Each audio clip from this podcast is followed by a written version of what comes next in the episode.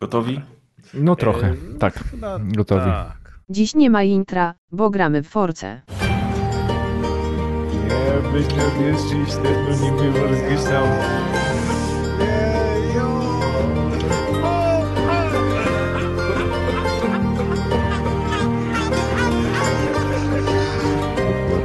Nasze sanalne, że my na Deusz, rób wstęp. Ja robię wstęp? Mhm. O kurde, to się nie przygotowałem. Który muszę sprawdzić, który jest odcinek najpierw, żeby zrobić wstęp. Powiedz, że jest szósty. Dobra, jest 244 odcinek. To taka okrągła rocznica. Mhm. Cześć wszystkim. Witamy Was na 244 odcinku rozgrywki. Wiem to na pewno, bo sprawdziłem to przed chwilą w rozpisce, a nawet w tym momencie patrzę się na rozpiskę. E, I ze mną na dzisiejszym nagraniu jest cała masa wyśmienitych gości. Zaczyna, zaczynając od gdańskiej reprezentacji naszego podcastu, czyli Grzegorza Preza Wojewody, Cześć wszystkim. e, poprzez naszą e, krakowską e, wersję e, rozgrywki, czyli Macieja Rejzera Cieplińskiego, Cześć wszystkim. E, aż po dolnośląską odmianę naszego podcastu, czyli mnie, Amadeusza Deusza Łaszcza. No i ta masa wspaniałych nagrywających właśnie kończy się na tych trzech osobach. Chyba Ponieważ- nikogo nie zapomnieliśmy ten zaprosić, nie? Wydaje mi się, że nie. Też mi się tak wydaje. Wydaje mi się, że już są wszyscy z oryginalnego Dobra. składu. Od pierwszego odcinka niezmiennie we Yep. trójkę cały czas Tak trwamy było, z wami rozgrywka. słuchaczami. Także pamiętajcie, nie, su nie sugerujcie się y, tym, co macie w zakładce Authors y, w RSS-ie, albo na Spotify, bzdury, albo to w, apkach skopiowało z innego podcastu, jak tak. po prostu wiecie, czasami mamy problemy z, z, z RSS-ami i nam y, jakieś tam są błędy wczytujące. Pamiętajcie, od pierwszego odcinka zawsze my Trzej amigos. Deusz, Razer i pan Prezik. Także cały czas do przodu. Andale, andale. Tak. Y, I rozpoczynając i kontynuując naszą tradycję, y, jaką mamy od 244 odcinków y, we trzech, zaczynamy. Za- Zaczynamy. Czemu się macie śmieć? Bo się tak cieszę, że już tyle czasu razem nagrywamy. No, Maćka po prostu emocje noszą. Tak. 244 razy już razem nagrywamy. Mm. W każdym razie zaczynamy sekcję. Zaczy, chcielibyśmy zacząć nasz podcast od e, sekcji newsowej. Nie jest to dla Was nowość, ponieważ jeśli słuchaliście nas co najmniej 244 razy, to wiecie, że zawsze we troje rozpoczynamy podcast od newsów. I pierwszy news, jaki mi się napatoczył, przeglądając newsy z ostatnich dwóch tygodni, straszny. E, To jest news straszny, który może dotknąć jednego z naszych gdańskich współnagrywających, a mianowicie Call of Duty właśnie się skończyło. A mianowicie sprzedaż Call of Duty rok do, e, rok do roku. No, sprzedaż obecnej edycji Call of Duty, czyli iteracji, e, która się nazywa Vanguard, sprzedaje się w tym momencie o 40% gorzej względem e, poprzedniego względem poprzedniego Call of Duty. W do- UK. Tak, w UK, oczywiście mówimy o UK. A, no to myślałem, że ogólnie. Ale wiesz, no możemy to jakoś ekstrapolować na rynek europejski, nikt nam nie zabroni.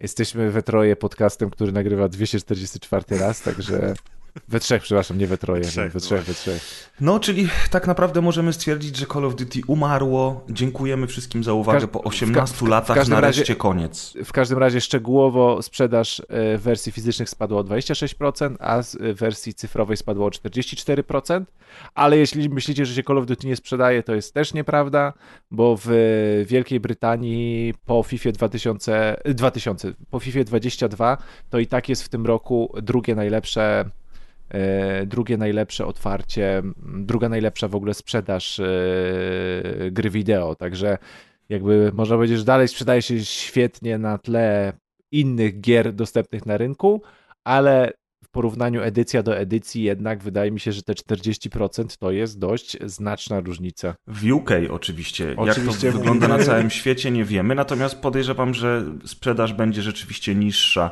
niż dwóch poprzednich odsłon, ale do tego przejdziemy na pewno e, w trakcie omówienia gry Call of Duty Vanguard, które dzisiaj na odcinku się pojawi. Ja Ale chciałem możemy zauważyć, zaspoilerować, że cię to nie dziwi? Czy... Nie dziwi mnie to.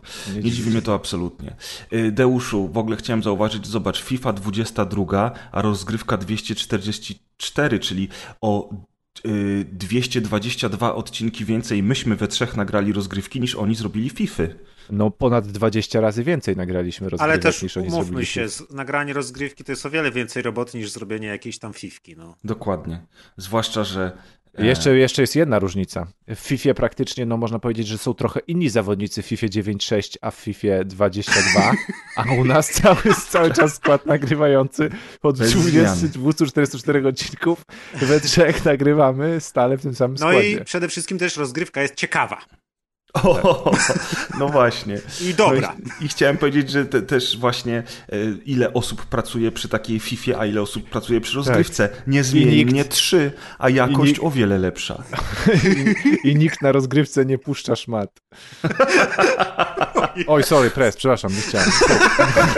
Nie, to nie było do ciebie. To jak już jesteśmy przy grach, które się kończą, drugim newsem, który mamy dzisiaj na rozpisce jest informacja o tym, że Rockstar wycofuje GTA ze sprzedaży na PC. Nie wiem, czy wiecie, że remaster y, trylogii, y, tak, tak zwanej trylogii GTA, więc części GTA 3, GTA Vice City oraz GTA O którym zresztą opowiadaliśmy i się nastawialiśmy dwa tygodnie temu e, Tak. na Po odcinku. zwiastunie. Tak, Tak, okazał się absolutnym nieporozumieniem. Y, Ludzie nazywają go cyberpunkiem tego roku y, i jest, y, jest kompletną porażką wypchniętą na szybko ze zmianami, które są okropne od wyglądu postaci po wygląd e, elementów otoczenia. Tak, Okazało gra się, ma pełno bugów. Ma pełno s- Miała pełno bugów, tak? Póki jeszcze jej Rockstar nie wycofał ze sprzedaży, to miała pełno bugów.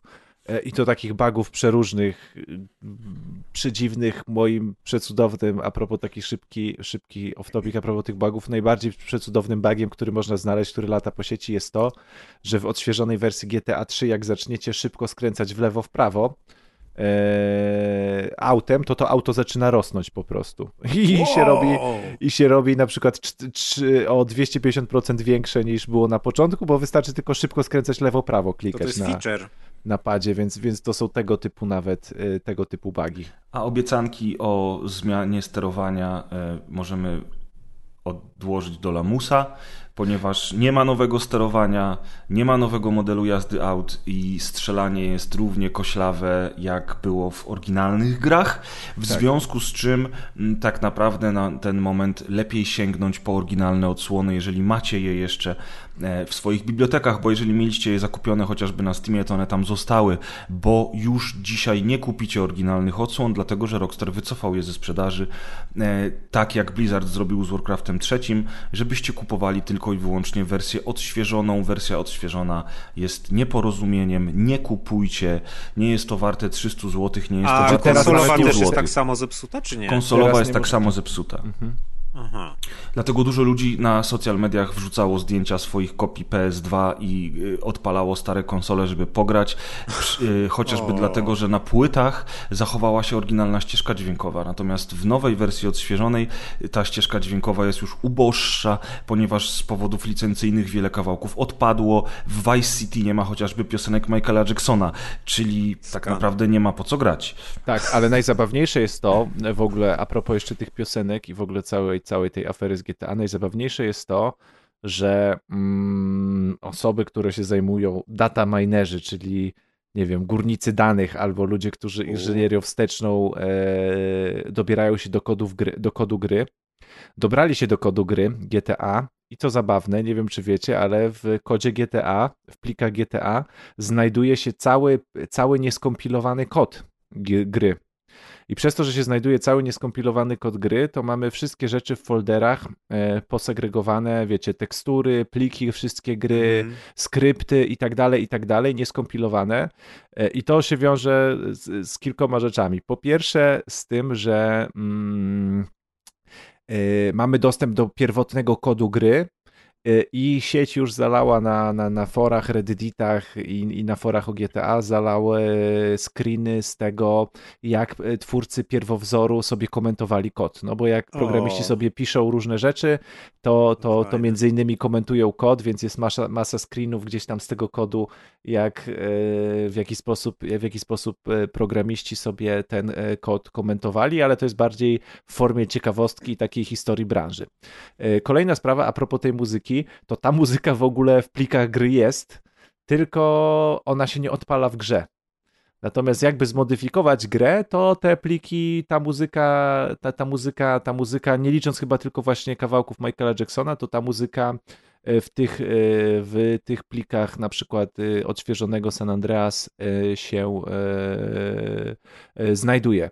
E, Co więcej, jak się popatrzy na te pliki gry, to widać, że większość tekstur, e, tekstur przeszła tylko i wyłącznie przez taki e, AI sampling, czyli taki upscaling robiony przez sztuczną inteligencję, bo taki upscaling ma taki jakby charakterystyczną e, no ma charakterystyczne artefakty, szczególnie na krawędziach mm, e, tekstur widoczne. Czyli po najmniejszej, li, po linii najmniejszego oporu. E, Tak, no i dodatkowo, e, i dodatkowo e, kolejna rzecz, e, już w tym momencie, m, jak to nagrywamy w tym tygodniu, to już teraz jest dostępne parę istotnych modów dla osób, które, e, które, które grę wcześniej kupiło, no bo jak mamy cały kod, kod gry na wierzchu, to już moderzy też się No na to tak. rzucili, e, naprawiające tam, e, dodające tą taką oryginalną mgłę, którą widać w oryginałach, takie miękkie światło w oddali, naprawiające deszcz, y, nie wiem, naprawiające strzelanie, menu, napisy, no przeróżnych, masa przeróżnych modów.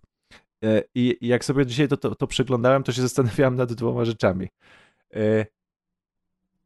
Jaka historia stoi za, za, za tą całą odświeżoną trylogią? Czy Bo Rockstar tego- specjalnie, czy... Bo czy, tego nie czy, robił Rockstar, nie? To też trzeba Tak, przypomnieć, tak. że to jakaś robiła firma, nie pamiętam jak oni się nazywają, ale San Andreas coś tam. Ta firma Tak. się tak nazywa. Tak, ale się tak zastanawiałem, czy kurde, czy naprawdę da się przeoczyć i, i w plikach gry zostawić, yy, zostawić cały nieskompilowany kod, który teraz podejrzewam, że będzie hulał i, i, i moderzy yy, będą nad nim siedzieli No i o można- tym będzie głośno w sieci. jeśli i... pacjentowi można podczas operacji zaszyć nożyczki w brzuchu, to można wszystko, no. Tak, a z drugiej strony, a z drugiej strony za każdym razem, kiedy taka sytuacja mm, e, ma miejsce, to zastanawiam się nad jednym, gdzie mamy firmy, które zatrudniają dziesiątki, o ile nie setki e, pracowników i nie wiem, gra jest wycofywana sklep, z sklepów, a teraz będzie, nie wiem, tygodniami albo miesiącami naprawiana, a na przykład większość błędów moderzy pojedynczy na przykład naprawiają w tydzień. Bo to nie jest tylko przykład Rockstara, tylko bardzo dużo gier jest, No tak. było naprawianych, ogóle- chociażby Wiedźmin 3, gdzie jest przez, dwie, przez jakiś tam dwóch czy trzech moderów, gra po dwóch tygodniach jest naprawiona, a firma przez miesiącami na przykład siedzi i to wraca do, do oryginalnego studia i to przez miesiąc, miesiącami jest naprawiane. I to jest też zawsze, akurat nie jestem programistą gier, więc nie mam pojęcia, jaki jest jakby całe... Ale to nie ma mm, znaczenia. Tak, cały, cała ta ścieżka e, tego, tego, jak się te błędy naprawia i jak, jak, jak się ingeruje w ten kod już gotowej gry. Natomiast zawsze te sytuacje z moderami, którzy w jeden dzień potrafią coś naprawić w pojedynkę, to jest zawsze dla mnie fascynujące. W ogóle po raz kolejny okazuje się, że y, mody, które już istniały na rynku do wersji PC-owej są dużo lepsze niż to, co Tak, tak samo skalują tekstury, tak? Bo używają praktycznie tych samych silników, y, które skalują na przykład tekstury do wysokiej rozdzielczości, więc... A modele nie są paskudne na przykład. Tak, no Tak, oczywiście z tymi oczy- modelami to jest- Oczywiście twarze postaci też już są naprawione przez moderów, także wyglądają super, a dzisiaj sobie oglądam jak gra wygląda, bo te tekstury są takiej postaci, że ktoś też napisał jakby moda, em, mod i gra wygląda dokładnie tak jakby była grą od Telltale. Z tej, na tych ich starszym silniku, czyli tak jak The Walking Dead, czyli taka, mm, czyli postacie jakby są obrysowane tuszem, e, takie bardziej komiksowe, bez wyraźnych tekstów, tylko takie właśnie bardziej komiksowe, obrysowane tuszem i też to śmiesznie wygląda. Trochę, trochę przypominają te edycje tak jakby były stylizowane na tą część Chinatown Wars, która kiedyś wyszła Aha. na mobilki. No teraz w ogóle wychodzi na to, że ta wersja to będzie takim białym krukiem, bo kto ją posiada, chociaż ona się pewnie automatycznie spaczuje wraz z wyjściem nowej, ale teraz to kto ją posiada, to właśnie ma dostęp do tych wszystkich rzeczy, które ci ludzie będą robić, a przez to, że gra jest nieskompilowana i otwarta, to tam mogą kosmiczne rzeczy powstawać. Czy znowu jest ten problem, że to dotyczy tylko i wyłącznie wersji PC, więc jeżeli chciałeś spaczo- zmodować, przepraszam, starsze GTA długo, długo przed remasterem, to mogłeś to zrobić, jeżeli posiadasz wersję PC. Jeżeli teraz wersja zremasterowana znowu została zmodowana i wygląda teraz lepiej, to znowuż jest to tylko i wyłącznie wersja PC. Konsolowcy zostają z tym gównianym remasterem, które wypuściło Rockstar. Co no, nie? Niestety. Ale dobrze im tak, trzeba było kupić komputery, a nie I nie kupować remasterów. mm, za 300 zł. No, dobrze. Wszystko Tak, ale tym, przy- co się nacięli. Tak, ale w ogóle przedziwne jest, że wiesz, że wiecie, że taka firma jak Rockstar. Że... Czy oni tego nie odpalali? Czy wiecie, tam jakiś tam prezes, czy któryś prezes sobie tego nie chciał włączyć na laptopie i zobaczyć, jak to wygląda? to Że naprawdę tak, bo No to, ja nie jest, sobie to nie jest tak, że to są jakieś bugi, które wyszły. To są Ale tak ty oczywiste rzeczy. Chciałem powiedzieć, że ty nie jesteś prezesem, ale ugryzłem się w język. No właśnie, ja sobie włączyłem i od razu Ale odinstalowałem. ty nie jesteś no. prezesem Rockstara niestety, tylko bieda stara co najwyżej. Prezes rozgrywki od odcinków 244 Od włącznie. zerowego, tak. Tak jest. Jeszcze jak doliczymy do tego wszystkie odcinki specjalne, grube rozmowy, O. czy chociażby e, Dobranocki, które kiedyś święciły triumfy na YouTubie. Pamiętam te 1500 wyświetleń odcinka. To były czasy. To były czasy. No, to Senewrati. To Senewrati, moi drodzy. No, słuchajcie, ale wracają e, boomer shootery. O bo nie. e, Hide your wiecie- wife, hide your Hide kids. your wife, hide your kids. E, Jak wiecie, jakiś czas temu odbył się ten Realms Deep, który jest prowadzony przez 3D Realms i na którym pokazano tak wiele boomer shooterów, że nie dało się ich zapamiętać e, i w ogóle to było bez sensu, zwłaszcza w porównaniu do poprzedniego roku, ale nieistotne. Mm, Są tam dwie głośne polskie gry. Y, Jedną z nich jest Postal Brain Damaged, które jest robione przez Hyper Strange i, e, i które jest robione oczywiście pod egidą e, Running with Scissors, a drugą polską grą wartą uwagi jest Chains of Fury i obie te gry dostały niedawno demka na Steam. Możecie sobie zainstalować i za darmo sprawdzić, co będzie Was czekało w pełnych wersjach. Te gry są bardzo głośne, ale w opcjach jest regulacja głośności, więc można je ściszyć. Tak, tak. Totalnie. Totalnie. Yy, Kolejna dobra wiadomość yy, na 20-lecie Xboxa, na którym nic nie pokazano.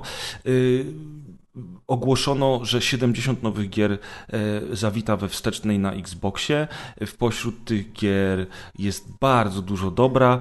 Widzę tutaj, że ktoś dodał w rozpisce, że każdy poleca słuchaczom po jednej grze. Ja zatem polecę Star Wars Episode 3 Revenge of the Sith, które jest wspaniałą adaptacją filmu i w które zagrywałem się, kiedy gra wyszła na premierę na PS2. Kupiłem je nawet na PS2, ale PS2 nie mam podłączonego w dalszym ciągu i nagle okazało się, że na Xboxie we wstecznej ta gierka się pojawi, jest już w sklepie, kosztuje 45 zł.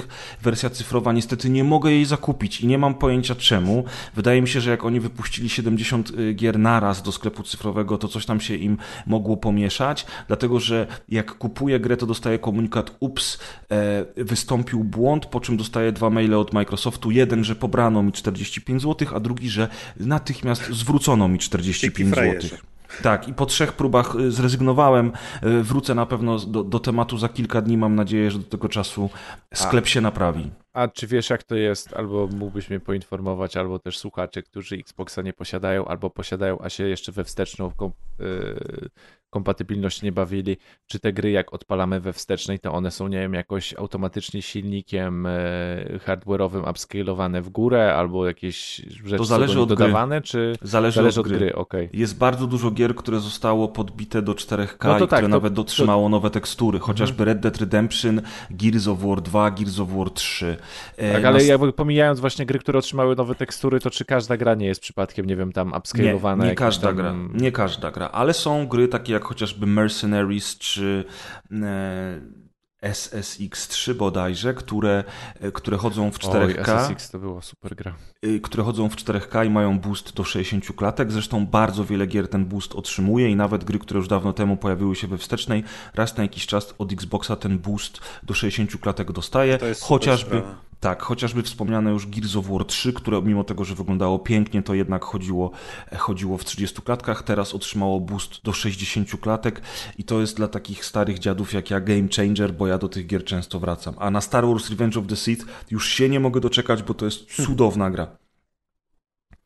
Maciek, a ty co polecasz z tej listy? Eee, no ja przyjeżdżałem, to tam jest całkiem sporo fajnych gier, więc nie potrafiłem jednej wskazać, bo było i Beautiful Katamari, E, zobaczyłem, że jest Darwinia, która e, teraz sobie pomyślałem, o Darwinia, fajnie, ale potem wszedłem sobie przypomnieć na YouTubie, jak to wygląda i wygląda to trochę strasznie w dzisiejszych czasach, bo Darwinia jest grą z 2005 roku e, i wtedy to był jeszcze taki indyk, kiedy pojawiała się dopiero ta scena indie na Xbox Live Arcade i tak dalej. I Darwinia to jest taka śmieszna gra w stylistyce takiej neonowo-tronowej trochę, Mhm. Y, już teraz nawet patrząc na gameplay, to nie pamiętam na czym ten gameplay polegał, ale trochę w to grałem. No ale niestety, no teraz to już nie robi takiego wrażenia, kiedy już mamy za sobą kilkanaście lat tej rewolucji indie gier. Mm, no ale jest y, Dead or Alive 1, 2, 3, 4. Dead or Alive są świetne, ja je uwielbiam. Był nawet Manhunt, przed Max Payne 1, 2 i 3. Y, Skate 2, ale z tych wszystkich jakbym miał w ogóle wybrać, to ja bym polecił Binary Domain bo Binary Domain jest po prostu super y, taką Gears of War'ową strzelanką w klimacie japońszczyzny. Bardzo dobra gra. Hmm. To prawda. Podobno, podobno y, szykuje się jakiś remasterek, ale nie wiem ile w tym prawdy. Tymczasem, jeżeli macie Xboxa, to możecie sobie sprawdzić Binary Domain, bo to jest naprawdę, naprawdę dobra gra. Na Steamie też jest mhm. swoją drogą. Już od, za, od dawna, nie? No bo wiadomo, pecety, nie? A, no ale, ale faktycznie no, to, co robi Xbox ze wsteczną, to jest piękna rzecz. Niestety, według oficjalnego komunikatu, jest to ostatnia paczka gier, które zostały dodane w ramach, e, jak to się mówi? Kompatybilności wstecznej. Czy co, już nie będą robić więcej tytułów? Nie będą robić więcej o, tytułów. to szkoda mi się, że będą lecieć przez całą bibliotekę i że, no wiadomo, że nie wszystkie, ale że, że dużo tych gier przerobią. Ja tak, nie, aczkolwiek, znaczy już, już, już, już bardzo dużo ich przerobili, nie? Zresztą, zresztą w wywiadzie Phil Spencer powiedział, że branża jako taka powinna wypracować sobie jakiś mechanizm e, legalnej emulacji gier, tak żeby właśnie między generacjami gry nie, e, że po prostu gry nie umierały, tak? Bo w tym momencie tak naprawdę można powiedzieć, że gry umierają dla mhm. standardowego użytkownika i że to przy jakby przy kolejnym rozwoju e, przy rozwoju branży i kolejnych iteracjach sprzętu nie jest jakby dobrą praktyką, ale, ale rozwiązanie powinno być ogólnobranżowe jakby emulacji i legalności emulacji. No to... Bo Microsoft jest pana. super. Tak jest. jest. Więc... Wspaniale. Yy, a, jeszcze, a jeszcze moja gra. gra. Tak jest. No to ja bym polecił w ogóle spośród tych wszystkich tytułów, którym się wszyscy zachłysnęli i klasyków i, i gier, które były super oceniane, to ja bym z tej listy wybrał tytuł, który był średniakiem, ale takich tytułów już nie ma i wątpię, żeby kiedykolwiek były, czyli 50 Cent Blood on the Sun. Jezus to był, za, to był super, super średniak, przy którym się wyśmienicie bawiłem. Naprawdę, nigdy, wydaje mi się, że taka gra nie, grałem, nie powstanie już nigdy. Nigdy w to nie. nie grałem, a słyszałem już od którejś osoby, że to był naprawdę kozacki średniak. To był no tak poryty średniak mówisz... fabularnie i to, co tam się działo i co ten 50 Cent potrafił zrobić i najpierw 100 ludzi zabić, potem zestrzelać, zestrzelić helikopter, a z tych 100 ludzi to tak naprawdę połowa miała broń maszynową, ale jak szybko podbiegłeś, to yy, wygimnastykowanym 50 Centem mogłeś obić mu ryj, jak, jak w Def Jamie po prostu, naprawdę kapitalna gra. I, i wiecie, i do wszystkich kawałków 50 Centa się śpiewało i obijało ryj y, terrorystom, także mówię, ta, ta, gra, ta, gra, ta gra już prawdopodobnie nigdy nie powstanie, podobna gra, Eee, nawet jak się ogląda teraz gameplaye, to czuć ten vibe y, poprzednich generacji i wydaje mi się, że to mhm. jest taki średniak z poprzedniej generacji, który, który warto gdzieś tam nadrobić, żeby później móc na starość o, o, o, tej, grze, opowiadać. o tej grze opowiadać. Nawet dzisiaj sobie sprawdziłem, y, czy dobrze pamiętam, że to był średniak i rzeczywiście tak, on wtedy miał chyba, na Metacritic miał 70, 70 na 70 Ej, punktów na 100. 70, no, ale to, to nie jest średniak, no. no. To nie jest średniak. To jest dobra gra. Stary. Come on, come no, on. No w wersji Metacritic to już wiecie, to już jest na to żółto, tak, to już jest średniak. Tak. No niestety to jest w ogóle ciekawe, że na Metacritic y, gry, które mają 70... Przepraszam. Nie w tą dziurkę mi coś wpadło. Oj. E, e, sorry, e, że na Metacritic gry, które mają 70 mają żółty kolor już, tymczasem filmy, seriale i muzyka, które mają 70 dalej są na zielono. Ja nie wiem z czego to wynika w ogóle. Ja. Jakiś głupi No system są, oceniania. Tak, no są większe wymagania po prostu do innych dzieł kultury. E, Słuchajcie, e, czyli mamy teraz kolejny news to jest t- taki, że oryginalna ścieżka dźwiękowa z Deathloop jest już dostępna nie tylko jako e, DLC na Steamie i Epiku, ale również możecie sobie muzyki za darmo posłuchać na Spotify czy też na iTunes. Nie wiem, czy na iTunes jest za darmo. W sumie to Spotify też nie jest darmowy, bo płacicie abonament. Music jest. Ale wiecie o co chodzi. abonament, to masz Apple Music i tam też Tak. jest. Deathloop, Deathloop jest e, kiepskie, ale muzykę ma dobrą, więc można sobie do pracy posłuchać. Przy okazji, jak już jesteśmy przy Deathloopie, to niestety dostał aż 9 nominacji na Game Awards, co było do przewidzenia, bo jest tymczasowym eksem Sony, a Sony nie za bardzo w tym roku mogło coś więcej pokazać, bo Returnal jest po prostu przeciętny. E, No ale jest jeszcze ten Ratchet i Clank. Obie gry Deathloop i Ratchet są nominowane do Game of the Year, e, tak samo jak między innymi It Takes Two. E, Bardzo liczę na to, że It Takes Two wygra. Co ciekawe, Forza Horizon 5 w ogóle nie jest nominowana w kategorii gra roku, nominowana jest w kategorii e, gry wyścigowej. To jest dziwne, bo e, ogólnie jak zacząłem się tym interesować, to okazało się, że mm, gry wyścigowe praktycznie nie są nominowane do gry roku nigdy. Zobaczymy. mają Chyba fabułki. sportówki też chyba, wszystkie takie właśnie. No to jest ciekawe, bo akurat Forza Horizon 5 z tego co widać po ocenach i po opiniach użytkowników jest raczej grą, która spokojnie mogłaby być nominowana do tej kategorii, tym bardziej, że e, mają już 8 milionów aktywnych graczy, a w pierwszy dzień mieli 4,5 miliona aktywnych graczy, z czego milion to były e, gry kupione w preorderze, nie z Game Passa, a kupione w preorderze, więc, więc Forza Horizon 5 okazała się ogromnym sukcesem, a zaraz za nią powoli depcze już Halo Infinite, o którym dzisiaj też opowiemy i które w multiplayerze jest po prostu genialne. Jeżeli single player będzie równie dobry, to na koniec tego roku Microsoft będzie miał dwa naprawdę kozackie eksy do zaoferowania, nareszcie.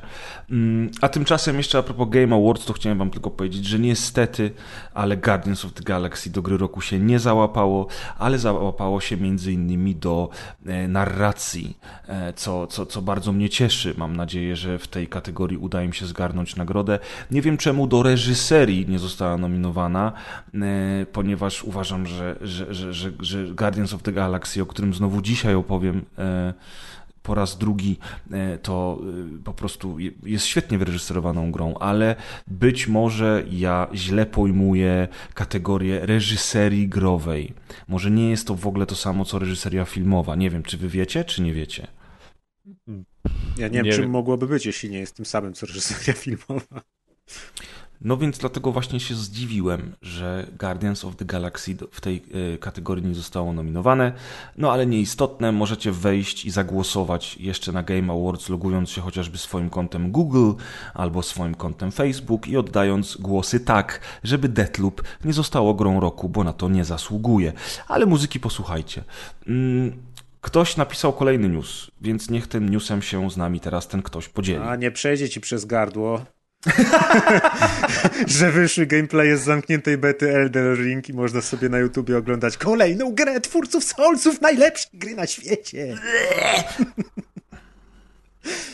Wyszły, wyszły, wyszły filmiki z Elden Ringa i ku zaskoczeniu wszystkich okazało się, że Elden Ring jest kolejnymi Soulsami, które Co za zaskoczenie. wyglądają niemożliwe. tak samo jak Soulsy, mają te same animacje biegania, te same tekstury, co nie wiem, które Soulsy, może i nawet pierwsze. I w ogóle, gdyby zrobić ślepy test i pokazać wszystkie Soulsy, to nie wiem, kto by zgadł, Jakaś, jakaś po prostu służba państwowa powinna teraz przeczytać komentarze tych wszystkich osób, które e, pod negatywnymi e, opiniami o Elden Ring pisały, że to jest zupełnie inna gra, bo to będzie inny świat, w ogóle na innych rzeczach się skupie, skupienie i w ogóle nie znacie się na Soulsach i nie wiecie, że to nie będą Soulsy. To znaczy- teraz wjechać o 6 rano do domu i, te, i ich karmić, wydrukować te komentarze na formacie po prostu A0, Jak Cichy Bob. zwinąć i po prostu wkładać do ust. Ale wiesz, że to nic nie da, ponieważ ci ludzie, którzy tak krzyczeli, zobaczyli te gameplay i oni dalej twierdzą, że no przecież to Aha, jest kompletnie inna gra, to jest super, ale to jest super, wszystko jest zupełnie inaczej, to Oni kompletnie. Tak, twierdzą, że Dark Soulsy są dobre, więc wiesz, jak to no. No, ale po, powiem wam, obejrzałem te gameplaye z ciekawości i Wygląda ładnie. cały czas... Co? Czemu się śmiejesz? Przepraszam, gdzie to wygląda ładnie? Co ty oglądałeś? Szkaluj! Może ty coś Nie. innego oglądałeś? No to nie Znaczy- wiem, czekaj, to tak jak przy filmach się mówi, to czekaj, ale muzyka, Muzyka fajna. fajna, pewnie, Muzyka no nie wiem, fajna. nawet nie słuchałem. Znaczy, wygląd... Nie, no, muzyka- no dobra, no technicznie wygląda naprawdę słabo, bo wygląda jak wszystkie stare Soulsy i na poziom 2021, jeśli ktoś wydaje taką grę tak wyglądającą, no to sorry, ale no można co najwyżej powiedzieć, że jest średnia i rozumiem zachwyty nad designem, jeśli ktoś taki design lubi, ale jeśli chodzi o warstwę techniczną, to jest lipa i tu się akurat trochę więcej spodziewałem, no bo czas mija i trzeba by trochę, żeby każda kolejna gra była ładniejsza, a tu tego za bardzo nie widać. Może to przez otwarty świat, no ale to zawsze na coś można zwalić, nie? Yy, Gameplayowo, co ciekawe, miałem takie skojarzenia, yy, czy to z Dragon's Dogmą, czasem nawet z Wiedźminem, trochę z Ghost of Tsushima, kiedy były takie yy, walki konno pokazywane, bo akurat walka yy, konno jest całkiem fajnie zrobiona. Można tam, są dwa przyciski, jeden od, atak- od ataku z prawej strony, drugi od ataku z lewej, a jak na przykład się ten przycisk przytrzyma, to nasza postać opuszcza broń, tak nią szoruje po ziemi, ale jakby dalej można zadawać obrażenia. Ten hitbox jest jakby cały czas czynny i dopiero jak puścimy ten przycisk, to on go do góry macha, więc tam kombinacje z tą walką konną są, są naprawdę fajne. Chociaż z drugiej strony są bardzo dziwne motywy, y, że na przykład nasz koń posiada podwójny skok, y, plus jeszcze są takie miejsca, takie wyrzutnie, jump pady takie, które nas wyrzucają i to nagle, wiecie, z takiej powiedzmy poważnej gry fantazy wygląda jak etap Super Mario 64 trochę. No ale dobra, może to ludzie lubią. Yy, Podobało mi się to, jak yy, były tam walki z przeciwnikami, i to akurat była chyba w miarę nowość w serii, że jest de, otoczenie, które ulega destrukcji w czasie takich walki. To całkiem fajnie wygląda, kiedy się walczy z takim gigantycznym, osiem razy większym od nas rycerzem na koniu i chowamy się w takich ruinach klasztoru, a on biega dookoła, wali tym wielkim młotem i ten klasztor się sypie powoli i spada. Wydaje mi się, że tam można, nie wiem, nie wiem, czy, czy, czy akurat jakieś tam obrażenia od tego dostać, ale potem się tam wspinać po tym klasztorze można i tak dalej. Albo jest miejsce, gdzie ląduje smok. I widziałem nawet filmik, gdzie ktoś tam opisywał sztuczną inteligencję tego smoka, że to jest naprawdę fajnie zrobione, że on sobie chodzi, chodzi, chodzi. Ten, kto grał, krążył wokół tego smoka i nagle ten smok zaczął się na niego patrzeć, śledzić go wzrokiem, potem zaczął iść w jego kierunku, aż w końcu zaczął go gonić.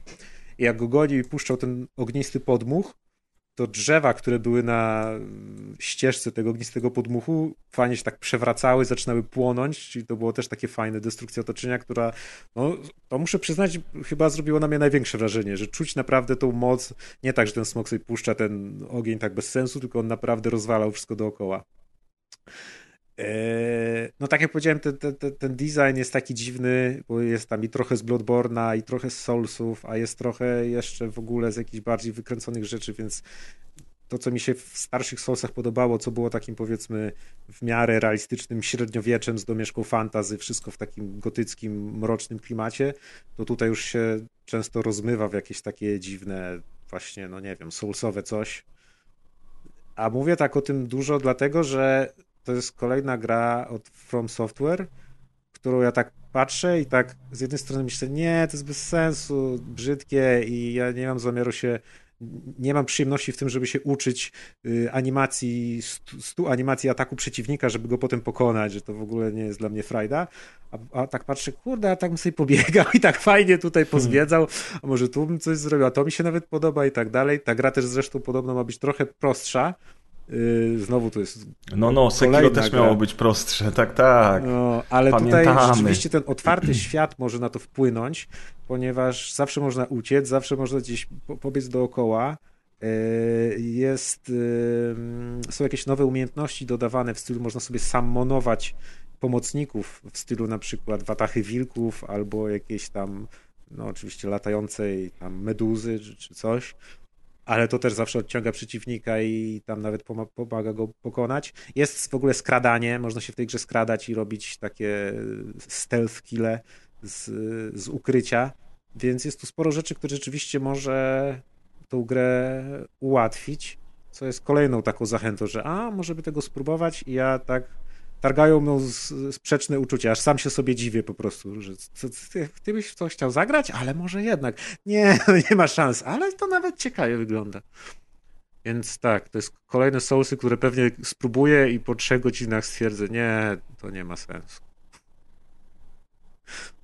A ty, Pres, nie jesteś zachęcony w ogóle, ani trochę? Nie, ja nawet nie oglądałem tych gameplay, mam to w dupie. A, Już- już nie chcesz sobie psuć niespodzianki, chcesz wszystko od zera. Ja już przeczytałem na social mediach od wszystkich entuzjastów e, serii, że to jest Goty 2022, to jest najważniejsza informacja dla mnie. Dziękuję, nie ma co czekać na inne gry w, w przyszłym roku. Nie ma co czekać na przyszły rok, ty się zabijesz Nie. w Sylwestra. Nie, nie, nie zabiję się, ale, ale rzeczywiście From Software i jego jedna w kółko ta sama gra, która wysz, wynikła e, w wyniku błędu i ludzie uwierzyli w to, że to jest feature, zupełnie mnie nie interesuje, mimo tego, że e, przecież e, współtworzy ją George Martin, tak? No, fabułę tam pewnie, nie? On, I- on nie robi tych samych animacji, które od czterech części są w tej serii i tych samych modeli, Nie. wszystkiego.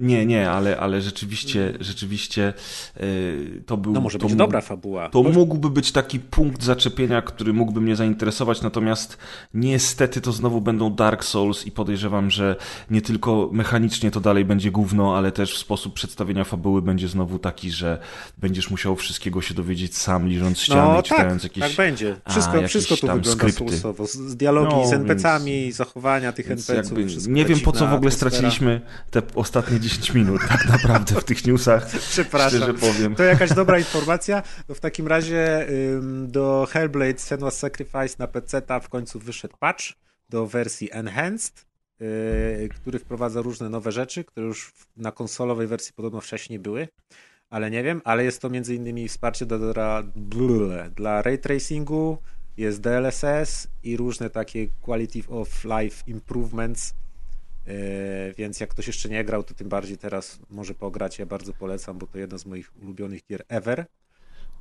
Yy, To ja tylko dodam, że gra jest w Game Passie na PC, jeżeli chcecie sprawdzić. O, no to już w ogóle super okazja, żeby zagrać. I tu przy okazji też wcisnę mikrokącik Patient Gamera, ponieważ yy, przez to, że oglądałem ostatnio tego Cowboy Bebopa, to jakoś mi się zatęskniło za takimi kosmicznymi grami i z taką naprawdę fajną atmosferą i musiałem w coś sobie Space zagrać. Invaders. Więc zagrałem, więc odpaliłem Homeworlda, pierwszego i drugiego, tego zremasterowanego i przeszedłem oba. No, Gdzieś Maciek. 3-4 dni. Przy czym od razu przyznaję się bez bicia, Homeworld drugi jest strasznie trudny, więc grałem z trainerami, Na easy trzeba było ale grać. tam nic nie da, ta gra jest cholernie trudna. No są, one są niesamowicie Yy, trudne. To Dwójka szczególnie, tak. Yy, I, ale chciałem po prostu wrócić do tej atmosfery, bo to jest przegenialna atmosfera i tak jak właśnie Cowboy Bebop miał swoją charakterystyczną atmosferę, inną niż Homeworld, ale jednak, to tutaj znalazłem po prostu godziny ukojenia w tym głosie Fleet Command, Karan Sajet i tych wszystkich po prostu tam w tej muzyce. Coś wspaniałego. Ta gra się praktycznie w ogóle nie zestarzała. Pamiętaj, że grałeś w remaster, prawda? No tak, ale zagrałem też trochę, bo jest wersja, y, jest Kataklizm, czyli to był taki dodatek Do jedynki. do jedynki, który nie został zremasterowany, ale jest na Gogu, tylko się inaczej nazywa. Bo Nazywa się Kataklizm- Homeworld Cataclysm, po Nie. prostu. Kataklizm jest zastrzeżony przez Blizzard i ten Homeworld się nazywa inaczej. No co, przez Blizzard jest zastrzeżony? Tak, Wow. miał być, miał, mieli robić tą grę tam, Kataklizm czy coś. No nie? tak, ale to jest zwykłe słowo E, Emergence występujące się w języku. teraz nazywa. Homeworld. Emergence i Homeworld Emergence jest nie zremasterowany, no i w to już się grało ciężko. Naprawdę, widać jednak, Tak, nawet nie tylko, że rację. tekstury są na przykład słabe, ale na przykład zasięg rysowania jest o wiele krótszy. I tak naprawdę trochę się odleci No tak. od statków i one już znikają i jesteś w pustce, a w tych zremasterowanych częściach masz, wiesz, widzisz całą tą galaktykę, całe, wszystkie te walki, więc No Poza tym też- niesamowicie wygląda ta nowa wersja. no, bardzo fajnie. Plus interfejs tam jest jeszcze stary i rzeczywiście jest taki toporniejszy i tak dalej, więc to tego już nie dałem rady skończyć. Przeszedłem tam chyba z sześć misji i jakoś już nie było aż takiej motywacji, żeby do tego wrócić niestety. No to teraz sięgnij po prequel, czyli Deserts of Karak. E, tak, mam w planach, chociaż już, już się trochę nasyciłem tym, więc nie wiem jak to będzie. Poza tym teraz inne gry wyszły i mnie odciągają, ale żeby też spiąć te dwie rzeczy i dlaczego mówię o tych obydwu rzeczach, ponieważ właśnie zdałem sobie sprawę po chwili namysłu, że jakby zaraz miał się skończyć świat, albo miałaby już żadna gra nie powstać nowa i ja bym sobie Mhm. miał wybrać, w co ja bym chciał zagrać, zanim przestaną wychodzić nowe gry, to dla mnie to by był właśnie Hellblade 2 i trzeci Homeworld, który gdzieś tam się w bólach rodzi, ale się Tak. rodzi. Obie zresztą się rodzą, bo Hellblade 2 przecież też powstaje. No tak, znaczy tak, tylko że w mniejszych bólach chyba niż ten Homeworld biedny. No, co prawda o ani o jednym, ani o drugim za dużo nie wiemy, prawda, na ten moment. No tak, to są jeszcze odległe rzeczy, ale, ale tak sobie pomyślałem, że tak jakbym pomyślał, na jaką grę czekam, tak jak kiedyś czekałem na Cyberpunka,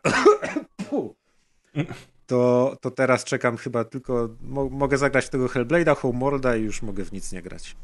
To są takie dla mnie tytuły, które jeszcze gdzieś tam na horyzoncie majaczą. Nic innego tak naprawdę nie potrafię nawet wymienić, I potem co by miało komputer wyjść. Nawet, wyrzucasz przez okno, tak? no, no bo co Jak tam, GTA zagrasz. będzie, no to będzie, nawet nie wiadomo, kompletnie mnie to nie grzeje, nie?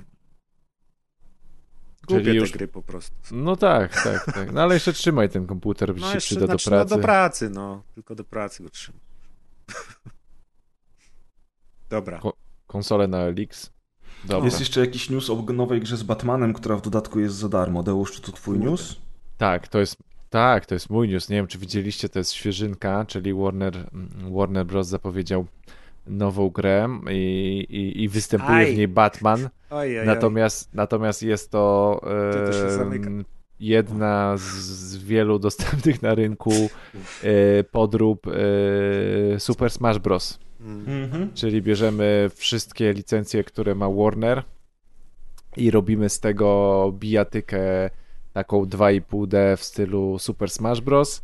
No i śmieję się z Batmanem, no bo oczywiście wiadomo, że Batman jest jedną z i, i, i, i postacie z Batmana, takie jak Harley, Harley Quinn są jedno z podstawowymi postaciami, ale mamy też, wiecie, Bugs, e, królika Buxa, mamy Fina z, e, i Jake'a z, z Adventure Time, Jest mamy nawet Tommy Jerry. tak, jest Shaggy ze Scooby-Doo, jest Tommy Jerry, Ale jest to można Wonder robić Woman. epickie pojedynki. Także wiecie, można się bić na przykład Batman kontra z razem z Królikiem Bugsem przeciwko Harley Quinn i Tomowi Jeremu.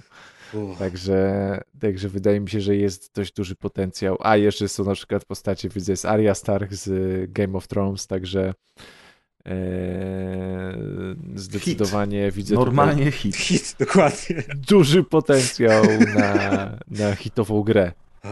Tak. Grubo. Jest. Także pan, nie wiem, pan mówi w trailerze, że nie wiem, wszystko jest możliwe, kochani. Nie wiem, Pamiętajcie. czy będziecie grali, ale mam nadzieję, że słuchacze w komentarzach nam powiedzą, kto ich jest przyszłą ulubioną postacią. Są skórki oczywiście, także najważniejsza rzecz jest, są O. skórki. Czyli nie dość, nie dość, że śmiecie Batman z królikiem Bugsem bił, to jeszcze będą mieli odjechane skórki. Tak jest. Tak, Uff. tak, tak, super. To niech słuchacze już, Wchodzę mogą to. pi- słuchacze już mogą pisać, kim będą grali, bo gra będzie za darmo, wyjdzie w 2022 roku, znaczy będzie za darmo, będzie free to play, ale czy trzeba będzie pay to win, to jeszcze nie wiemy. W każdym razie wyjdzie w w 2022 roku, o ile wyjdzie. Ale to I będzie wyjdzie- jak w tym memie, że wiesz, w życiu możesz być każdym, więc jak może być I każdym, to wychodzi bądź na wszystko. Batmanem. I wychodzi na wszystko oprócz Switcha, czyli PS4, PS5, Xbox One. No, e, widać tam- po grafice, tam że Wszystkie nowe Xboxy i na PC. Switchu, na Switchu już mogłoby nie dać rady. No, no, bo Ta zaawansowana grafika. grafika. No. E, tak, tak. Nie no, tak. na Switchu to już masz, wiesz, Super Smash Bros., więc nie musisz mieć Zdecydowali się nie wchodzić w konkurencję. wersji. Już, no. Tak. No tak, no tak, oczywiście. Um, słuchajcie, moi drodzy, jeszcze jest, y, y, tutaj było, jest takie zapytanie, czy będzie recenzja pada za 900 zł. Na razie nie będzie, bo za mało go używałem. Ale może się pochwalisz, na co wydajesz pieniądze. Na przykład Może nas 900 słucha zł, ktoś na z co urzędu skarbowego. 900 zł na przykład. Może, może mieć jakiegoś słuchacza, który pracuje w urzędzie skarbowym. miał 900 zł. I na przykład będzie, wiesz, taki słuchacz z urzędu skarbowego, który pracuje w urzędzie skarbowym, będzie ciekawy, że tutaj mieszkanie wyremontowałeś, tutaj masz telewizor 900 najlepszy zł. Na wrzeszczu, a teraz jeszcze masz pada za 9 stówek, Do także dentysty bym poszedł. Co jeszcze można za 900 zł? Można bardziej niż mnóstwo recenzja, pożytecznych rzeczy powiem zrobić za szczerze, 900 bardziej zł. niż re... Tak, powiem szczerze, bardziej niż recenzja, to mnie ciekawi skąd po prostu no, Te pieniądze się się A na przykład jak ktoś ma dużo pieniędzy, to 900 zł może na zbożny cel wydać i na przykład pomóc biednym. Bo na przykład Maciek, co można innego zrobić pomagania 900 biednym, zł? Jak można da- zmarnować te pieniądze? Maciek, a propos pomagania biednym, Można to poszczubym ci fucie te 9 karty. stów na dentystę, ale wydałem na pada. I z- Zupełnie nie wiem po co, tak, jeżeli mam być szczery. Po co mi dentysta? Nie, nie, ten pad, znaczy wiesz, po pierwsze, po pierwsze to jest pad od Xboxa One X, to nie jest nawet Series X, bo to jest Elite 2. Czyli starego jakiegoś kupiłeś. Tak. Generalnie no, to, jest, to jest ta edycja, która pojawiła się 15 listopada na 20-lecie mm, Xboxa. Na 20-lecie Xboxa wyszła też e, dedykowana konsola na 20 20-lecie Xboxa, konsola Halo Infinite i ten pad to też jest Halo Infinite. Jest bardzo ładny, ma wymieniane gałki Musisz ma te, Halo Infinite. Ma te przyciski na dole, które są pod padem e, i w ogóle i ładowarkę, e, bo on jest na akumulator, nie na baterię, więc to jest taka stacja dokująca. Możemy go e, też po prostu przez kabel USB ładować po podłączeniu do kompa czy do konsoli. Nawet jak konsola jest wyłączona, to się oczywiście ładuje. Wszystko fajnie. Jak i są- konsola jest z prądu wyłączona też? Nie, jak konsola jest z prądu wyłączona, to się nic nie ładuje. Słabe i Słabe. 900 zł. I ten y, ma trzy profile, które można ustawić. Jest aplikacja na Xboxie do ustawienia tego wszystkiego. Prawy, lewy. No Najfajniej- po co ci trzy profile, jak mieszkasz sam? Znowu 9 stów na darmo. No dalej, dalej, jakie ma feature'y, które ci są Chodzi- niepotrzebne. Chodzi o te profile, że do różnych gier sobie ustawiasz po prostu. Tak, wiesz. masz, masz swój profil. Grzegorz, Pres i Wojewoda i masz trzy profile. I Halo Infinite do 1, konsoli? Halo Infinite 2 i Halo Infinite 3. W każdym razie jedyna rzecz, która na razie mi się y, y, przydała, to jest y, praw, wymieniany prawy grzybek, na, wymieniasz zwykły grzybek na wyższy, y, dzięki czemu precyzja y, w celowaniu jest dużo y, lepsza i na padzie o wiele lepiej się No tak, bo można mniejszy celuje na odległość. Tak, i to jest bardzo przydatna funkcja. A Natomiast to chyba nawet w tych, w rajdówkach by się przydało w sumie, bo... Też, też. I dlatego są trzy profile. się Możesz się, w locie, 900? możesz się w locie przełączać na przykład jednym przyciskiem Mógłbyś między graniem w. Halo. Ale w sumie Maciek jakbyś sobie dokleił kilka guzików na, na ten, na klej na gorąco, Mm. na, lewą ga- na prawą gałkę pada, to też będziesz miał wyżej No i i to samo, na to samo wyjdzie. Natomiast y, tak, jeżeli Albo gwóźdź. szczery, Napiszę sobie markerem Halo Infinite na tych guzikach. Jeżeli mam być szczery, to poza, e, poza tą funkcjonalnością właśnie taką dla progamerów, której ja, z której ja prawdopodobnie nie będę korzystał, bo jedyne co No sobie to jest dla wymieniłem sobie grzybek, to, e, to nie, w, życiu, w życiu bym nie powiedział, że to, jest, e, że to jest cena, którą warto zapłacić za takiego pada.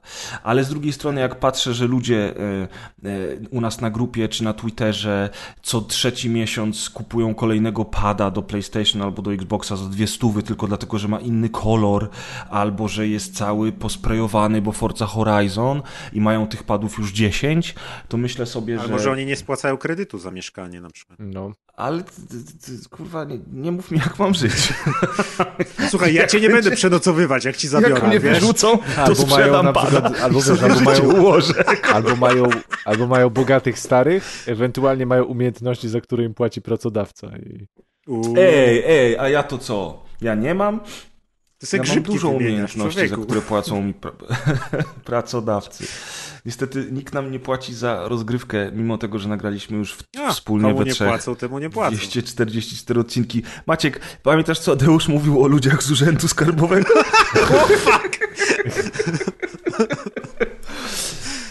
Maciek No. nawet nie ma konta w banku w takim razie. Ja z dziupli w drzewie wyciągam pieniądze, to jest, wiesz... O nie, to nie chcę wiedzieć, Nie chcę jakie się wiedzieć. o- około dziuplowe rzeczy tam dzieją, gdzie tam się pieniądze pojawiają. Um, tak. Słuchajcie, y, teraz, ponieważ y, dział newsów się skończył, to zanim przejdziemy do działu e, gier, to chcielibyśmy tylko e, wspomnieć o tym, że e, kiedy odcinek ma premierę, czyli 19 listopada, dla nas to jest jutro, a kiedy będziecie słuchali tego odcinka, to już się okaże. Natomiast e, jutro mija rok od śmierci Piotra Kuldanka. E, Kuldana, którego mogliście znać z tego, że czasami gościnnie występował na rozgrywce e, i grubych rozmowach. I chcieliśmy po prostu o tym wspomnieć, dlatego że e, to jest taka forma, e, nasza forma uhonorowania pamięci o Piotrze. Mam nadzieję, że uda nam się również inaczej jeszcze nie raz go uhonorować, natomiast na dzisiaj mamy tylko dla Was takie przypomnienie, że rzeczywiście to już rok. E, Minął już rok, wiele się zmieniło, część rzeczy na lepsze, część rzeczy na gorsze, e, ale e, pomyślcie o Piotrze albo puśćcie sobie jakiś odcinek z jego udziałem, jeżeli macie ochotę i w ten sposób możecie też go razem z nami uczcić. Niby Coś- tak dawno, a tak niedawno, nie? No, bardzo niedawno, to jest tylko rok, tylko że ten, ten rok tyle trwał i tyle rzeczy się wydarzyło w, w ogóle w tym czasie, że człowiek już zapomniał, nie? I teraz nagle wiesz, 19 listopada i okazuje się, że O kurczę, to, to, już, to już tyle czasu minęło, nie? No, ale w sumie sytuacja tak się mało zmieniła, nie? Jak w sumie rok temu sobie myślałem, że może za rok się już wszystko naprostuje i zmieni, a w sumie patrząc na ten ostatni czas, to jakoś tak prawie jakby się nic nie zmieniło, jakby się ten rok z tamtym zlał. No nie, no to jest prawda, że wręcz idziemy chyba na rekord, jeżeli chodzi o umieralność i, i ilość zachorowań, ale to już nie jest temat na rozgrywkę. Nasze podejście do szczepień i do dbania o siebie oraz ludzi dookoła znacie. W związku z Chipy czym... Billa Gatesa. Tak jest, 5G, PlayStation, samo zło. Już Activision 5G. No. no, także y, dzisiaj, y, nie wiem, czy chcecie coś jeszcze dodać? Amadeusz, może ty? Nie wiem, wy, wydaje mi się, że chyba raczej nie. Ja jak słuchacze, posłuchanie jakichś starszych odcinków jest dobrym pomysłem. Ja zawsze z tej strony, jak macie tylko chwilę czasu na przypomnienie sobie, to puśćcie sobie początek setnego odcinka z wyjściówką. E, tam też jest kompilacja bardzo dobra klimatu roz, rozgrywkowy, rozgrywkowego przez lata, także, także to jest jeden, jeden z fajniejszych takich kilku minut, które sobie możecie puścić. Aczkolwiek y, powiem wam też, że ja na przykład nie wiem, nie, nie, nie dałbym rady odsłuchać żadnego starszego odcinka je, je, jeszcze. Może jeszcze jednego roku potrzebuję, ale tak, tak, tak, tak nie dałbym, nie dałbym rady mm, odcinka całego jeszcze raz posłuchać, na którym, na którym występował Kuldan. No, ja, ja rzadko wracam, jeśli już to tylko sobie czasem intra przypominam, ale wiadomo, że Kuldan też w tych intrach był i no też się dziwnie czuję. Trochę się czuję, jakbym słuchał nagrań z jakiegoś innego życia. E, z Dziwnie, bo alternatywnej rzeczywistości jakiejś takiej, która z jednej strony wiem, że była, a, a wiem, że jest zupełnie inna niż ta, w której teraz Bo- żyję i to jest bo, taki tak, ale bo mi się. Tak, bo mi się wydaje, że o ile powiedzmy mm, gdzieś tam umieranie w rodzinie starszych osób albo, albo jakieś opowieści właśnie o umieraniu to jest takie odległe i od zawsze było takie, takie samo, to o ile e, ono jest połączone z technologią i z tym, że mamy tyle zdjęć, zapisów, a tutaj tak naprawdę mamy audio, które jest takie, że ktoś nam do ucha tak Mm, naprawdę mówi, Zamykasz prawda? oczy i... ten- Tak, to nawet, to, nawet nie jest, to nawet nie jest film z dzieciństwa, który sobie oglądamy i ten film to, to, to my wiemy, bo jest ta czwarta ściana, ten ekran powiedzmy, tak? I, i, e, i, i, się jakoś łatwo jeszcze tak mm, od tego e, filmu oderwać, to tutaj to jest tak naprawdę gadanie do ucha. E, Szczególnie, że na przykład a dla mnie ten efekt jeszcze jest potęgowany tym, że obok ja mówię do drugiego ucha, tak? Czyli, czyli ja brałem udział w tej rozmowie i, i, i ta rozmowa mi się przypomina i w ogóle to, to e, sam fakt tego, jakby tego jak, jak śmierć wygląda w dobie technologii i że w każdym momencie jak idę teraz po ulicy, to sobie mogę Kuldana tak naprawdę w dowolnej sekundzie, gdzie mam dostęp do, do, do, do, do, do sieci e, komórkowej, to sobie mogę w sekundę dowolny odcinek i Na dowolną YouTubie sobie recenzję możesz i, puścić tak, przecież. No. i dowolną rozmowę z Kuldanem sobie mogę swoją puścić, a tych rozmów przecież mamy dziesiątki godzin tak naprawdę. Setki No. godzin, tak? W- Na przestrzeni rozgrywki mogę którąś z naszych setek godzin rozmowy sobie puścić. To jest, to jest, to jest rzecz, z którą jeszcze jakoś sobie, nie wiem, nie, tak nie, nie poradziłem, nie przyswoiłem i nie potrafi e, organizm jakoś tak mm, sobie, sobie z tym słuchaniem poradzić i się jakoś do niego ustosunkować, albo w negatywny, albo w pozytywny sposób. Ja generalnie rzecz biorąc to jakoś wczoraj tak y, leżałem w łóżku i właśnie uświadomiłem sobie, nie, że, że Piotrka nie ma i jakby te, te, te, te To kurwa po roku to w czas. no, nie? rychło w czas, nie, ale wiesz co chodzi, orient. że tak jakoś, No jakoś tak wiesz, to co powiedział Maciek, nie, że e, to było w innym życiu. To wszystko, co się działo wtedy, było w innym życiu, jak dla mnie. I było, to było inne uniwersum, multiversum rozgrywki. E, wiesz, tam, tam to, to, to była inna zupełnie historia, a to życie dzisiaj to jest zupełnie inna rzecz. I faktycznie, patrząc wstecz, Dzisiaj mam wrażenie, że te moje wspomnienia to jest tak, jakbym właśnie oglądał film, a nie wspominał coś, co wydarzyło się naprawdę. A dzisiaj jakby żyjemy w innym świecie, w którym Piotra nie ma i e, w sumie, tak jak mówicie, niewiele się zmieniło od roku czasu, a jednak wszystko się zmieniło. E, no i to jest cały czas coś, co mnie też porusza mm, i dlatego ja też nie jestem w stanie sobie teraz odpalić na przykład odcinka z Piotrem i posłuchać, bo też nie dałbym rady jeszcze. Może za kolejny rok. Tak go lubiliście okaże. właśnie. Nawet go słuchać nie lubicie. Nawet jak humor tego słuchać nie lubicie. Tak? No tak, także tak. Eee Never Forget It Spaghetti. No co, no nie możemy przecież tutaj za bardzo smucić, no. Wiecie jak jest. Jest dobry tekst na wieniec pogrzebowy. Tak, znajdziecie no. nas na Spotify, to jest dobre.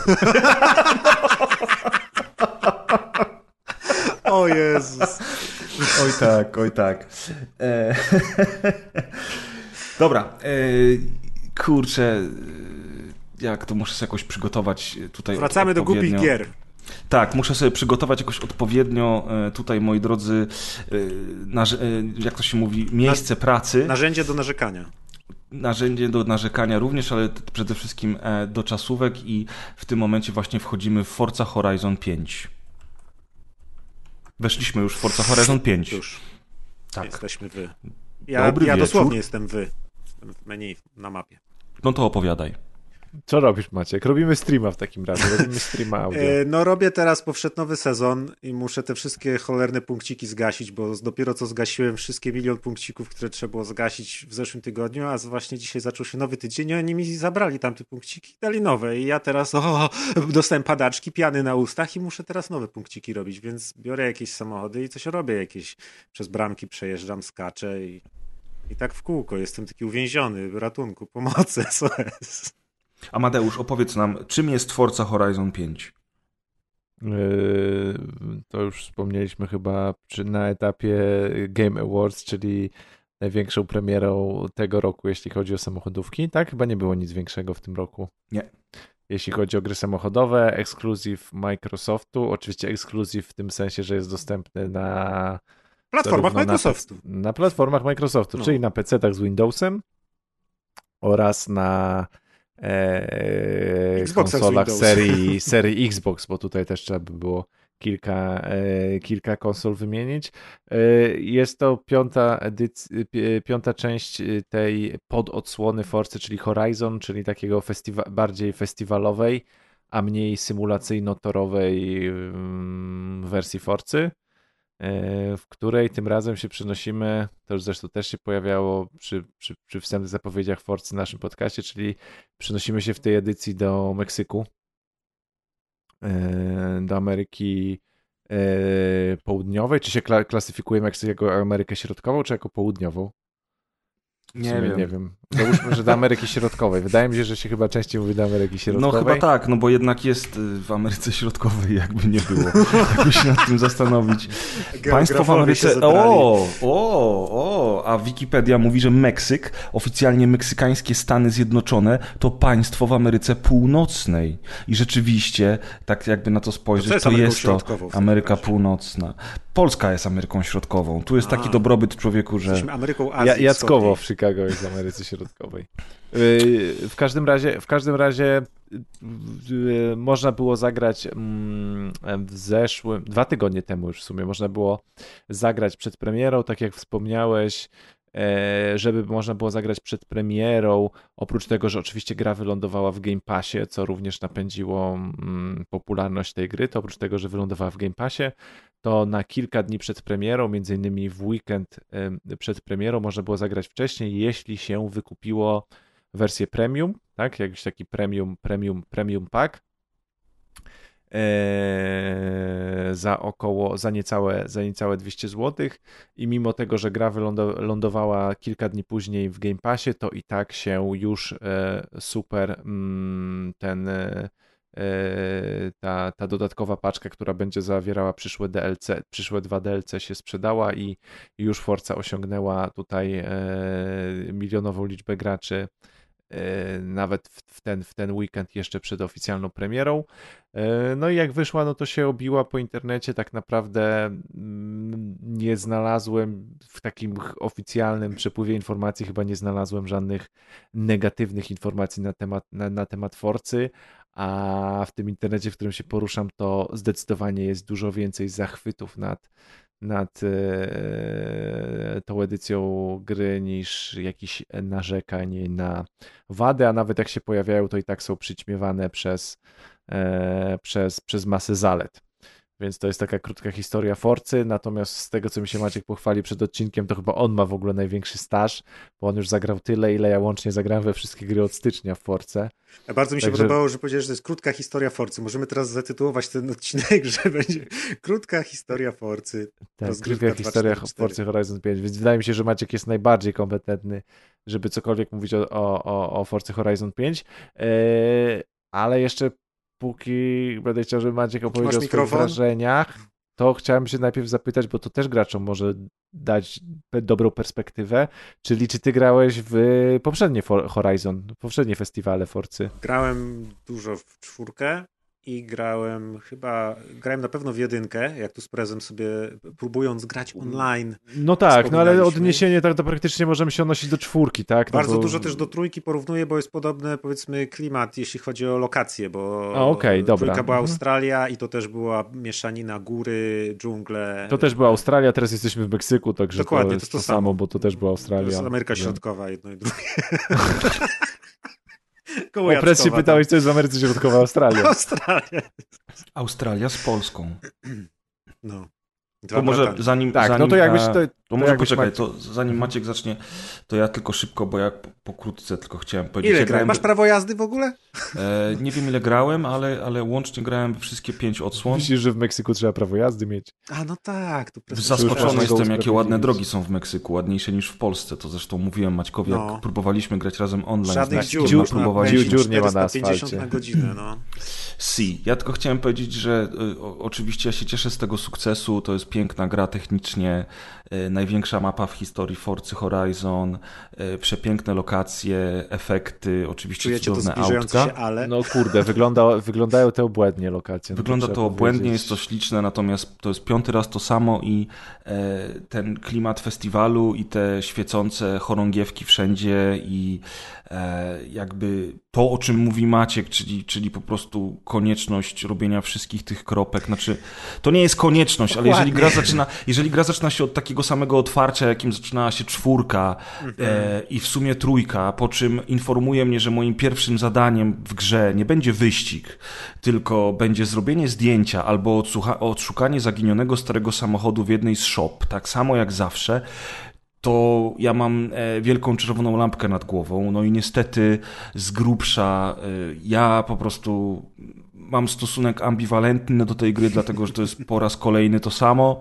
E, po raz kolejny online nie działa, co żeśmy zresztą z Maćkiem sprawdzili, a przynajmniej nie działa tak jak powinno. Dzisiaj jest był niesamowicie... pierwszy super szybki hotfix, ale wątpię, żeby coś naprawił. Dużo. E, po raz kolejny menu i interfejs są absolutnie nieintuicyjnie i, i niesamowicie upierdliwe e, i niestety do tego wszystkiego w tej odsłonie muzyka z radiostacji jakoś tak nie przypadła mi do gustu, mimo tego, że muzyka zawsze była jednym z najsilniejszych punktów tej serii, to, ale to już jest oczywiście subiektywna opinia, po prostu te kawałki mi nie podchodzą e, i z tego powodu jest mi smutno. Bawię się natomiast bardzo dobrze na offroadzie i na cross country, dlatego, że po raz pierwszy od czasów pierwszej części mamy wreszcie takie realne trasy offroadowe, które rzeczywiście dzieją się gdzieś w dżungli albo na pustyni, gdzie to wygląda jak faktyczna trasa offroadowa, a nie wyścigi wokół parku w środku miasta, bo ktoś ustawił tam checkpointy i nazwał to e, wyścigami terenowymi, co było ogromną bolączką Forcy dla mnie w większości odsłon. Natomiast tutaj wreszcie ja czuję, że mam wyścigi terenowe i po Dirt 5, e, który chwaliłem w zeszłym roku, który też był taką zręcznościową ścigałką i przenosił nas w różne fajne miejsca, e, gdzie się ścigaliśmy, tutaj wreszcie czuję, że Forza może również dać mi radość z tego offroadu, bo te lokacje, mimo tego, że bardzo podobne do siebie, no bo okej, okay, to jest jeden kraj, fakt, że jest pustynia i dżungla i miasto i coś tam, ale, ale jednak ma się wrażenie, że te lokacje są do siebie bardzo podobne, no bo dzieją się na tej samej mapie, no trudno, żeby tam nagle coś się zmieniło i żebyśmy się przenieśli do Nepalu, ale ogólnie bardzo, bardzo na plus y, są te wyścigi terenowe w to tej odsłonie. To jest ciekawe, bo wtedy jak graliśmy i mi opowiadałeś, to jeszcze byłem przed tymi terenowymi, bo gasiłem po kolei wszystkie uliczne i inne, a dzisiaj spędziłem cały dzień na robieniu terenowych wyścigów i grało mi się dosyć trudno, przez to, że no, trochę na, na, na, własne życzenie, bo w Forzie jest tak, jeśli ktoś nigdy nie grał, że każdy wyścig możemy sobie zagrać dowolnym samochodem i y, nasi przeciwnicy komputerowi i konsolowi y, będą grać podobnymi samochodami. Czyli jeśli chcemy sobie przejechać wyścig y, Trabantem, to będziemy jechać z innymi Trabantami, a jeśli chcemy przejechać najszybszym McLarenem, to będziemy jechać z McLarenami. I o ile właśnie w y, tych wszystkich offroadowych trasach powolne samochody są jeszcze spoko, to jak się chce już jeździć tymi szybszymi klasami, tam S1, S2, to do szału doprowadza mnie nieprzewidywalność tego, bo przy ogromnych prędkościach nierówności terenu sprawiają, że często nie z własnej winy nagle cię gdzieś wybija kompletnie poza trasę. No bo, no bo silnik fizyczny jest jeden, więc jak on robi tak. sobie te przeliczenia I, i tego, przy... jak, jak, jak, jak ta masa się powinna mhm. wybijać, to wydaje mi się, że to, to jest, to jest też od tego. I, i, i dlatego, kiedy jeżdżę, kiedy jeżdżę wyścigi uliczne na asfalcie, to czuję, że ja mam kontrolę nad tym samochodem, jeśli gdzieś wypadnę, to jest z mojej winy. A w tych wszystkich offroadach ja mniej więcej steruję tym samochodem trochę w prawo, trochę w lewo, a on leci po prostu przez te wszystkie krzaki. Ale, ale jedziesz Ferrari po offroadzie, czy jak? Nie jadę w Ferrari, ale, ja, ale, próbu, ale lubię jeździć tymi szybkimi, ponieważ to trwa krócej. jak mam 30 wyścigów do przejechania, to mogę jechać powolnymi, starymi terenówkami i wtedy jest w miarę spoko, ale mogę sobie wziąć terenowe samochody. Znaczy, też swoją drogą, że Forza działa tak, że można sobie wziąć Ferrari nisko zawieszone i stuningować je no na wersję terenową i pędzić rajd terenowy 400 na godzinę, yy, wyskakując na wzgórzach i przelatując 3 kilometry czy tam paręset metrów na każdym wzgórzu, co swoją drogą jest in, inną inszością. W każdym razie a propos tych rajdów terenowych, to tobie się gra najlepiej, a dla mnie właśnie ta nieprzewidywalność, przynajmniej przy większych prędkościach, jest taka strasznie denerwująca. I znowu, Forza przychodzi na ratunek, można sobie w nieskończoność przewijać czas do tyłu i powtarzać i tak naprawdę niczym głupia małpa jechać na pałę i wiesz, za którymś razem trafisz w tą bramkę i jedziesz dalej i znowu cofasz czas, cofasz czas do upadłego, aż trafisz w tą bramkę i jedziesz. Nie ma za to żadnej tak, kary. To, to była jedna zawsze z moich za... ulubionych feature'ów Forcy, od, chyba od drugiej części Forcy Aha. z Xboxa. I też y, na przykład jest zbijanie tych tablic, gdzie się zbija tablice, żeby zyskać kredyty albo obniżyć koszty szybkiej podróży. Większość tych tablic jest na ziemi, ale niektóre są na budynkach. Żeby je zbić, kiedy są na budynku, trzeba skądś wyskoczyć, ale zazwyczaj to nie jest taki skok, że hop, jest gdzieś blisko rampa, tylko ty się musisz wybić z wzgórza, który jest 200 metrów obok i w to trafić. I to jest też bez sensu, bo to jest festiwal po prostu wiecznego powtarzania. Bierzesz jeden rozpęd, skaczesz za wolno, za szybko, potem masz w miarę dobrą prędkość, jeszcze musisz wyzować tak żadnej przyjemności w tym nie ma. Znowu, ja się czuję, że wiesz, muszę to odhaczyć, więc robię te głupie rzeczy i powtarzam. To, to, to, to a propos tego, tu jeszcze mówiłeś o menusach, to tutaj akurat też no, Forza jest taką grą, która jest wyścigami ostatecznymi. Ona posiada wszystko ze wszystkim, posiada wszystkiego rodzaju wyścigi, wszystkie samochody świata, yy, wszystkie opcje malowania, tuningi, klaksony, ubranka dla ludzików, online, tworzenie własnych tras, samochodów, udostępnianie, sklepik, jeden, drugi, trzeci, festiwal, festiwalowe zadania, jakieś inne rzeczy.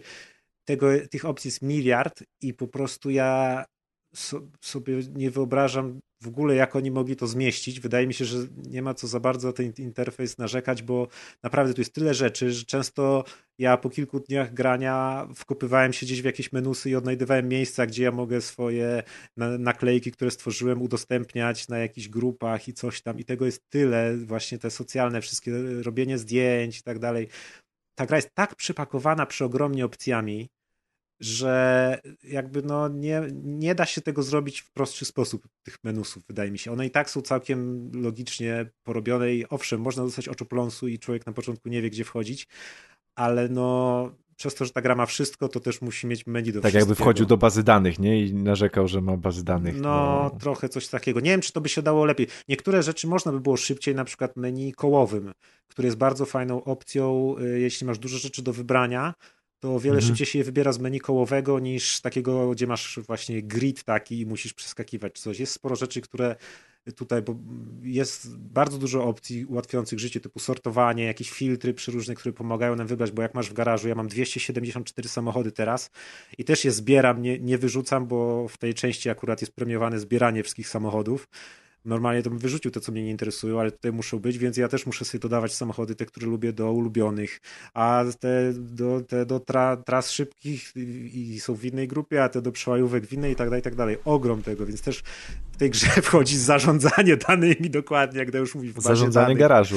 zarządzanie garażu i ten, więc jest tego mnóstwo. To jest w ogóle, no też rozmawialiśmy z Prezem, no to jest gra, usługa, living game, nie? Oni tu będą te rzeczy dodawać, to nie jest prosty Need for Speed, gdzie No ty tak, sobie włączasz samochód, trasy będzie, i tak. już, tylko tak, to, ta gra ma żyć, tutaj masz, ty tutaj masz rozkład tygodniowy, hej, masz tu na tydzień zadania, zbieraj punkciki, rób, to zrób takim samochodem, to z rakim, to zrób sam, to zrób solo, to zrób ze znajomymi, a tu zgaś te y, jakieś tam znaki zapytania, a tu coś i za to dostaniesz punkty, a zaczął się nowy tydzień, nowe nagrody, zbieraj od nowa i tak dalej w nieskończoność, nie? Więc wiadomo, że w, w, co się wchodzi. Jak ktoś potrzebuje gry, która go w 100% zaabsorbuje, to to jest coś idealnego dla niego. Jak ktoś tego nie potrzebuje, to też się będzie dobrze bawić, bo ja w czwórkę na przykład grałem praktycznie w ogóle tak sam dla siebie. Jeździłem sobie tylko wyścigi, nie przyjmowałem się nawet, nie zaglądałem właśnie w te menusy. Dopiero w piątce zacząłem to zgłębiać i patrzeć na te wszystkie tutaj opcje. Więc jeśli chodzi o to, jak kogoś to przeraża, to można sobie też po prostu wziąć jeden samochód, który każdy chciał, jakieś tam Ferrari i sobie nim cały czas jeździć i mieć frajdę i się nie przejmować, dlaczego na tej mapie jest tyle znaczników i, i w ogóle i też no, można je filtrować, ale nie wszystkie. No nie, no, opcji ta gra ma mnóstwo. Ale zmierzając do meritum, to co też Press wspomniał, to jest piąty raz to samo i moim zdaniem to jest nawet cofnięcie względem poprzedniej części, bo ta poprzednia część przynosiła jednak, jakby nie mówić, rewolucję w gatunku, czyli te zmienne pory roku. I rzeczywiście były kiedyś w ścigałkach yy, lata temu y, mapy zimowe, mapy jakieś tam coś tam w różnych właśnie, a ta w deszczu, a ta coś tam, ale nigdy tego nie było w otwartym świecie i Forza 4 to y, zrobiła. Zrobiła to bardzo fajnie, bo na przykład w tej Anglii, kiedy przychodziła zima, to jezioro, które było w lecie normalnym jeziorem, w zimie ono zamarzało i były na nim zawody, można było po nim jeździć, więc tu już taka e, fajna zmiana była. No poza tym wiadomo, śnieg, mniejsza przyczepność i tak dalej, ale też wizualnie ta mapa się kompletnie zmieniała. I niby ją znałeś jako zieloną, wspaniałą, a nagle ona była cała bialutka i już to było jakby, powie, robię tutaj cudzysłów palcami, nowa mapa, nie? A tutaj, przez to, że to jest Meksyk, to wiadomo, nie dało się go całego śniegiem zarzucić, więc oni też wprowadzili sezony, które trwają po tydzień. Przy czym tutaj one są podzielone tak, że jest y, lato jest porą deszczową, jesień jest porą burzową, dzisiaj się zaczęła jesień właśnie, zima jest porą suchą i wiosna jest porą gorącą Sorry, na zdrowie. To Dziękuję. alergia na Meksyk albo na takie same gry. No, takie same gry, no. I z tego, co zauważyłem, dzisiaj się właśnie ta pora burzowa zaczęła. Rzeczywiście jest trochę więcej y, błota, chociaż też jeździłem rajdy terenowe. O, przepraszam. Przepraszam. zaraz skończę o tej forcie mówić. Przepraszam, naprawdę. Tro, jeździłem dzisiaj rajdy terenowe, więc może one są tak y, zaprogramowane, że jest tam więcej błota, ale może wydaje mi się, że jest trochę tego więcej, bo to nawet na tych y, rejonach pustynnych na, na zachodzie mapy były takie kałuże i więcej deszczów. Y, I, I niby też to się ma jakoś tam zmieniać, że na przykład w górach może się pojawić śnieg czy, czy coś, ale no na pewno nie będzie to zmiana tak jak wtedy, więc już jakby moim zdaniem to jest cofanie się względem poprzedniej części, rezygnowanie z jakichś feature'ów, które akurat były właśnie czymś świeżym, czymś nowym, czymś niespotykanym. A potem jak się na to wszystko spojrzy, na to menu, które wygląda tak samo, na te zadania, które wyglądają tak samo, na ten festiwal, który wygląda tak samo, na właśnie ten początek gry, gdzie zrzucają cię z samolotu, o wow, jak w poprzedniej części i jedziesz wyścig i nagle motocykliści koło ciebie jadą, wow, dokładnie jak w Wow. poprzedniej części. I po prostu nawet ich nie stać na jakieś takie nowe rzeczy. Kiedy Forza zaczynała, był ten wyścig Mustang kontra Mustang, gdzie ty jechałeś samochodem Mustangiem, a nad tobą leciał samolot Mustang i on leciał inną ścieżką, ale się tam przecinaliście czy coś. To wszystko było nowe, fajne, świeże. A oni grają cały czas to samo i tak naprawdę okej, ta gra jest świetna. Ona naprawdę ciężko się jej przyczepić, czy do rzeczy technicznych, czy do zawartości, bo to jest jakby spełnienie marzeń. Już nawet o czwórce mówiłem, że to jest taka ultimatywna gra wyścigowa dla kogoś, kto, co tu też warto zaznaczyć, nie jest jakimś mega fanem gier wyścigowych, bo to jest też tu, co Prez słusznie zauważył, jak ty to mówiłeś, y, Everyman's Game? Tak. Tak, to jest gra... To, to jest taka gra y, super seller, best seller dla każdego. Dla każdego. Każdy Nie może się dobrze być z tą grą fanem bawić. wyścigów, nie musisz być dobry w wyścigi, co też swoją drogą ja już uważam za minus jednak, ponieważ też tutaj znowu, no jest ten festiwal, jesteśmy nagradzani za wszystko, te kudosy yy, odziedziczone po Project Gotham Racing sypią się za wszystko. Masz wrażenie, że po prostu ruszysz samochodem, mówią, super, ruszyłeś samochodem, 100 punktów, pokonałeś zakręt, 200 punktów, wypadłeś z zakrętu, 300 punktów, nie? I jeszcze samochód, i losowanie, e, i jeszcze masz ubrania, a jeszcze przejedź 100 metrów i zaraz dostaniesz jeszcze więcej punktów. A tu i co chwilę dostajesz, jesteś czymś obrzucany, więc y, y, to jest normalnie traktowanie trochę jak gracza, jak takiego snowflake'a, na którego się sypuje po prostu, wiesz, zamęczysz go to, tymi y, komplementami na śmierć po prostu. Y, Już teraz też nie ma, jakby te, ten, ten festiwal zaczyna się bez żadnego tam y, ściemniania, tylko ty jesteś od razu na nim gwiazdą i od razu jesteś traktowany jako ten najlepszy. Jesteś naszą gwiazdą z naszego festiwalu, jesteś najlepszy, jeśli z nami co chwilę i są w radiu komunikaty, co to nasza gwiazda nie zrobiła. I też właśnie ten aspekt jakby tego, że ja nie mam wrażenia, że poza samym faktem zbijania kropek dla zbijania kropek, nie ma tutaj w tej grze takiego progresu tradycyjnego, czyli że wiesz, zaczynasz, masz 5000 dolarów, stać cię tylko na starego golfa, no i jedziesz, nie? I powoli zarabiasz, odblokowujesz rzeczy i tak dalej. Nie, tu zaraz wiesz, możesz wylosować po pierwszym yy, wyścigu w swoim yy, najlepszy samochód w grze, bo tak ci się trafiło i już możesz nim jeździć, nie? I zaraz drugi, trzeci.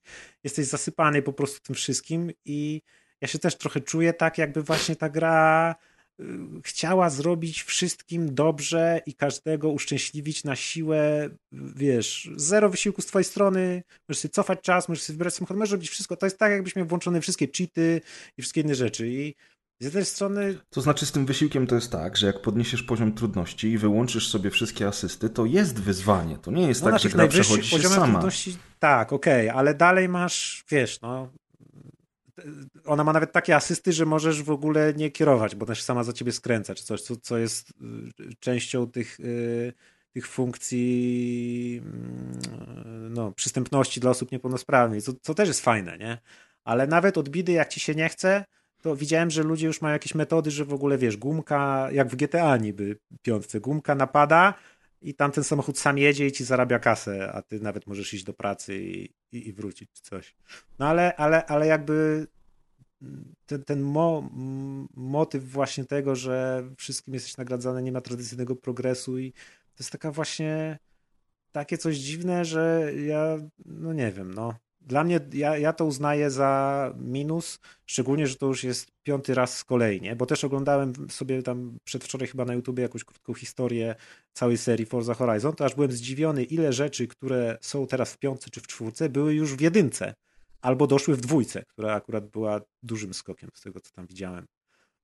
Więc y, znowu, jak ktoś robi piątą część, która jest świetna, no to jest fajnie, ale na przykład widziałem głosy, które właśnie mówią, że Forza na grę roku, czy coś. No, to ja na przykład w życiu bym nie dał Forzy na grę roku, bo to jest dobra gra, ale nie robi nic lepiej, co już wcześniej widzieliśmy. I to jest dla mnie też no, żaden progres, nie? Co z tego, że ona jest fajna, Skoro ja, ja się mogę równie dobrze, tak samo mogę się bawić w czwórce. I nawet trochę pograłem w czwórkę i oczywiście jest trochę brzydsza grafika, ale tam jest wszystko tak samo fajne, a nawet fajniejsze, bo są pory roku. Więc też mam takie ambiwalentne podejście do tej gry, no. To jest, nawet, nawet się zastanawiałem, czy to nie, nie weszłoby u mnie w kategorię e, guilty pleasure, bo ja bardzo lubię w nią grać, ale ja wiem, że to nie jest nic ambitnego, o, może tak powiem. To jest gra No. zrobiona po linii najmniejszego oporu. Ale władowałeś w nią w półtorej tygodnia 30 godzin ponad? No tak, ale. Dobrze się bawiłeś? Ale no tak. No to nie wiem, to nie jest definicja dobrej gry, w sensie dobrze spędzonego Nie, czasu? bo ja e, się mogę dobrze bawić, e, wiesz, przy średniej grze też, nie? I są ludzie, którzy uwielbiają, no Kaz grał w Deadly Premonition, nie? A czyli się dobrze czasu. bawiłeś, ale nie wiesz, czy to jest dobra gra. Albo Ta- bardziej... Dla mnie to jest, ja mam wraż- ja cały czas mam wrażenie, że, yy, znaczy ja wiem, że ja się dobrze bawię, ale ja też wiem, że to jest właśnie gra bardzo mało ambitna i gra zrobiona maksymalnie, można tak powiedzieć, pod publiczkę. A to nie jest Ona trochę... Mhm. się ma właśnie wszystkim podobać, ma, ma zasypać Twittera, ludzie mają się nią zachwycać, ci co lubią wyścigi, ci co nie lubią wyścigów, ma się mnóstwo sprzedać, ma się w niej czuć wspaniale obrzucany cały czas z tymi rzeczami, Mają w nią zagrać ludzie, którzy też nie grają w samochodówki. Tak, tak, tak, tak. A, a, a nie widzę w niej takich ambicji, jakie pamiętam, kiedy właśnie były, nie wiem, przy Metropolis Street Racer, Project Gotham Racing, przy tych wszystkich wyścigach, przy, przy dertach y, tych, tych, tych nowych, takich bardziej realistycznych, y, czy dirt traili, y, jakichś takich, gdzie ktoś próbuje coś zrobić nowego w tym gatunku, a nie gra tak bezpiecznie, nie? To No jest, dla, mnie, for- to jest dla for- mnie jakby zmarnowany potencjał. Ja widzę mnóstwo rzeczy, które można by było zrobić fajniej, to by była lepsza ogólnie gra. Bo Forza w tej edycji, w tej swojej podedycji Horizon, to, to, już jest, to już jest trochę gatunek gry. Bo wydaje mi się, że już każdy wiedział, czego może tak, oczekiwać no, stworzyli własny gatunek, For, Forza tak. Horizon, no to dostajemy festiwal w otwartym świecie, masy samochodów A to i już- wszystko jest dopracowane technicznie e, bardzo dobrze, tak jak te, te, tak. Prawie tylko, że to, wszystko, bo na przykład pozwól, że ci E, tak, to zaraz, to zaraz powiemy, Ale to tylko, już nawet tylko jeszcze Need for tylko, Speedy próbują z każdą częścią coś nowego Tak, zrobić. A tu masz policyjny, a tu masz jakiś, tu masz rajd przez Amerykę, tu maż nagle No, ale realistyczny tak jak Tylko techniczną stroną jest gorzej w Need for Speedach. No tak, ale Tak przynajmniej, powiedziałeś, tutaj przynajmniej te oni części grają są bezpiecznie. Różne.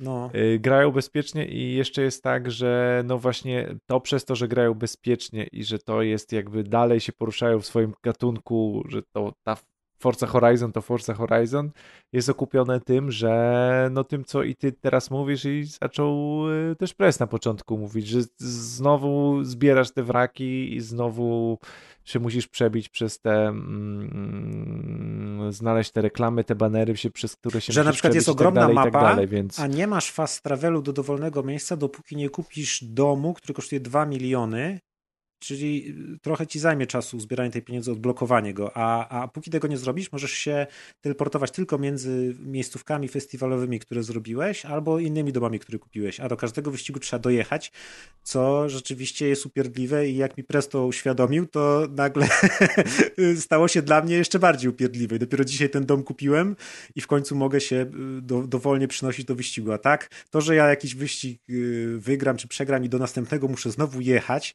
to jest jakiś kretynizm absolutny. Nie wiem, czemu to ma służyć. Jak... y, No, to ma służyć temu, żebyś więcej czasu spędzał z grą. Dla mnie to jest niestety zawracanie dupy, bo e, ja wolę jechać wyścig po wyścigu niż tracić czas na jakieś przejazdy, które w pewnym momencie i tak zaczynasz olewać, nie jedziesz zgodnie z GPS-em, tylko w, jedziesz tym Ferrari, kurczę, przez środek, y, wiesz, krzaków, żeby skrócić drogę i y, zaoszczędzić kilometr. Tak, no. A to wybija tak z imersji straszliwie, kiedy wiesz, że możesz tak pojechać i jedziesz tak, bo nie będziesz jak idiota jechać dookoła, tylko chcesz jak najszybciej do tych wyścigów dojechać, więc pędzisz tym Ferrari 250 na godzinę, rozwalasz wszystko po swojej drodze i sobie myślisz, co... I co, dostajesz co za to gra? punkty. I dostajesz za to punkty. Brawo! Brawo! No ale no widzisz, no jakby. Ja rozumiem, że to jest gra dla każdego i że taki everyman może sobie usiąść i raz na kilka lat poczuć te emocje związane z super szybkimi samochodami, pięknymi widokami i dobrą muzyką, wiesz. I to jest taka gra, tak jak już powiedzieliśmy, po prostu w którą każdy może się Bo bawić. ona jeżeli... też z drugiej strony jest dla takich hardkorowców, bo nie wiem, czy zaglądaliście w opcję tuningu tych samochodów, ale ich tam jest wciul. Od ustawiania geometrii opon, kół, od y, ustawiania ciśnienia w oponach, przez jakieś skrót, skracanie biegów, sekwencji i tak dalej, i tak dalej. Tam naprawdę te tuningi y, mają mnóstwo opcji i one też mają znaczenie, ponieważ można sobie to zrobić samemu, a można też ściągnąć popularne tuningi, które inni ludzie wrzucili. I ja sobie takie tuningi ściągam, bo ja się nie znam kompletnie na tym, więc polegam na, na, na wiedzy innych. I rzeczywiście auto stuningowane Czuć różnicę. czuć różnicę diametralnie. można, już swoją drogą, że można z samochodu zrobić albo rajdówkę y, taką offroadową, albo ściganta ulicznego, czy, czy dragstera nawet, ale rzeczywiście czuć te, te wszystkie opcje, jakieś tam nachylenia, spoilerów i tak dalej, więc znowu, gra niby dla wszystkich, a masz tam mnóstwo takich ustawień, które w ogóle, wiesz, 90% ludzi nawet nie wie, do czego służą te, te funkcje. Co jest jeszcze bardziej mnie konfuduje i No, sprawia, że nie wiem, co o tej grze Na chuj to powietrze w oponach, nie? Helem się powinno. No Nie, tak, no jest to, jest to rozbudowana. Nie no, opona to opona, po co powietrze? Guma powinna być, nie? To opona w końcu. No. Wiecie, no jest to rozbudowana super produkcja i tutaj jakby nie ma w ogóle dyskusji. Widać budżet i widać ilość pracy włożoną w to wszystko. Jest ogrom samochodów. Jest największa mapa w historii serii. Są bardzo ładne widoki i na Niebo pewno... niesamowicie wygląda. Chmury i ten to jest wow. No, to skyboxy. Jest coś nextgenowego. Te skyboxy, które są w Forze, to jak te chmu- ja myślałem, że nie wiem, w Red Deadzie drugim były świetne skyboxy, ale tutaj jak patrzę na to, jak te chmury, jeszcze jak się jakieś timelapsy obejrzy na YouTube, jak ta pogoda się zmienia, to jest kurna fotoreal. Ja bym nie, nie powiedział, czy to jest grafika w, w grze, Tak, czy no, naprawdę. połowa osób, z tego co ja widzę na social mediach, to połowa osób spędza czas w ogóle w tym fotomodzie. Photo mode. To Tak tego jest. nigdy nie zrozumiem, tak? Zamiast grać, po co robić zdjęcia i coś zamiast, albo zamiast robić zdjęcia, to robić zdjęcia w grze. Natomiast, no tak, dużo osób lubi fotomody i Ale powiedz mi, Deusz, czemu zamiast jeździć. Ferrari po Wrocławiu, to jeździsz w grze? Ty biega, biedaku, ty. Nie No, widzisz analogii, się że jest łatwiej wyjść i zrobić zdjęcia niż wyjść i pojeździć Ferrari. Nie każdy ma takie życie jak ty, że wiesz, A może kredyt, niektórzy nie mają pad za 900 smartfona i mogą tylko w grze robić zdjęcia. Deusz, śpij krócej, weź kredyt, zmień pracę. Nie To jest znasz? proste. jest proste. Nie musisz co, co miesiąc kupować kawy za 5000 złotych. Zamiast pływać jachtem, lataj samolotem, od razu oszczędzisz. Elon Musk wstaje codziennie przed piątą rano, nie? Dokładnie. Jest najbogatszym człowiekiem na świecie. Przypadek? Nie sądzę. Nie sądzę. Nie sądzę. Yy, a ja będę bronił photomode, bo to jest. yy, Ja uwielbiam photomode w grach. Ja wiem, że to jest strata czasu. I ja potem na przykład kończę jakąś grę, mam 150 screenshotów. Wiedźmin e, 3. Tak jest. 150 screenshotów zrobione po przejściu gry. Ostatnio tak miałem z Guardians of the Galaxy, e, po czym biorę i usuwam te wszystkie screenshoty, bo stwierdzam na chuj mi one. Wiesz o co chodzi? Ale zabawa fotomodem jest fajna w trakcie grania. Czasami można niezłe screeny zrobić. A, A też ten rzeczywiście... fotomod podobno jest słabszy niż w poprzedniej części. Ma mniej filtrów i coś tam. Ale widziałem dużo rzeczy na social mediach, które ludzie robią i wygląda to przepięknie. No do tego są oczywiście te malowania aut, które można sobie e, wystawić online i inni ludzie mogą z nich skorzystać. E, Są też prezenty i na przykład randomowi ludzie w necie mogą ci sprezentować autko za 2 miliony kredytów, bo tak też się dzieje, więc jest dużo tych funkcji społecznościowych. Niestety, i to jest największa bolączka tej serii od zarania dziejów, online działa tak jakby chciał, a, a nie mógł. No to jest nie do wiary. Jest Ja dużo problemów z nim. A próbowaliśmy zagrać wczoraj z prezem i to, co się działo, to ja, ja aż nie wierzyłem, że taka gra to już jest premiera, a nie jakaś, wiesz, early access. Rzeczy Tak. w stylu nie, dołączamy do jednego konwoju, nie dołączamy, on znika, ja znikam, jesteśmy w konwoju, nie jesteśmy, nie możemy zacząć. Zaczynamy, rozłączyło konwój, nie mogę go znaleźć, mimo że jest online, wyświetla się, klikam, nie mogę dołączyć, mogę dołączyć. Nie, I nie, to było nas tylko dwóch, a ja pamiętam, ja pamiętam, że w Forza Horizon 4 próbowaliśmy grać online w kilka osób i tam dopiero się działy dantejskie sceny. Jak na przykład udało nam się wreszcie w pięć osób rozpocząć wyścig, ale okazywało się, że jeden z nas jednak się nie doczytał do tego wyścigu i czekał jak, bied, jak biedny głupek na tej mapie, aż my skończymy się ścigać, żeby mógł spróbować, może przy kolejnym wyścigu to się uda. I to jest udręka. Ja nie rozumiem, czemu oni tego nie naprawili. A swoją drogą y, nie polecam, y, nie pozdrawiam sklepu Xboxowego na PC, bo ja mam wersję PC-ową Press gra na Xboxie, ale żeby na PC wszystko obsługiwać, to ja gram w Forze, mogę Preza zapraszać w- grze, ale to działa jak działa, więc mam jeszcze drugą aplikację Xboxową i tam mam listy znajomych, ale wszystko się obsługuje przez trzecią aplikację Xbox Companion App i tam się łączę do grupy, wtedy możemy gadać, a jeszcze no, koszmar. W porównaniu do Steama, gdzie wciskasz Shift 2, dodaj znajomego i wszystko działa, to tutaj też jest jakaś masakra po prostu na, na PC, więc na Xboxie na pewno jest wygodniej, ale tutaj no niestety skusiłem się, bo cztery dychy taniej znalazłem klucz na, na, na Xboxowy sklep Microsoftowy, więc przyrzydziłem na Steamie, ale może nie było warto. No, więc em, to chyba wszystko, jeżeli chodzi o Forza Horizon 5. I tak w komentarzach się z nami nie zgodzicie i powiecie, że, że super gra, wow, wow, wow, wow. Mi się bardzo podoba. Ja z czystym sumieniem dam 7 na 10. Woo! Jakby mnie ktoś bardzo zdołał Nienawidził. przekonać, to może bym dał ósemkę. Ale póki co polecam, świetna gra, świetnie się bawię 7 na Czyli 10. poziom 50 Cent, Blood on the Sun. Tak jest. Tak jest, dokładnie. No też siódemka była kiedyś. Matko boska. No najwyraźniej tak, czy to jest tak samo dobra gra jak 50 Cent? Blood Także możecie sobie wybrać. Albo zagracie w Forza Horizon 5 sobie, na przykład w przyszły weekend, albo we wstecznej kompatybilności na I Xboxie. będziecie się 50 tak samo dobrze bawić. I To są 50 tak samo dobre gry. prawdopodobnie będzie dużo tańszy. Ale Forza Horizon jest w Game Passie. Słuchajcie, a powiedzcie mi... e, I 50 Cent ma jeszcze lepszą muzyczkę też. No raczej. e, I się szczela. no właśnie się strzela, tak, masz rację. Się Namówiłeś. strzela z rury wydechowej też. Namówiłeś.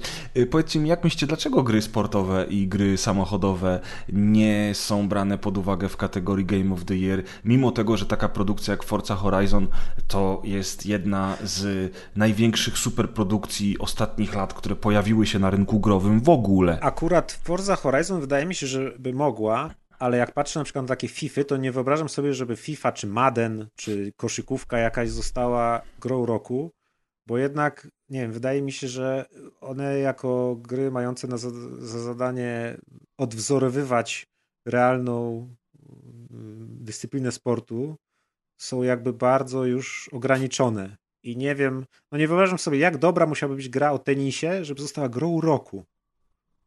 Przy tym, że ona konkuruje, Bo wiesz, z Guardians of the jak- Galaxy, jako gdzie gra, masz grę, jako gra jest bardzo, przygody i tak dalej. Masz, jako gra jest bardzo z innym medium związana, w sensie ze sportem.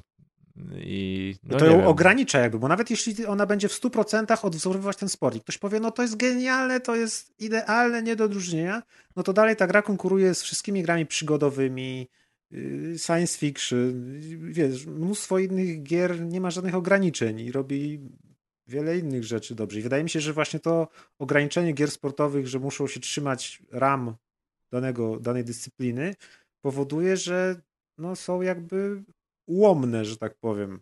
I pod, pod, pod kategorią są podgrami. Gamizm, rasizm growy, grasizm. Gra, są ofiarą Grasizm. grasizmu. Moim zdaniem Tak. to jest grasizm. Tak, to jest grasizm. Y, Będziemy rozmawiać z premierem o tym w przyszłym miesiącu.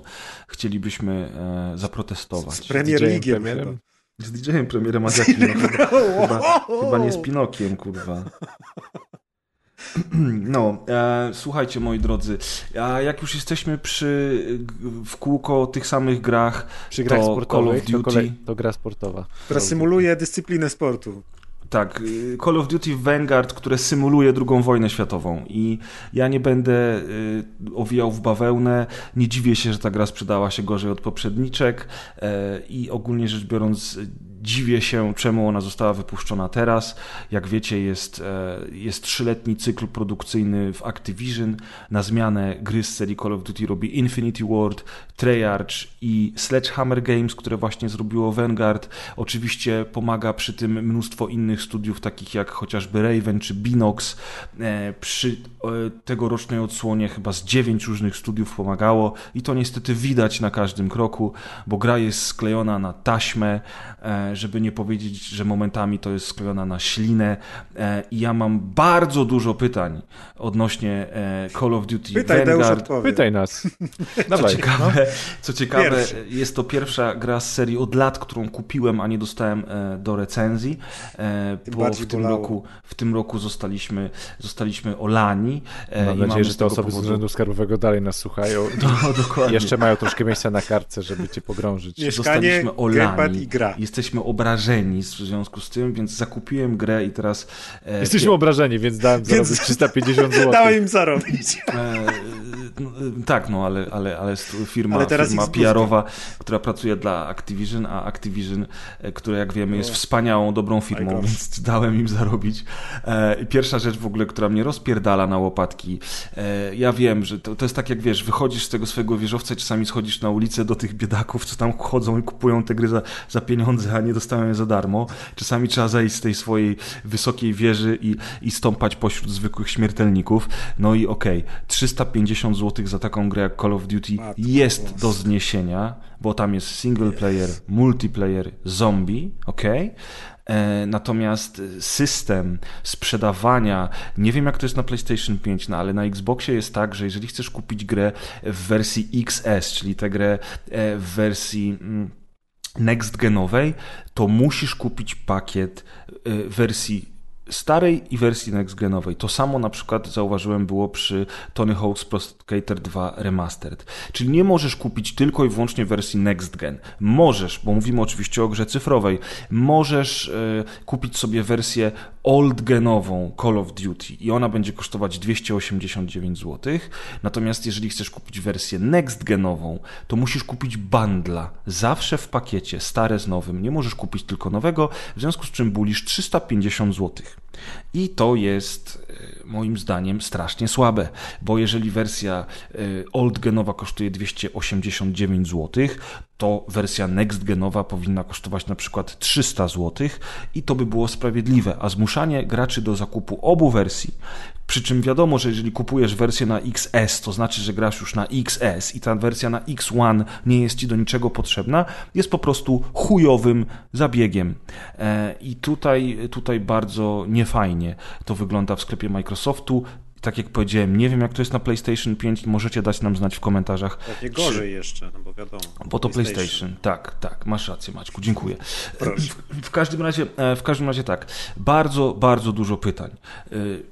W zeszłym, e, zeszłą grą drugą wojenną Call of Duty było Call of Duty e, WW2, czyli e, WWI, dokładnie, czyli World War II, czyli drugowojenny powrót, wtedy witany z kwiatami, chlebem i solą, bo po trzech częściach futurystycznych nagle był powrót do korzeni i to był całkiem udany powrót. Myśmy strasznie dużo czasu spędzili w multiplayer, między innymi z Kuldanem i z Amadeuszem.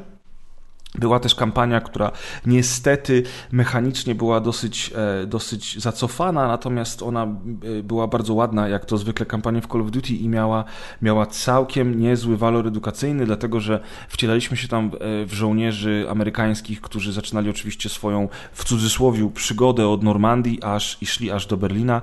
I pod koniec tej kampanii, uwaga, spoiler, trafialiśmy do obozu zagłady, gdzie ci żołnierze po raz pierwszy widzieli, co to się tam w tych obozach działo i to była bardzo mocna scena, zwłaszcza, że jeden z naszych żołnierzy był Żydem i w trakcie kampanii zostaje on pojmany e, przez Niemców i właśnie do tego obozu zagłady trafia, my go stamtąd e, ratujemy razem z innymi e, więźniami tego obozu. I to było to było dobre, bo w grze akcji, która w sumie nigdy nie starała się jakoś specjalnie stawiać na naukę historii, a wielka szkoda.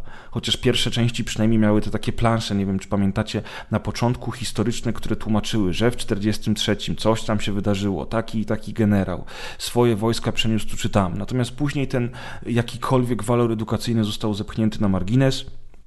I już właśnie w WWI e, w multiplayerze okazało się, że możemy grać e, po stronie Wehrmachtu jako czarnoskóra niemiecka żołnierka.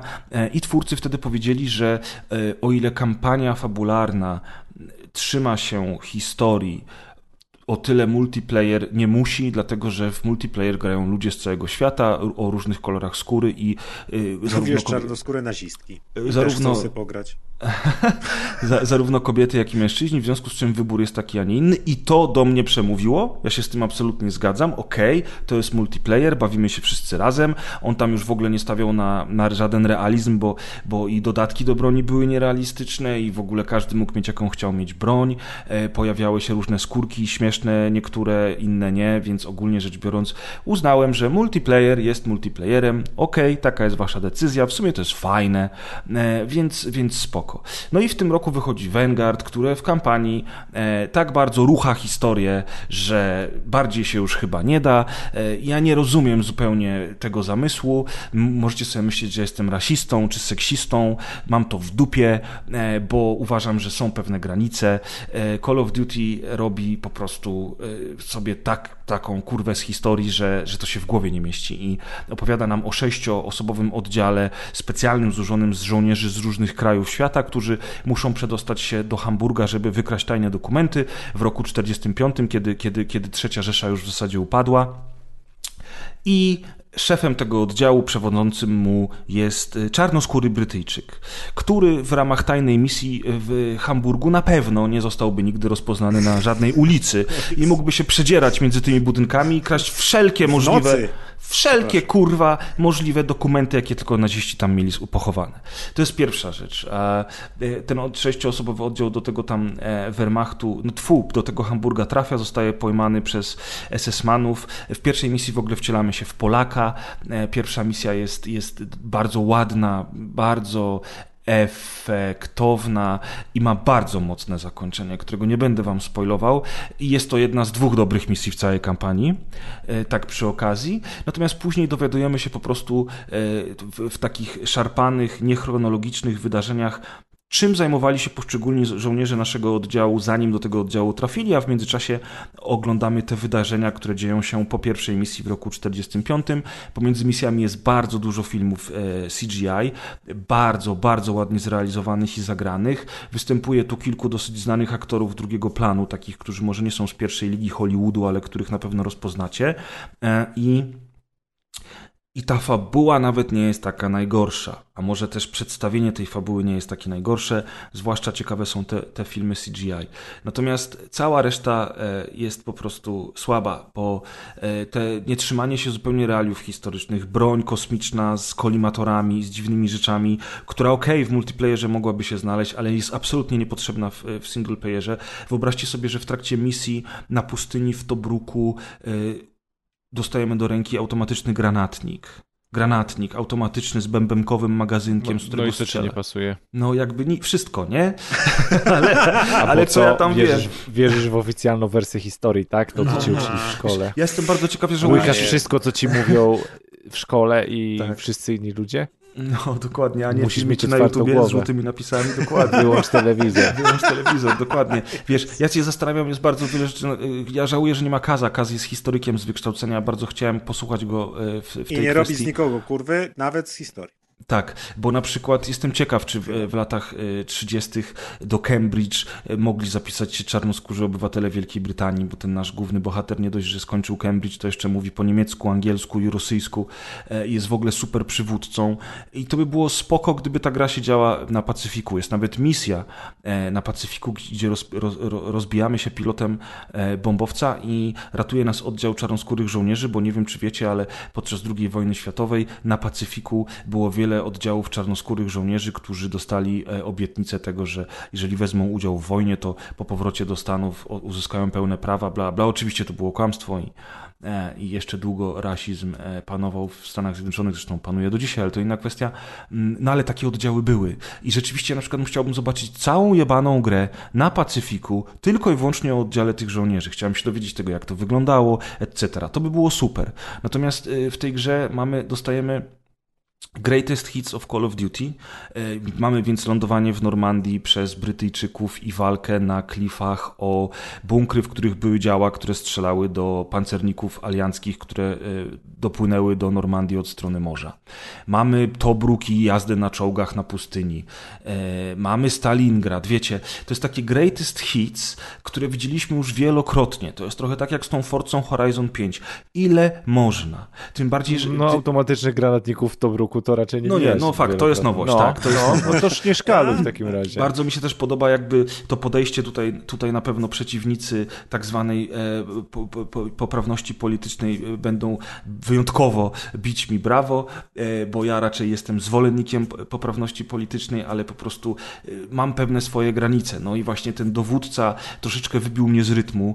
To jest jedna rzecz. Druga rzecz to jest niesamowite podkreślenie tego, jak ważnym członkiem tego sześcioosobowego oddziału jest rosyjska snajperka, która jest najsilniejszym, najodważniejszym i najmocniejszym żołnierzem, jakiego dowódca kiedykolwiek poznał. Ona straciła całą rodzinę w wojnie, przez co jest jego najmocniejszym narzędziem, bo ona chce zemsty. Ja sobie myślę, no tak, no ona jedyna w trakcie II wojny światowej straciła całą swoją rodzinę. No, faktycznie ma to sens. Wiecie, takie, dla kogo jest ta gra w ogóle? Co my teraz robimy? E, przepraszamy drugowojenną grą e, ludzi o innych kolorach skóry i kobiety za, za, e, za to, że, że, nie, że nie byli do tej pory równo, równo traktowani? Przecież to jest bez sensu. Róbmy to na takich polach, na których to coś zmieni, a nie w grze o II wojnie światowej, w której przekręcamy całą historię.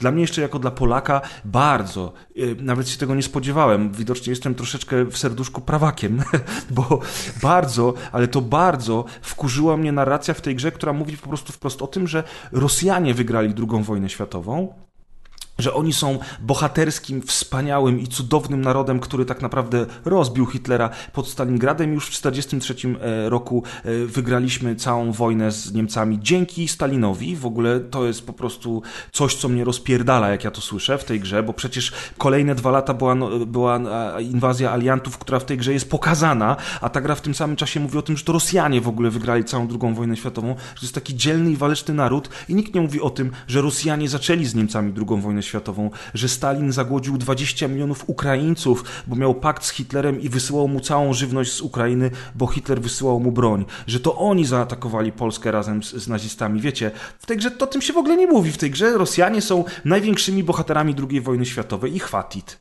No i ja przeszedłem tę grę i sobie myślę, kurwa, żeby tam na końcu chociaż jeszcze było jakiś fajny twist fabularny, jakieś ciekawe zakończenie. Nie, ta gra, ta gra to jest, to jest jakiś żart, a na końcu wykradamy dokumenty e, różne, różniste, pośród których znajdujemy dokumenty na, na, na temat e, żywych trupów, których chcą wskrzeszać naziści. To jest oczywiście e, oczko puszczone w stronę trybu zombie, ale po, po co taka rzecz pojawia się w niby historycznej kampanii fabularnej, to ja nie wiem.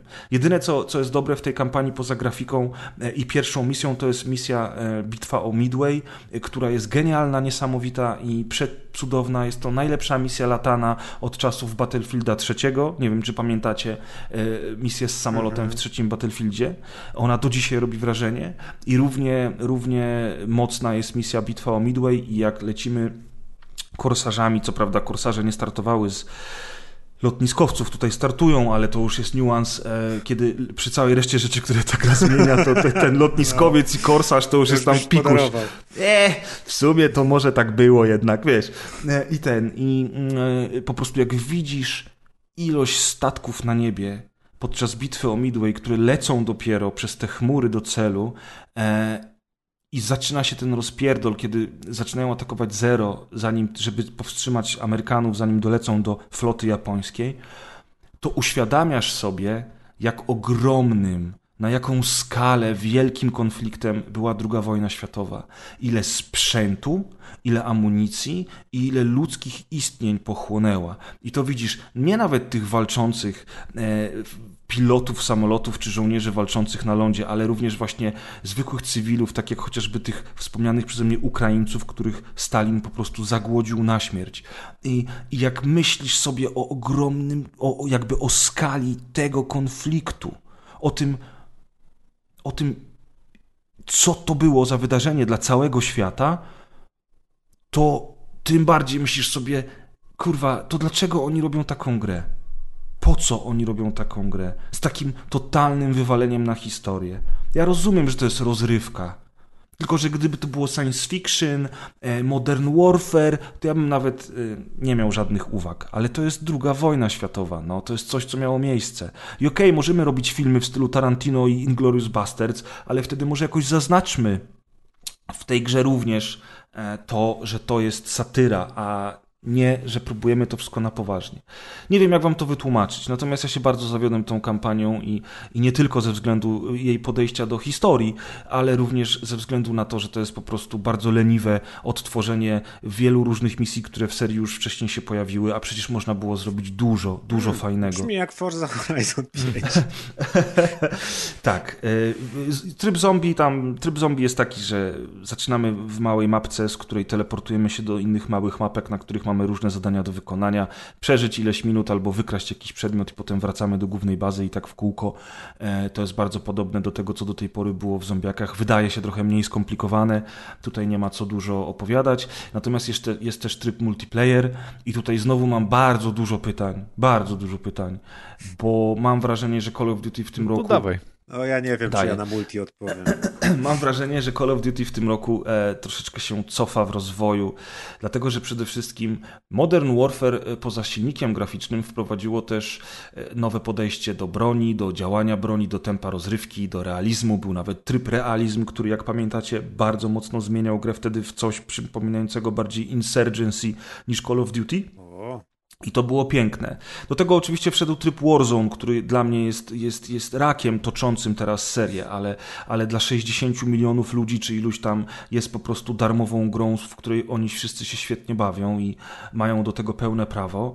E, Więc tam było dużo nowości. Był też tryb kooperacji, który powracał w nieco zmienionej formie e, względem oryginalnych odsłon Modern Warfare. Potem było Black Ops, które było mniej realistyczne, trochę szybsze, przypominało bardziej to, co było znane z poprzednich odsłon Black Ops, rozwijało Warzone, ale jednocześnie też wprowadzało e, nowe tryby rozgrywki e, w postaci trybów trochę inspirowanych Warzone'em na dużych mapach, trybów drużynowych, gdzie mieliśmy również pojazdy i na przykład musieliśmy zbierać pluton, żeby zdetonować bombę. To były bardzo fajne tryby i bardzo fajne e, podejście do tego, żeby jakiś powiew świeżości do serii wnieść. Zresztą jeszcze przy Modern Warfare był też tryb Ground War, w który się grało tak jak w Battlefielda e, na dużych mapach z dużą ilością flag i z pojazdami. Także obie te odsłony, Modern Warfare z 2019 i Black Ops z 2020 roku próbowały do multiplayera wnieść bardzo duży powiew świeżości. Vanguard cofa się kompletnie do czasów pierwszego i drugiego Call of Duty, do multiplayera, w którym mieliśmy tylko Search and Destroy, Dominację czy Team Deathmatch. Mamy jeszcze Kill Confirmed albo Hardpoint, jest nowy tryb e, wzięty żywcem z Duma 2016, a mianowicie tryb Patrol, podczas którego punkt na mapie taki jak e, w King of the Hill nie jest w jednym miejscu, a porusza się po tej mapie i my, żeby zdobywać punkty, musimy razem z tym punktem się poruszać. To jest spoko, ale całe multiplayer jest ograniczone tylko i wyłącznie do tego, jest bardzo, bardzo szybkie. To jest najszybsza odsłona multiplayeru od lat. E, I time to kill jest tak niesamowicie krótki, że różnica między hardcorem a zwykłym, normalnym trybem multi jest prawie niezauważalna. Tak szybko się ginie. Bardzo szybkie multi. E, Bardzo intensywne. Możemy wybrać sobie tak zwane trzy rodzaje pacingu, co jest dosyć mylące, no bo pacing to jest tempo rozgrywki jednak, a tu chodzi o to, że możemy wybrać albo mecze 6 na 6 albo 10 na 10 albo 12 na 12 bodajże. I ten pacing tutaj po, po prostu oznacza to, że im więcej ludzi na mapie, tym szybciej na kogoś trafisz i tym szybciej zacznie się akcja po rozpoczęciu meczu. Mm, To bardziej mi wszystko przypomina Quake'a niż Call of Duty tak naprawdę. E, Ale Ej, bez szkalowania Quake.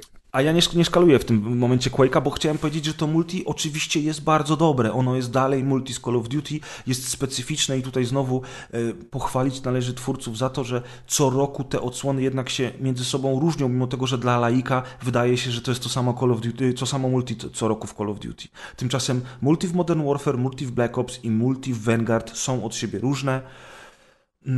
Dobrze, dobrze się bawię z, z, z tym multi całkiem, mimo tego, że żałuję, że nie ma jakichś tam super nowych e, trybów gry. E, Był też taki tryb gry 2 na 2 i 3 na 3 który z Modern Warfare 3 powrócił, pojawił się w Modern Warfare 2019 i w Black Ops 2020. Tutaj z niego zrezygnowano.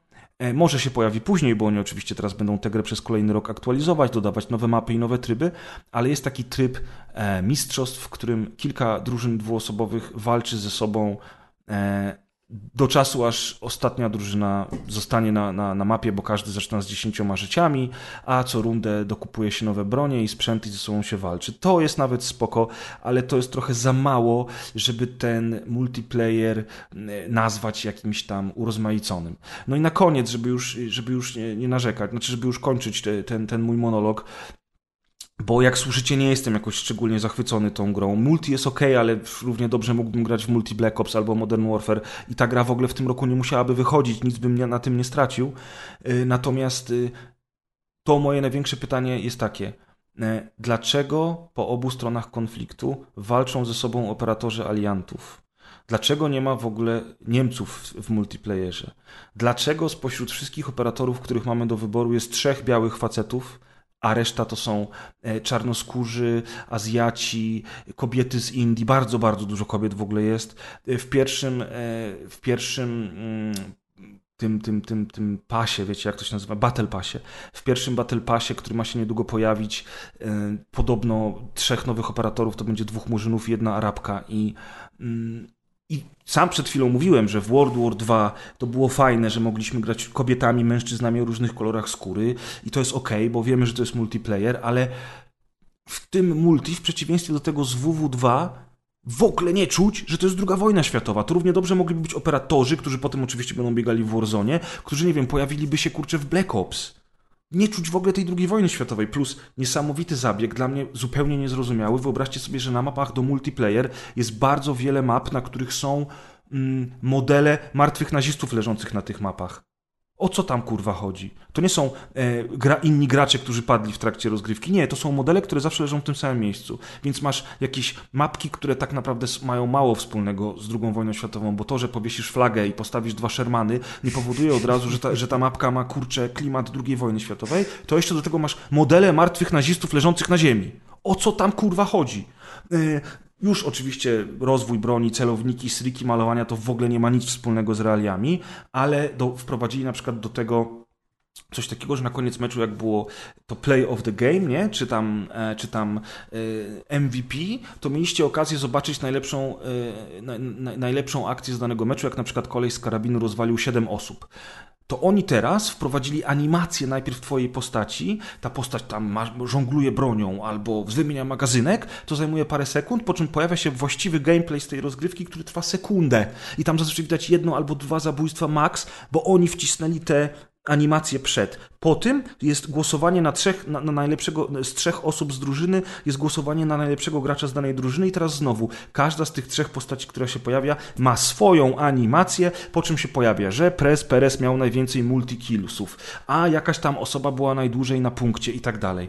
I Znowu, po co są te animacje? A ja już widzę, po co one są. Bo będzie sklep rozbudowywany, bo będą przez teraz przez rok Battle Passy, a w tych Battle Passach te wszystkie rzeczy będą o, o, odblokowywane i ludzie będą mogli sobie różne animacje wstawiać i pokazywać, że za każdym razem na koniec meczu będziesz widział, że ktoś czymś tam żongluje, całuje psa w dupę albo nie wiem, kurwa, yy, yy, poleruje swój bagnet, wiesz. I po co to jest? No do kurwy nędzy. A to zajmuje czas. Między każdym meczem musisz to gówno oglądać. To głosowanie prawie nic nie daje, bo za, za to, że zagłosujesz, dostajesz 25 expa, a osoba wybrana na MVP drużyny tak naprawdę żadnej nagrody z tego powodu nie dostaje, tylko możemy oglądać w kółko te same animacje tych samych kilku postaci, które teraz są dostępne.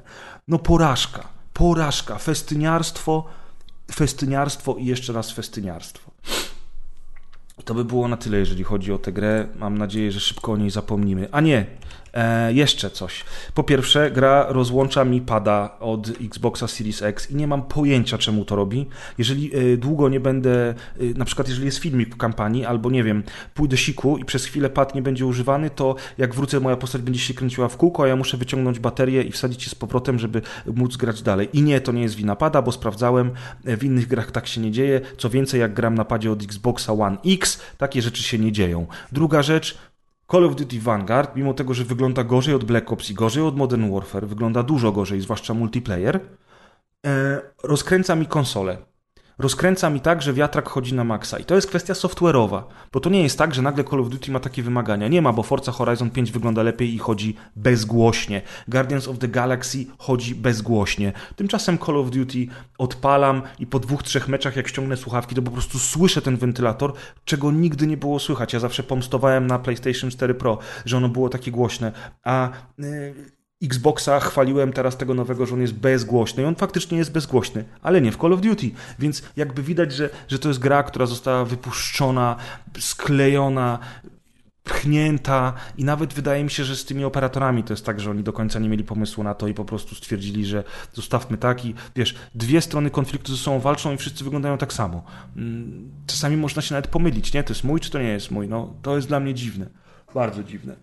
No i tyle, no i chuj z tym Call of Duty, już niech zaorają, zaorają te serie w pizdu, kurwa, niech zaczną robić lepsze gry, bo przecież ile można, no. No ile można? 18 razy to samo, nie? Macie jakieś pytania?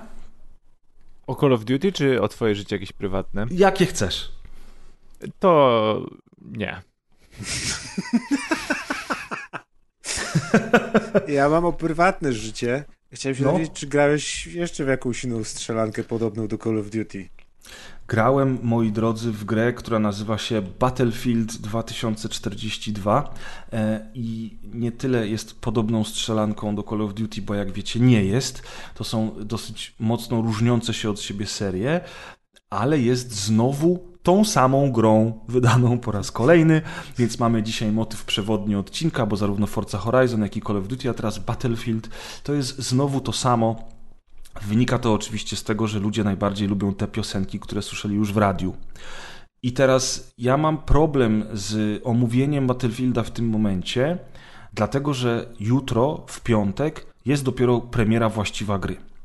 Ja w grę grałem, e, ponieważ Electronic Arts udostępniło mi grę wcześniej. No, Electronic Arts 1, Activision 0 i Generalnie rzecz biorąc, inni e, recenzenci oraz e, przedstawiciele mediów też grali, plus była masa ludzi, który, która wykupiła ten wczesny dostęp, bo Battlefield też swoich fanów ma. E, Dzięki czemu nie musiałem grać z botami, grałem mecze, gdzie większość graczy to byli żywi gracze. A to jest bardzo ważne, bo Battlefield najnowszy porzuca zupełnie kampanię dla pojedynczego gracza i to jest bardzo dobra wiadomość. Mm, I koncentruje się tylko i wyłącznie na trybie multi, a w trybie multi, poza zwykłym, zwykłą tą, tym conquestem na bardzo, bardzo dużych mapach, wprowadza również coś, co nazywa się Hazard Zone e, i jest taką dywagacją na temat e, Battle Royale, bo to Battle Royale nie jest, ale, ale mamy kilka zespołów czteroosobowych, które spotykają się na jednej mapie, każdy ma tylko jedno życie, a naszym celem jest zdobyć Intel albo jakiś przedmiot, który następnie musimy wynieść do Extraction Point, do tego miejsca, e, z którego możemy z mapy uciec. No ale oczywiście, żeby z tej mapy uciec, najpierw musimy przeżyć, a to nie jest takie proste, jak się ma tylko jedno życie.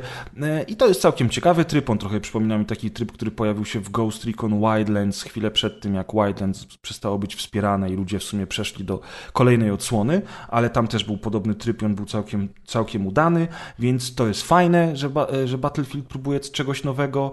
E, i najfajniejszy jest trzeci tryb, a mianowicie coś, co nazywa się Battlefield Portal i to jest rzecz, która jest fenomenalna, bo to jest tak naprawdę przeniesienie na nowy silnik. E, trybów gry, modeli i map ze starszych odsłon. W tej chwili mamy e, dwie mapy z Battlefielda 1942, więc mamy aliantów i nazistów, którzy walczą ze sobą o punkty na mapie. Mamy starą broń, e, stare pojazdy, no i oczywiście zasady z tamtej odsłony. Jest też, są też dwie mapy z Battlefield 3 i taki klasyczny Conquest. Mamy więc modele broń i pojazdy z Battlefielda 3 i mapy zrobione od zera na nowym silniku. E, I jest też Bad Company 2 w którym jest tryb rush, czyli ten, jak wiecie, tryb, w którym podkłada się bomby. Jedna drużyna atakuje, druga broni. Bro- I mamy tam jednostki, klasy i broń y, właśnie z y, Bad Company. I to jest super, bo to jest takie granie w te starsze odsłony z nową grafiką, y, ale odpalasz to i czujesz się jak w domu. Oczywiście naj, najlepszy jest Bad Company 2, jak zawsze, ale te inne też są bardzo przyjemne. Bardzo dużo ludzi w to gra. Mecze znajduje się natychmiast, zresztą w podstawowym trybie gry również. A podstawowy tryb gry to jest na szczęście powrót do klimatu Battlefield 3 i Battlefield 4, czyli najlepszych odsłon serii. Nie ma tam zbytniego kombinowania, e, ale niestety gra ma bardzo dużo błędów, na które społeczność narzeka. Ja nie będę wam teraz tych błędów wymieniał z tego względu, że e, jutro w dniu premiery pojawić się ma day one patch i jest bardzo duża szansa, że większość tych błędów zniknie. E, Dlatego do gry na pewno chętnie wrócę za parę odcinków i opowiem wam, jak wygląda ona po rozwoju, ale niestety to jest kolejna gra od DICE, która wychodzi niedopieczona. I ona wychodzi niedopieczona na bardzo wielu płaszczyznach. E, optymalizacja leży. Ta gra nie wygląda wcale dużo lepiej od Battlefielda 4. Naprawdę, uwierzcie mi na słowo. Czy może nie wiem, od Battlefielda 5, który wyszedł parę lat temu. I nie ma wodotrysków ani takich rzeczy, które powodowałyby, że mogłaby chodzić gorzej, a chodzi fatalnie. E, I to jest niestety kwestia optymalizacji. Mam nadzieję, że to ulegnie zmianie po premierze i po kolejnych patchach. Na ten moment jest kiepsko. E, Nie zachwyca jakoś graficznie szczególnie. Jest ładna, ok, ale to nie jest jakiś szał. E, Fajna jest ta burza piaskowa, fajne jest tornado, ale ogólnie rzecz biorąc szału nie ma. Fakt, że dużo budynków znowu ulega zniszczeniu, e, to jest oczywiście dobre, natomiast wszystkie budynki w środku są puste. Tam panuje kompletna asceza. Nie ma nic prawie w tych budynkach. To, to, ja mam wrażenie, że Bo to się jakaś... wyprowadzili ludzie. No. Ja mam wrażenie, że to jest jakaś alfa, wiesz, a nie, a nie peł, pe, pełna wersja gry i to jest trochę smutne. Mm, Plus, yy, plus mapy są ogromne, to są rzeczywiście największe mapy które, w historii serii. Są imponujące te mapy, ale przez to nie widać na nich tych 128 osób, które grają. Mhm. Zamiast zrobić mniejsze mapy i wcisnąć te 128 osób blisko siebie, dać W więcej jeden pojazdów. pokój. Tak, w jeden pokój, dlatego są puste te pokoje w tej grze. To, to oni dali 128 osób, trochę więcej pojazdów na starcie, ale te mapy są tak wielkie, że i tak ponad połowa oddziału musi z punktu startowego biec. Bo ci, co wzięli helikoptery, czołgi i inne pojazdy, już odjechali. No Reszta biegnie. Potem się okazuje, że już nie masz jednej flagi na obszar, tylko obszary składają się z trzech flag. Czyli każdy, każdy obszar składa się z trzech flag, które musisz zdobyć, więc tych flag jest dużo więcej Każdy na gra mapie. swoją minigrę po prostu na I małym każdy wycinku. gra swoją minigrę. Dokładnie. I nagle ten ogromny konflikt na 128 graczy znowu robi się takim typowym Battlefieldem, gdzie ty biegniesz, biegniesz, biegniesz, widzisz już mapę i nagle jest piu! Snajper cię zastrzelił z drugiego końca mapy. Więc robisz respawn y, i jeżeli będziesz miał jeepa, to może szybko dojedziesz z powrotem do flagi, a jak jeepa nie będziesz miał, to sobie biegnij przez tą pustynię, biedny frajerze, wiesz. No nie wiem, kurczę. Mogli byli troszeczkę tam namieszać w tej grze, mogli byli wprowadzić coś, co by spowodowało, że to jest Battlefield, ale jednak ma jakiś powiew świeżości. A oni tego nie zrobili. Oni, oni postanowili zrobić operatorów ze swoimi historiami. Jeden, jedna z postaci jest niebinarna i to jest najważniejsza informacja w nowym Battlefieldzie. To jest fajne, że jest reprezentacja osób niebinarnych w grze, ale kurwa, to nie jest gra o osobach niebinarnych. Może skoncentrujmy się na rzeczach, które są ważne w tej grze, wiesz, bo Masz operatorów, którzy z grubsza mają te same bronie, mogą mieć te same dodatki, ale każdy z nich ma inną historię, no i jedną zdolność, którą każdy z tych operatorów ma inną. No wow, to jest najważniejsza rzecz w Battlefieldzie. Wiesz, no więc mm, znowuż to samo, znowuż tak jak słyszycie po mnie, zachwycony nie jestem, chociaż na pewno, yy, ponieważ Battlefielda nie było dłużej, to na pewno lepiej się z nim bawiłem niż, niż z Vanguardem, yy, zwłaszcza, że jest Czyli portal. W czym się będziesz w tym roku strzelał? Oj, do tego przejdziemy na samym końcu dzisiejszych recenzji. O, to ja już wiem. Oj, Ja tak. też wiem. Ale- A, to możemy już sobie iść. No, no, ale faktycznie. Niestety, straciliśmy chłopa. O, do, w dobre gry kiedyś grała, teraz. Na Call of Duty narzeka, na Battlefielda narzeka. Co? to No, Automatyczne granatniki mu przeszkadzają, a w tej grze mu nic nie Wielkim będzie historyk się znalazł. wielki I historyk. geograf od Ameryki Środkowej. Tak, tak jest. Tak jest. Cały Grzegorz Pres Perez. A teraz y, niech Amadeusz, y, Amadeusz Łaszcz, czyli Deusz, opowie nam o grze, w którą on dopiero co niedawno grał. Prawda, Deusz? Yy, tak, i to jest sekcja mobilek, bo oczywiście ja plugawię branżę i, i gram mobilnie. E, I to jest gra dostępna na mm, no zarówno na iOSa, jak i na mm, Androida. E, Gra, o której będę mówił, to nazywa się Cards of Terra. Karty z Terry. Cards of Terra.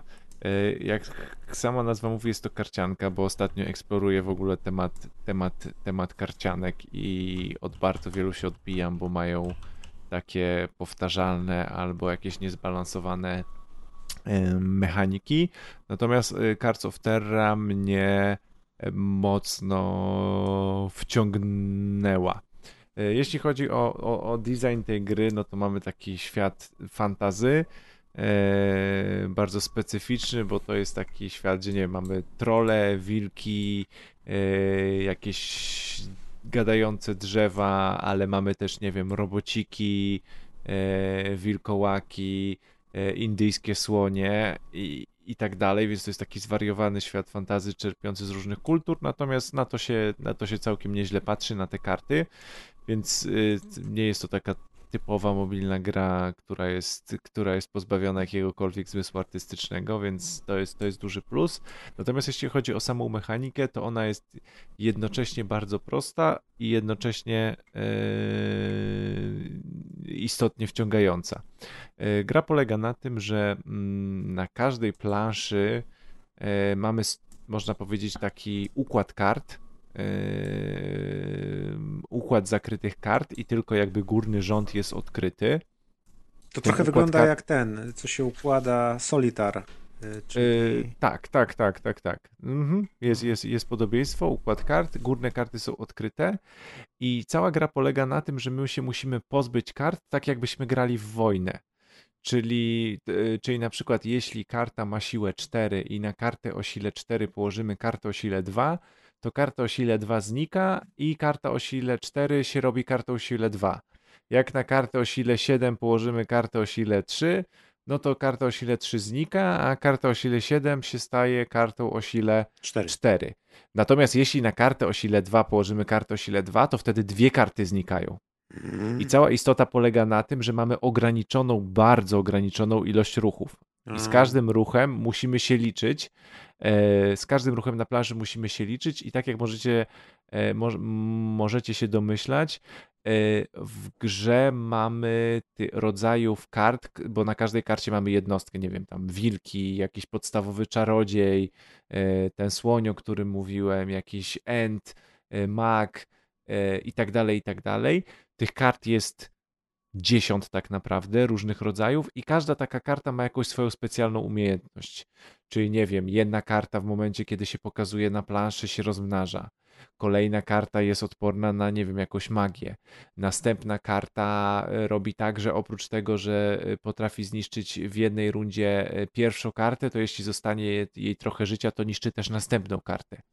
E, nie wiem, karta wróżki e, w dowolnym, w ka po każdej kolejnej rundzie zmienia swoje położenie i tak dalej, i tak dalej. Więc kart i umiejętności jest sporo, żeby e, co jednocześnie urozmaica tą taktykę i powoduje, że, że każda rozgrywka jest trochę inna w zależności od tego, jaka nam się karta pojawi, to się musimy do tego dostosować, ale jednocześnie z drugiej strony przez to, że to jest też gra mobilna, to ta mechanika nie przytłacza, czyli jak za trzy dni odpalimy tą grę, to nie jest tak, że nie wiemy, co robi połowa jednostek na planszy, bo ona jest w miarę, te jednostki są w miarę intuicyjne i w każdym momencie możemy kliknąć e, w daną kartę, przytrzymać dłużej na danej karcie i się pojawia nam jednozdaniowy opis umiejętności, bo zawsze te mhm. umiejętności nie są jakieś skomplikowane. To są bardzo proste umiejętności, które da się jednym zdaniem wytłumaczyć. Wystarczy kliknąć w kartę i, i ta umiejętność się pojawia. Poza tym te umiejętności są bardzo mocno związane z, mm, z wyglądem tej karty, tak? Czyli powiedzmy, nie wiem, jakiś tam słoń to właśnie jest takim taranem, czyli on e, taranuje wszystkie karty, o ile starczy mu życia. Eee, oczywiście karta maga, maga zaczarowuje inną kartę, tam zmienia mm, dla, dla danej karty ilość siły. Więc też łatwo zapamiętywać, co robią te karty ze względu na po prostu ich wygląd. No i cała gra polega na tym, że tam mamy, nie wiem, tam powiedzmy około tam 100 poziomów w takiej pseudo kampanii fabularnej, czyli przebijamy się poziom po poziomie, na koniec mamy walkę z bossami. Oczywiście tych kart się pozbywamy na planszy, ale nie, nie na każdej planszy musimy się wszystkich kart pozbyć, bo bardzo często chodzi o to, żeby wśród tego całego stosu kart odkryć yy, na przykład dwie czy trzy konkretne karty, więc wcale nie musimy się pozbywać wszystkich kart z planszy, więc to jest też istotne. E, czasami musimy pokonać bossa, czyli jakąś super specjalną kartę, która się pojawia na planszy i ona też e, robi nam jakieś przeszkadzajki. Czasami jest istotne, że w iluś ruchach musimy się wszystkich kart pozbyć, i te poziomy wbrew pozorom też są trudne, bo na przykład jak nam na sam koniec zostaje karta o sile 4 i karta o sile 2, to już się tej, ich, tych dwóch kart nie pozbędziemy bo jak jedną nałożymy na drugą, to ostatecznie nam wyjdzie karta o sile 2, a musimy się pozbyć wszystkich kart. Mhm. Więc, więc tu jest też istotne. Do tego mamy jakieś dodatkowe przeszkadzajki, dodatkowe umiejętności magiczne, które możemy wykorzystywać. Mamy tryb, y, jak przejdziemy sobie całą kampanię fabularną, to mamy taki bardzo fajny tryb draftu, czyli y, to jest taki endgame polegający na tym, że Y, trochę jak w drafcie koszykarskim. Losujemy, losu, losujemy talię kart, czyli pojawiają nam się na przykład zestaw dwóch kart, dwóch kart i dwóch kart i z tych z trzech zestawów dwóch kart my sobie wybieramy te, te, te, te dwie jednostki, które nam pasują, później się pojawiają kolejne, kolejne, y, kolejne jakby paczki, dwóch, dwie karty, dwie karty, znowu sobie wybieramy, później nam się pojawia ta karta lub ta karta i mamy takie, kilka musimy podjąć wyborów, żeby zacząć grę no i z tymi kartami, z którymi wybraliśmy i z ilością określoną ruchów gramy jakby taki endgame, czyli jak daleko sobie potrafimy zajść i co któreś rundę możemy dobierać karty znowu z draftu, czyli, czyli to jest też takie, umie- musimy znać e, znać umiejętności tych kart i ten tryb też jest taki, mimo że to jest taki endless, można powiedzieć trochę, to przez, przez, przez ten element draftu też, też jest ciekawy. E, twórcy cały czas rozwijają tę grę, bo, bo, bo, bo, bo ma być dodany jeszcze jeden tryb gry, także to jest naprawdę bardzo e, przyjemna karcianka jako taka, a już w ogóle jako gra mobilna to się też e, kapitalnie sprawdza. Nawet w opcjach gry jest tryb przyspieszonych animacji. Czyli, czyli żebyś nam się szybciej grało, to Żeby możemy sobie przyspieszyć wszystkie. Tak, to możemy przy, przyspieszyć to wszystkie. Niech się animacje. Activision uczy. Więc, y, więc naprawdę, naprawdę przyjemna karcianka, taka, e, taka, którą się warto zainteresować. Jak ktoś gra mobilnie, ale nawet nie gra, to e, przyjemna mechanika i, i gra wciąga i nie wygląda brzydko, także naprawdę gdzieś do stania w kolejkach e, albo do zagrania 15 minut przed snem, to, to super polecam z mojego kącika mobilnego, także plugawiącego prawdziwe gry wideo dla dorosłych mężczyzn. tak jak Call of Duty Battlefield. Tak. A w dzisiejszym odcinku będzie jeszcze jedna mobilka, także o, już jak ktoś mnie potrafi nienawidzić się. i e, chciał napisać jakiś komentarz w tym miejscu, to niech jeszcze poczeka mhm. z pisaniem komentarza, się wstrzyma i dopiero po drugiej mojej recenzji nawrzucam jej w całości. A poza tym... żeby nie rozbijał swojej opinii o dwa komentarze, tylko żeby wszystko w jednym zawarł. A poza tym, don't you guys have phones? Jest. No, dokładnie. Czyli po angielsku to znaczy, yy, przepraszam, którędy do sklepu. Znaczy, którędy do, do biblioteki. Tak, do, donda jest ta biblioteka. No, a ja wam powiem tak naprawdę, gdzie jest House of Ashes, czyli najnowsza gra od y, Supermassive Games, czyli twórców Until Dawn, którzy od trzech lat E, wypuszczają to kolejne. Samo. Tak, tak, tak, tak, dokładnie. A propos, a propos tego samego, e, wypuszczają kolejne odsłony e, to znaczy, czegoś... a propos tego samego, to jest kolejny odcinek tak naprawdę, można powiedzieć. Tak, dobra, to dobra. jest coś, coś całość nazywa się The Dark Pictures, tak? I... Tak, The Dark Pictures Anthology to jest ta ich seria. I zobaczymy, zobaczymy na ilu odsłonach się skończy. Miało być trzy, ale już podobno zapowiedzieli czwartą. Pierwszą grą z serii było The Man of Midan, drugą było e, Little Hope i trzecią jest teraz House of Ashes. I tak jak Maciek już zauważył, to jest znowu to samo, a mianowicie taka filmowa gra przygodowa, trochę na zasadzie Telltale Games, mm, e, na całkiem wysokim poziomie graficznym, chociaż przy tej odsłonie widać już, że ten silnik ma parę lat i um, te modele postaci mogłyby dostać trochę więcej y, szczegółów, trochę lepszą mimikę, ale, ale na ten moment mamy to, co mamy.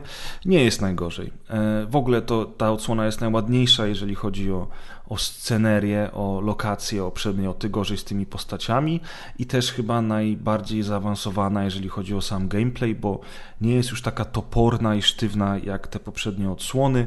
Ja już przy okazji House of e, Midan narzekałem na to, że jednak... Men of Midan, tak? Men of Midan, przepraszam, tak. Men of Midan, House of Ashes, oczywiście. Ja już przy okazji Men of Midan narzekałem na to, że te kamery były statyczne i że e, grało się w to tak jak w Alone in the Dark czy, czy, czy, czy Resident o, Evil. dobrze. No ale potem wyszedł Najlepiej. The Medium i wszyscy chwalili takie coś. Mają oczywiście do tego prawo bo, bo jak wiadomo, wszyscy lubimy najbardziej te piosenki, które już e, w radiu słyszeliśmy. E, no i słuchajcie, House of Ashes dzieje się w 2003 roku w Iraku. E, i my jako oddział amerykańskich żołnierzy wysłany razem z naukowcami do sprawdzenia czegoś tam trafiamy na opór ze strony Irakijczyków. Czy po angielsku to jest jako something something? Something something, tak, tak. Trafiamy na, na, na opór ze strony Irakijczyków i um, w wyniku. No niemożliwe. Tak jest. I w wyniku wypadków, które obserwujemy, czy też w których bierzemy udział, y, lądujemy w podziemiach pradawnej. Um, świątyni, e, w której czai się zło. I ponieważ każda z tych odsłon jest nieco inna i trochę innego horroru się łapie, to House of Ashes idzie w stronę trochę horroru akcji i tutaj na pewno Maćkowi się spodoba w stylu Aliens albo Pitch Black. W ogóle gra bardzo przypomina Pitch Black. E, więc to jest najciekawsza odsłona, dla mnie również, e, przez klimat, przez bohaterów, przez akcję, dla Maćka również. Mm, I całkiem naprawdę udana. Muszę przyznać, że bawiłem się dobrze, mimo tego, że to jest znowu taka sama gra. E, I to jest znowu takie 3-4 godzinki, taki dłuższy film? Tak, czy... to jest taki dłuższy film. Dalej jest tak samo. E, dalej moim zdaniem troszeczkę, troszeczkę Troszeczkę drogie są te gry, bo na Steamie każda część kosztuje 119 zł, więc jak chcielibyście mieć wszystkie, no to Ale pierwsza część jest w Game Passie chyba do sprawdzenia. Pierwsza jest w Game Passie, a oni co kolejną część robią takie yy, bundle, które można jakoś taniej kupić, więc jeżeli wam się nie śpieszy, to poczekajcie, aż pojawi się cały bundle. Chociaż z tego co widzę, to na przykład na Steamie w tym momencie, mm, jak rozmawiamy, też jest jakaś promocja i zamiast tam 360 zł, to wszystkie trzy części możemy mieć za 220 czy coś, nie? Więc jeżeli komuś zależy, to może, to może chwycić. Mm. I teraz tak. Mm. Właściwie to niewiele się zmienia Mechanizmy są te same, jest, jest dużo wtórności do tego stopnia, że na przykład wprowadzenie, które ten taki narrator y, nam y, serwuje, y, kustosz tych historii, jest skopiowane żywcem z poprzedniej odsłony. On mówi dokładnie to samo, jest dokładnie ta sama scena, no ale później oczywiście już jest historia właściwa. Ja być może też bawiłem się nieco lepiej niż z poprzednimi odsłonami, chociaż, e, chociaż akurat tamtą drugą część, czyli Little Hope, wspominam całkiem nieźle, bo ona miała mocne klimaty Silent Hilla. To y, tutaj bawiłem się dobrze, ponieważ wszystkie te gry możemy przechodzić w pojedynkę albo, albo w kooperacji. E, możemy przechodzić to w kooperacji z osobą po drugiej stronie internetu przez online, ale możemy też grać w tak zwanym trybie wieczór filmowy. I tryb wieczór filmowy to jest tryb lokalny do pięciu graczy, którzy podają sobie pada z rąk do rąk i kiedy na ekranie wyświetla się informacja, że gra teraz Szokis, Miki albo Prez, to ta osoba bierze pada i zaczyna wcielać się w swoją postać. Myśmy rzeczywiście grali z moim bratem i z Szokizem.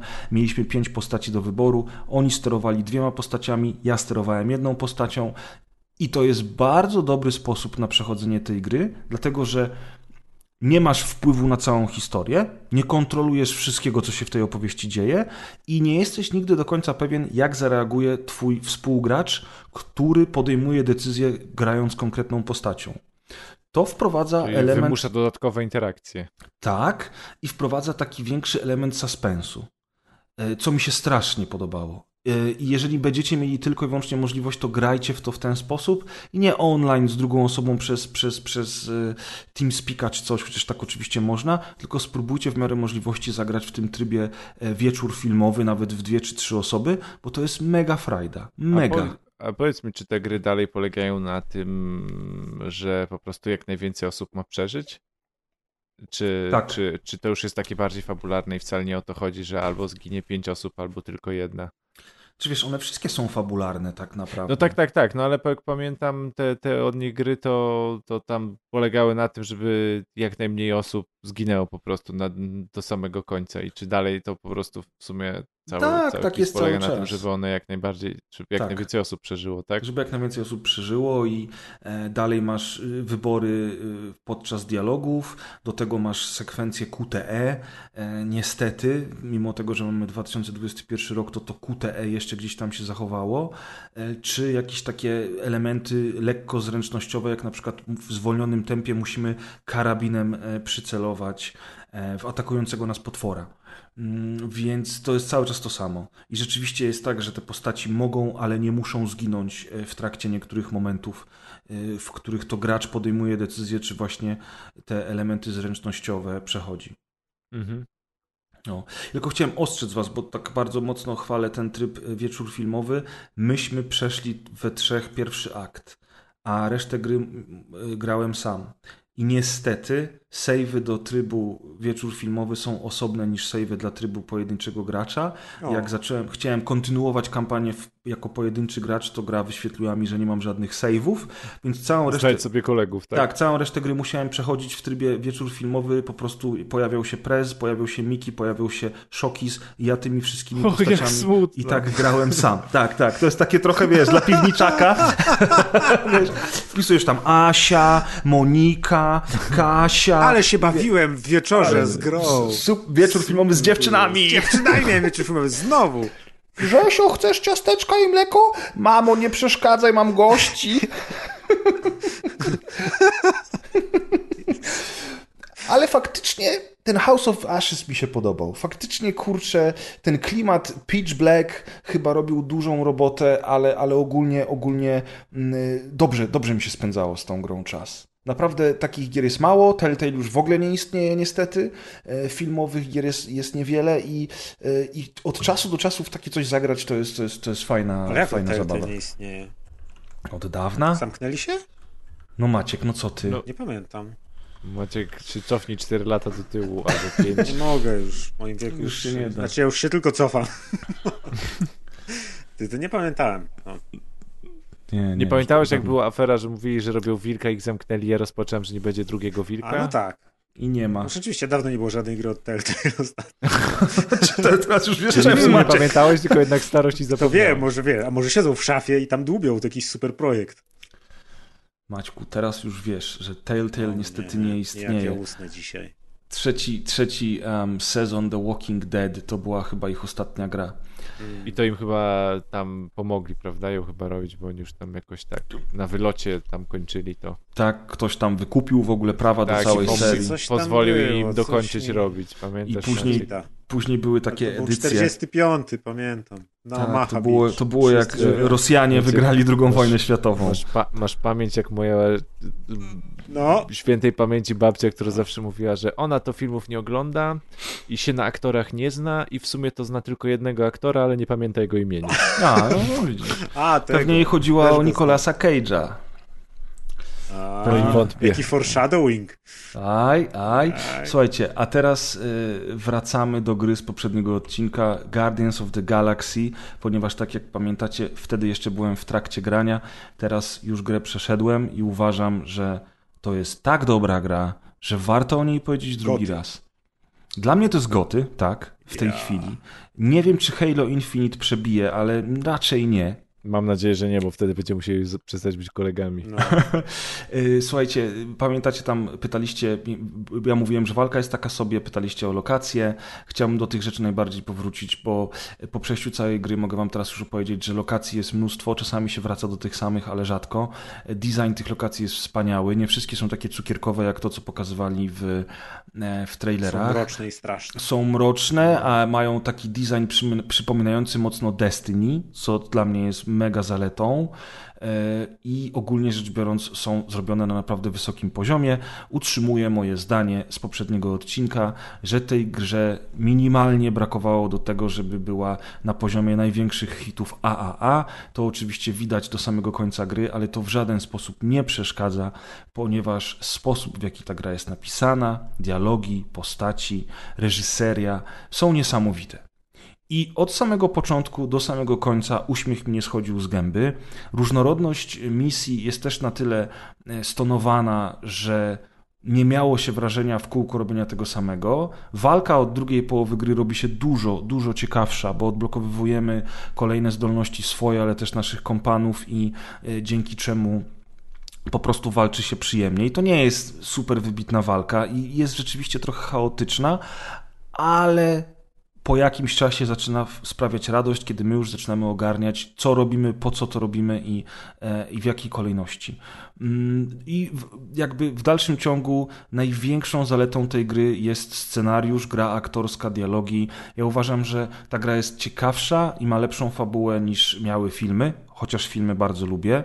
Uważam, że postaci, które tutaj są wykreowane przez, przez, przez ludzi, mm, którzy grę stworzyli, są ciekawsze i lepiej napisane niż te postaci, które były w filmach Wow. Marvela. Słowo honoru.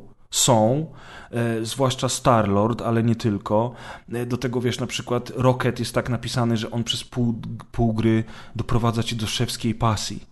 On jest tak niesamowicie irytujący, że, że po prostu to się w głowie nie mieści. Ale on jest tak specjalnie napisany i to ma sens y, w trakcie rozwoju fabuły. To po coś jest.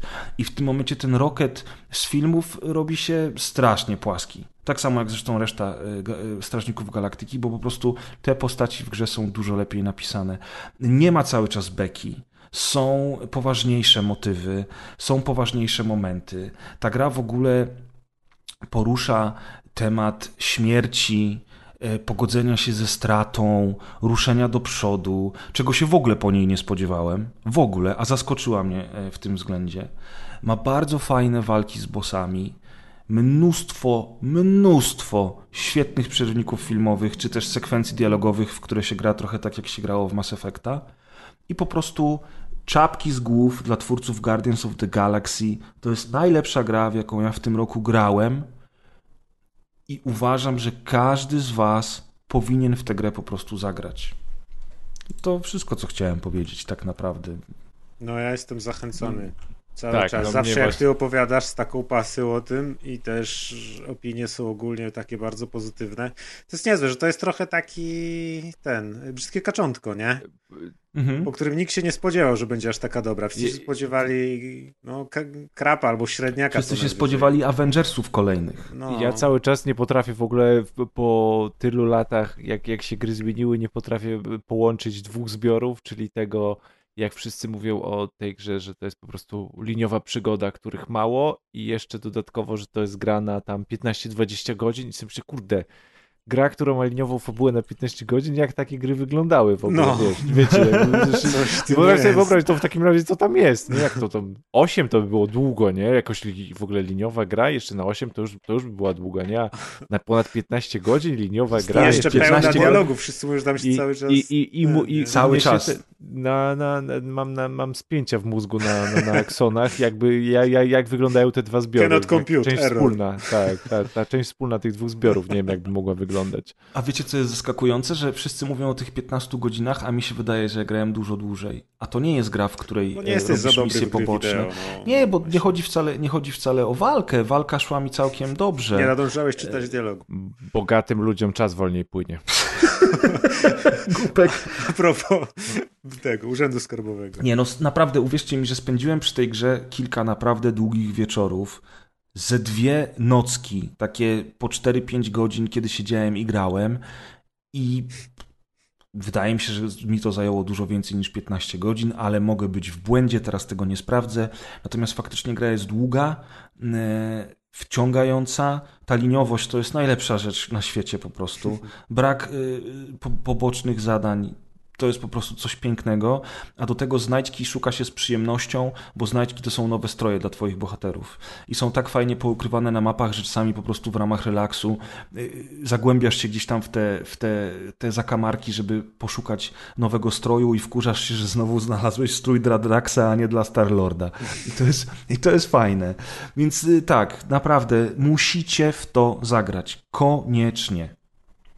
Kurde. Dobra. Musimy, to musimy.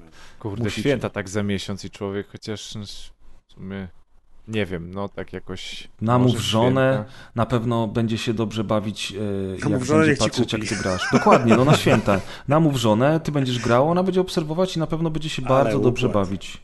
Takiej no kurczę, powiedz. najlepsze, Za... takiej powiedz. Tak. A jak będą trudne etapy, to ono mi przejdzie, tak? A jak będą trudne etapy, to ona ci przejdzie. Deusz, dla ciebie mam dobrą wiadomość, możesz poziom trudności zmienić w każdej chwili, jest też poziom łatwy, więc e, nie Pięknie. powinieneś mieć defaultowy poziom dla Deusza, czy jest coś łatwiejszego. Nie wiem tylko, jak jest z, z, z, polską wersją językową, a wydaje mi się, że to jest dosyć istotne, bo a propos House of Ashes, to niestety polskiego tłumaczenia nie ma.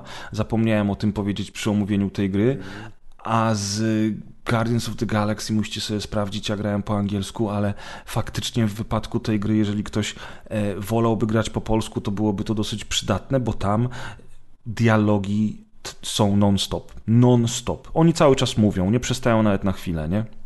No, ale podejrzewam, że jak są żarciki i styl Guardiansów, to jednak tłumaczenie też jest takim trochę wyzwaniem, żeby to dobrze zrobić. Na Podejrzewam. pewno, na pewno jest wyzwaniem, bo, bo tam jest dosyć faktycznie ten język skomplikowany momentami. A a propos tłumaczeń, to nie wiem, czy wiecie, że teraz Disco Elysium będzie wychodzić na polski rynek w tej wersji pudełkowej od Koch Media e, na konsolę, e, na PC oczywiście też i wyszło już chyba na Switcha. I te wersje konsolowe mają dostać, więc zakładam, że wersja PC też, nie wiem jak wersja na Switcha, mają dostać polskie napisy.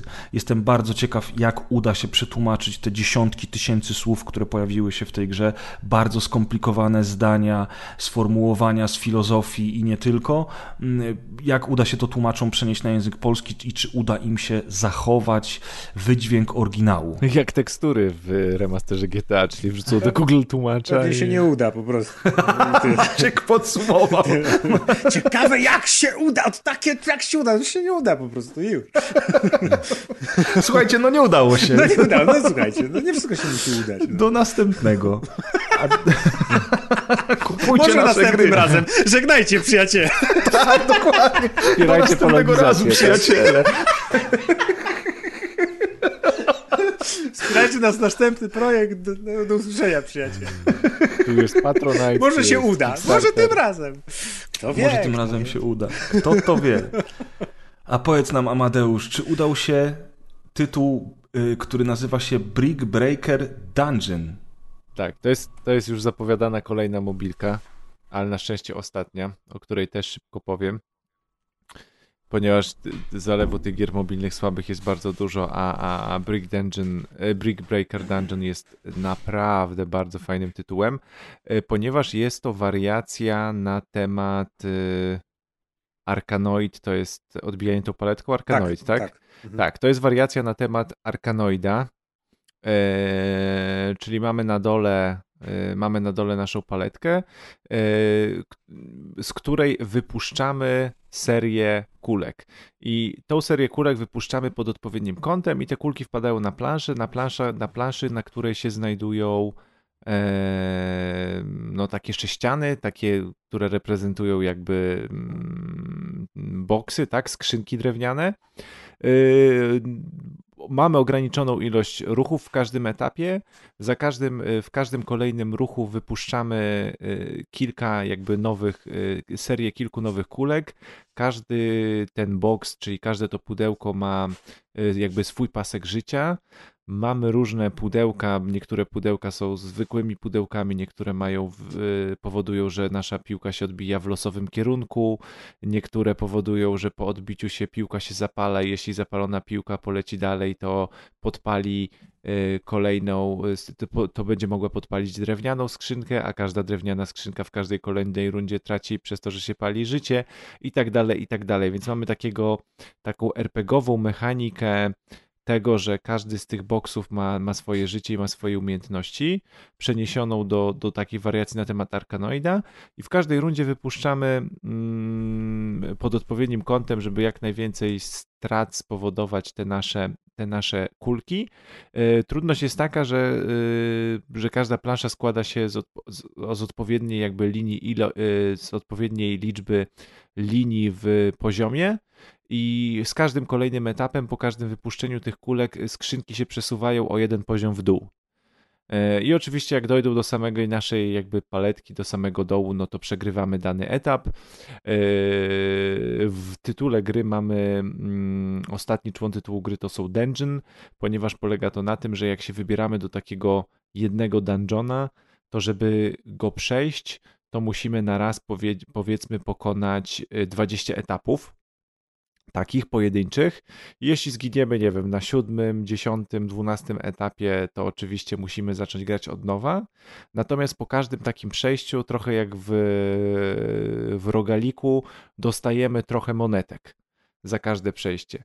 I nawet jak jesteś, jesteś, nawet jeśli jesteśmy słabi i gramy cały czas i nie możemy przejść etapu, to jak sobie uciłamy, uciłamy te monetki, to po pewnym czasie możemy sobie kupić dodatkowe umiejętności, czyli wypuszczenie w trakcie jednego etapu jakiegoś lasera, który zadaje jakieś obrażenie, albo możemy zwiększyć ilość kulek wysyłanych yy, w każdym etapie, albo możemy e, zwiększyć obrażenia, jakie zadają e, kulki e, w danym etapie i tak dalej, i tak dalej. Czyli mamy takie RPGowe umiejętności nasze, które, które rozbudowujemy i jednocześnie pokonujemy coraz to trudniejsze, trudniejsze mm, lochy. Oraz możemy wykupować też, też, też, też mamy całą mechanikę zaklęć, które pewne rzeczy robią na planszach. Te zaklęcia też sobie możemy kupować, więc e, ten taki syndrom zagrania jeszcze raz, jeszcze jeden etap, bo ostatnio zginęliśmy, nie wiem, na 19 albo na ostatnim etapie e, i spróbujmy jeszcze raz przejść 19 etapów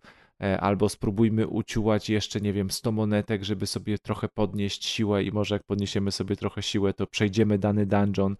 To jest ten, ten efekt jest bardzo mm, tutaj, tutaj bardzo istotny w tej grze i, i, i naprawdę sprawia to, że, że czasami posiedzenia na kibelku się przedłużają niezdrowo i żaden lekarz by nie był zadowolony, ile te posiedzenia trwają. E, dodatkowo gra jest taka w takiej pikselowej grafice, ale w fajnej, ładnej pikselowej grafice. Wszystkie animacje są e, super płynne, dobrze jest udźwiękowiona, e, mechanicznie wszystko działa, sterować można jedną ręką, więc tak jak mówię, można gdzieś stać w kolejce albo jechać w komunikacji miejskiej jedną ręką, trzymać się e, za, za, za, za, za Nie rurkę. powiemy za co, a drugą ręką grać. Za rurkę, a drugą ręką można, możemy sobie grać. Także, yy, także nie, wymaga, nie wymaga bardziej zręczności, a bardziej pomyślenia. Yy, można do niej w każdej chwili wskoczyć, zagrać parę etapów i z tej gry wyskoczyć, więc to jest kolejna taka mała. Yy, nie recenzuję wszystkiego, co, co sprawdzam mobilnie, ale to jest kolejna mała perełka, którą naprawdę bym, bym polecił wszystkim do sprawdzenia, jeśli ktoś się nie, nie, nie brzydzi grać mobilnie.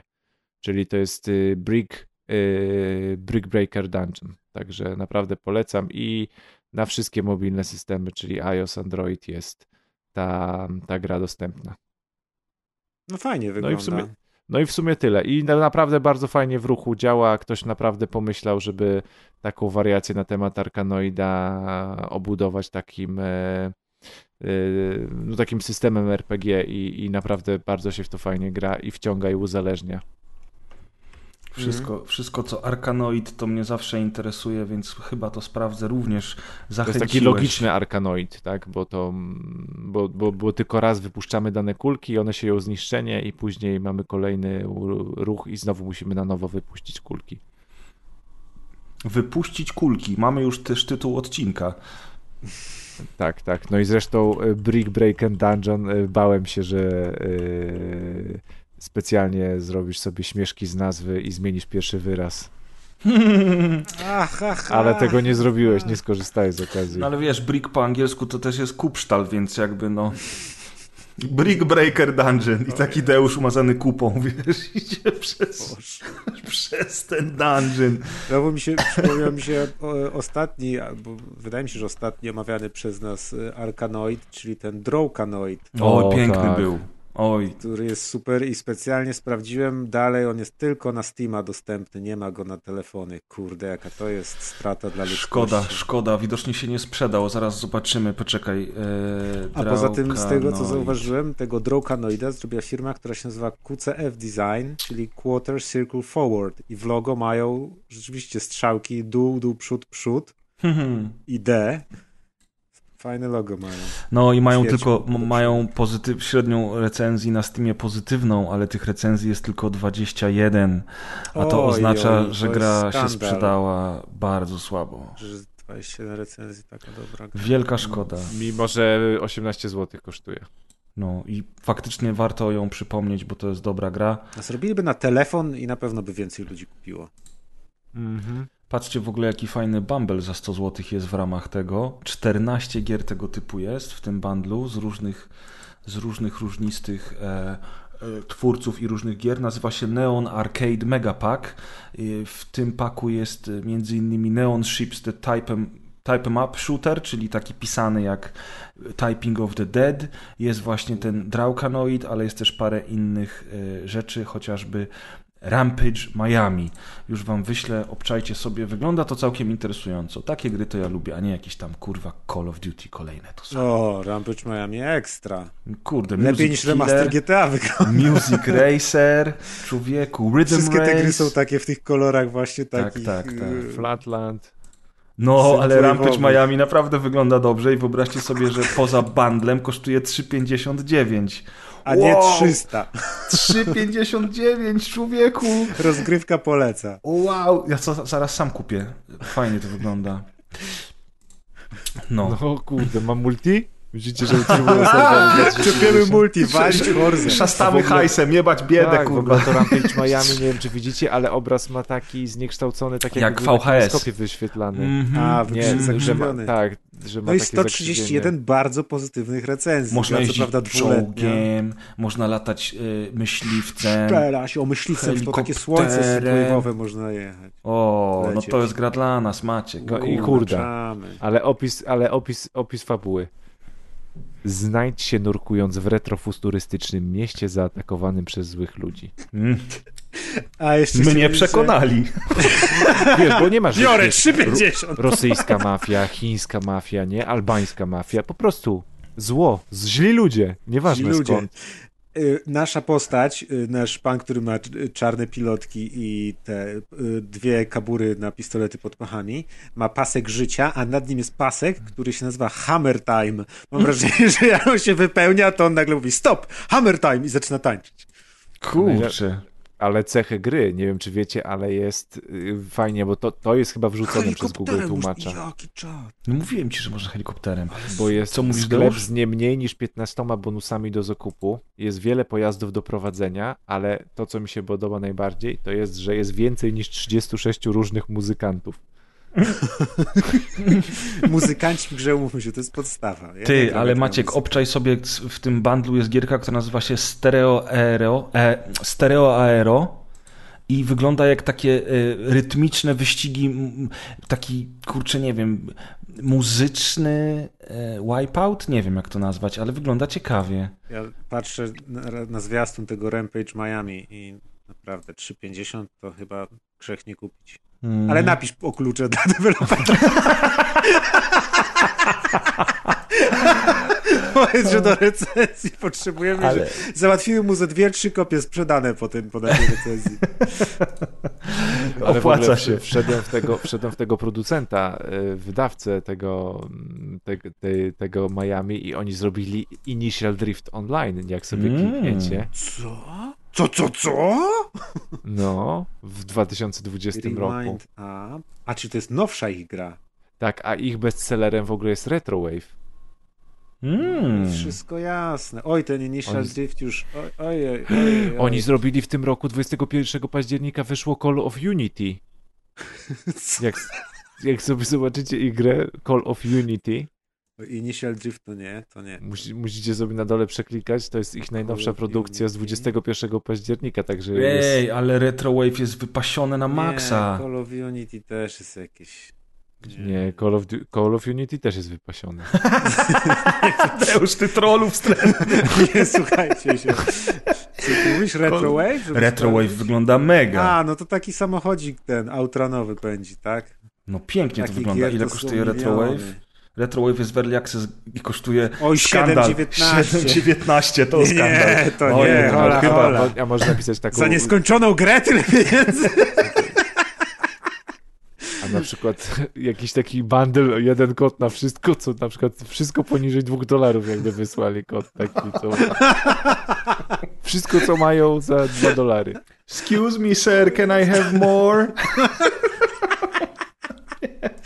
Ale gier narypali rzeczywiście, nie, to jest jakiś mega wydawca, to jest taki Ubisoft gier indie.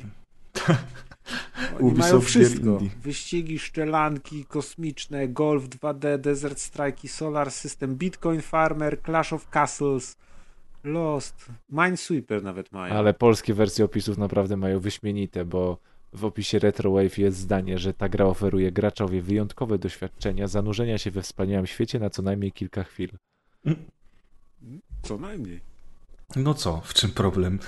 Chciałem sprawdzić, ile jest muzykantów różnych, a tutaj nie, z kolei w Retrowave, w, retro, w Retrowave, słuchajcie, jest ponad 45 różnych synthwave'owych muzykaliów. Uuu. Czyli tam są muzykanci, a tu są muzykalia.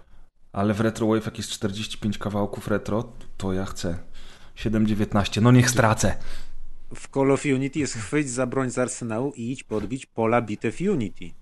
Mm. I w, jest najbardziej w Call of Unity jest jedna z cech, to jest AI z wykrzyknikiem. Czyli jest w tej grze, a widzisz. A jest jakaś recenzja? Dobra, czyli Rewind Up, nasz ulubiony deweloper miesiąca. Ej, ale są pole... Ej, pozytywne są recenzje No Call of jakie Unity. mają być za 3,59? Nice game. Hello, nice game, bye bye. Jest jeszcze ostatnia recenzja, to jest Dmitri from Russia. Nice game. ktoś... Ktoś grał łącznie 1,3 godziny i napisał Add more weapons, please.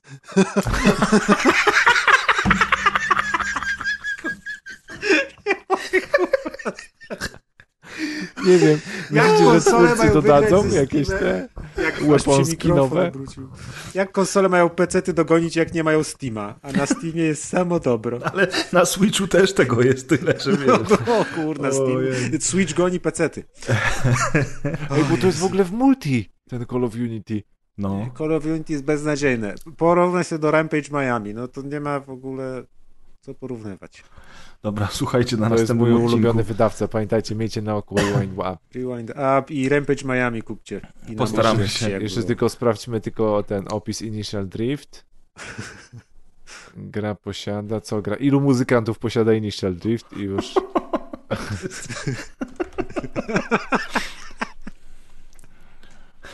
Są, nie, tutaj z kolei tylko są dostępne są dwie listy odtwarzania muzyki. Eurobeat i Pong. P, H, O, N, K.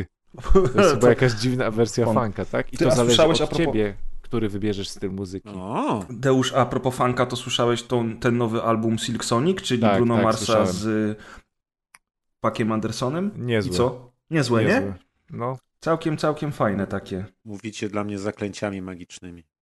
Podeślę ci potem tą płótkę, powinno ci się też spodobać. ale jakbyśmy sobie dostali klucz do recenzji do Initial Drift Online, bo gra kosztuje 17,99 moi drodzy. Ło, co na łeb upadli chyba, to na To PlayStation tam 5 można chyba tak jest. rywalizować z przyjaciółmi i graczami z całego świata w epickich bitwach podjazdowych i zjazdowych. Czyli tam sobie można podjechać, a, A, potem bo tam zjechać. jest uphill i downhill, okej. I czy uda ci się osiągnąć poziom 1000 i zostać królem driftu? Nie. No kurczę, to jest Kurde, pytanie. i to też ma multika. Ja, ale się My już musimy... mamy wyścigi multi, hola hola. Jak to się tam które nie działają. Star Drift. Forza Horizon 5. O kurna. A właśnie, Gramy może Star babą. Drift miał jakieś te, patrzyliście? Może miał jakieś... On wyszedł, Yy. już pełna wersja wyszła, Star Ja nie patrzę, ja wracam do Forcy, bo już żadnych ciekawych gier nie Drift, będzie na odcinku. Evolution, Star Słuchaczom Drift też Evolution, radzę. Ale może miał się Maciek- solidne. ciekawym. Maciek w z nosie Hibena. albo coś. Star Drift Revolution, Star Drift Evolution, przepraszam, już wyszło w pełnej wersji, kosztuje 54 zł, ma 125 very positive. 10 razy za dużo kosztuje co najmniej. Zajebista jest ta gra, ona jest No warta jest, to 5 prawda. dych. No. Spokojnie jest warta tych 5 dych. No, słuchajcie, e, a ja wam To tyle teraz... na dzisiaj. Spokojnie, będziesz pan zadowolony, obiecuję. Na bank nie będę. Nie masz szans. Będziesz, będziesz. Znaczy, Ciekawe. Ja na pewno będę. Powiem wam teraz o becie multiplayer Halo Infinite, która wystartowała 15 listopada w ten miniony poniedziałek z okazji dwudziestolecia Xboxa. A ponieważ tego samego nienacka, dnia... a wszyscy wiedzieli, że wystartuje, tak? Tak, y, nie wiem, czy wszyscy wiedzieli. Ja nie wiedziałem, więc dla mnie to było z nienacka. Akurat tego dnia przyszedł pan kurier do mnie z padem, y, w związku z czym już w ogóle było małe święto, bo miałem oto pada Halo y, i podstawkę do tego pada Halo. Jeszcze miałem grę Halo, więc poczułem się jak prawdziwy Mama Amerykanin. przyniosła mleko i ciastka? No nie, bo nie mieszkam z mamą, ale gdybym mieszkał, to pewnie by przyniosła. No i... e, Ale nie twoja. nie, no Maćka mama, no. Myślałem, że o to się pyta. Jezu, tyle by szła? To by mleko by wyparowało chyba. Słuchajcie, y, pytaliście się, jaka będzie gra multi tej zimy dla mnie i to właśnie będzie Halo Infinite. Nie będę ukrywał, nie będę ukrywał, że to jest znowu to samo. To znaczy tak, to jest klasyczne multi z Halo. Trudno, żeby było inne po 20 latach, bo 20-lecie Xboxa to jest jednocześnie 20-lecie pierwszej części Halo i po 20 latach i bardzo silnej bazie fanów, zwłaszcza w USA, e, trudno, żeby oni teraz e, wywracali tę serię do góry nogami. Natomiast minęło na tyle dużo lat od premiery Halo 5, że e, mimo tego, że to jest znowu to samo, to bawię się świetnie, ponieważ twórcom e, z 343 Industries, którzy byli bardzo hejtowani, bo oni zastąpili Bungie w roli dewelopera e, serii po trzeciej części i po Halo Reach. E, I od czwórki, no troszeczkę jakby ta baza fanów narzekała na to i tamto, ale chyba udało się wreszcie twórcom dojść do takiego momentu, w którym wszystko wyszło tak jak trzeba. Halo jest bardzo specyficzne, bo to jest bardzo skillowy shooter, arenowy, na małych mapkach, na których gra się typowe multi w stylu Team Deathmatch, dominacji, Capture the Flag albo tak zwanego trzymania kulki czy, czyli takiego trybu, w którym nasza drużyna dostaje punkty, jeżeli jeden z członków drużyny trzyma czaszkę w ręku, a reszta go broni. E, mecze są zawsze 4 na 4 w tych klasycznych trybach multiplayer e, i tutaj jakby całość zabawy sprowadza się do trzech elementów, mm, ponieważ musimy zniszczyć najpierw tarczę wroga, tego shielda, który ma wokół siebie, a potem go dopiero dobić to możemy zrobić to na trójnasób strzelając do niego, ale to jest y, najmniej skuteczna rzecz, ponieważ żeby zabić przeciwnika najczęściej musimy wystrzelać w niego cały magazynek, e, więc do, do, do samego strzelania dochodzą dwie rzeczy, granaty i walka wręcz. I to jest bardzo specyficzne multi, dlatego że mm, te trzy elementy rozgrywki to jest w zasadzie wszystko, co powinniśmy wiedzieć, żeby dobrze się bawić. E, jest to zupełnie inne tempo i zupełnie inny time to kill niż w takim Call of Duty, Duty. E, Halo jest bliżej Quake'a, jeżeli chodzi o sam, sam, samo strzelanie, ale jednocześnie tempo rozgrywki, czy też tempo poruszania się postaci jest dużo wolniejsze niż w Quake'u. No i właśnie te trzy elementy, czyli strzelanie, granat i walkę wręcz musimy sobie e, udoskonalić, żeby skutecznie walczyć, dlatego że na przykład możemy rzucić granat, który zabierze większość shielda i wtedy dobić przeciwnika z karabinu, albo rzucić granat na końcu, kiedy kończy nam się amunicja i wtedy ten granat dobije przeciwnika, albo też możemy zabrać większość shielda przeciwnikowi, a następnie dobiec do niego, uderzyć go w walce wręcz. Mm, to się wydaje dosyć proste e, i mało rozbudowane, ale w samej grze, jak się zapewne domyślacie, e, odchodzą cuda, e, tym bardziej, że konkurencja jest dosyć wysoka i niestety obawiam się, że z każdym mijającym dniem będzie tylko wyższa, dlatego że grają w to hardkory. Ale gra się bardzo, bardzo przyjemnie. Na razie mamy udostępnione tylko kilka mapek, ale te mapki pokazują, że udało się y, wreszcie time to kill, y, używanie przedmiotów i tempo rozgrywki tak wypośrodkować twórcom z 343, że wyszło naprawdę dobre multi, społeczność jest zadowolona, a niektórzy mówią nawet o tym, że jest to najlepsze multi w historii serii. To się oczywiście okaże, jak wyjdzie pełna wersja tego multiplayera. Ona chyba pojawi się razem z premierą kampanii 8 grudnia, o ile dobrze pamiętam. A w tej chwili poza klasycznym multi jest jeszcze multi większe, gdzie dwoma drużynami 12-osobowymi walczymy na mapie, e, ale mamy też różne pojazdy, które możemy wykorzystać. I to jest bardzo, bardzo przyjemny tryb również niezależnie od tego, w jaki, w jaki tryb gry gramy, to te duże tryby na większych mapach z pojazdami radość one dają. E, oczywiście jest już Battle Pass, jest mnóstwo kustomizacji, naklejek, skórek, hełmów, no od tego już nie uciekniemy, ale, ale Halo tak naprawdę te wszystkie elementy miało, nawet zanim one zrobiły się e, szalenie popularne w grach multiplayer w ogóle. I graficznie wygląda to bardzo ładnie, bardzo dobrze chodzi, chociaż tutaj ciekawostka, Halo też troszeczkę rozbujało mi konsolę. Ona zaczęła troszkę głośniej chodzić niż przy każdej innej grze, ale w tym wypadku jest to beta, więc, e, więc nie, nie ma rudze. E, zwłaszcza, że gra wyszła również na PC, jest crossplay. E, i jak tylko skumałem się, że jest wersja PC, zainstalowałem grę na PC i o mój Boże, co ja robię tym biednym konsolowcom. Ej, nie To- można tak. Znaczy powiem ci tak, to jest w ogóle ciekawe, bo zapomniałem o tym wspomnieć przy okazji Battlefielda, że wszystkie te trzy strzelanki z dzisiejszego odcinka, a więc Vanguard e, 2042 i Halo Infinite mają crossplay. E, Ja jestem wielkim obrońcą crossplayu. Uważam, że ludzie, którzy na, narzekają, że o mój Boże, myszkowcy, synu nie patrz, to myszkowcy, klik, klik, klik, klik. Wiesz, to, to, to troszeczkę mają takie wymówki po prostu, za, że są słabi, bo zarówno w Call of Duty, jak i w Halo zawsze, znaczy w, te, w Halo to akurat teraz, wcześniej tego crossplayu nie było, ale cho, chociaż w Master Chief Edition chyba te, te multi już mają crossplay, chodzi mi o to, że nie ma różnicy, czy jesteś na myszce, czy na, na, na padzie, dlatego, że i trafisz na lepszych od siebie, którzy będą na padzie, jak ty będziesz na myszce, i trafisz na lepszych od siebie Padowcy mają auto-aima jakiegoś, nie? chociażby i wiesz, okej, na myszce na pewno na, na większe odległości jest No i łatwiej. na padzie to- łatwiej się gra. Przynajmniej mi. Wiesz, No i to konsole są lepsze gustu. przede wszystkim. E, o, oczywiście, zawsze. Szczególnie Xbox.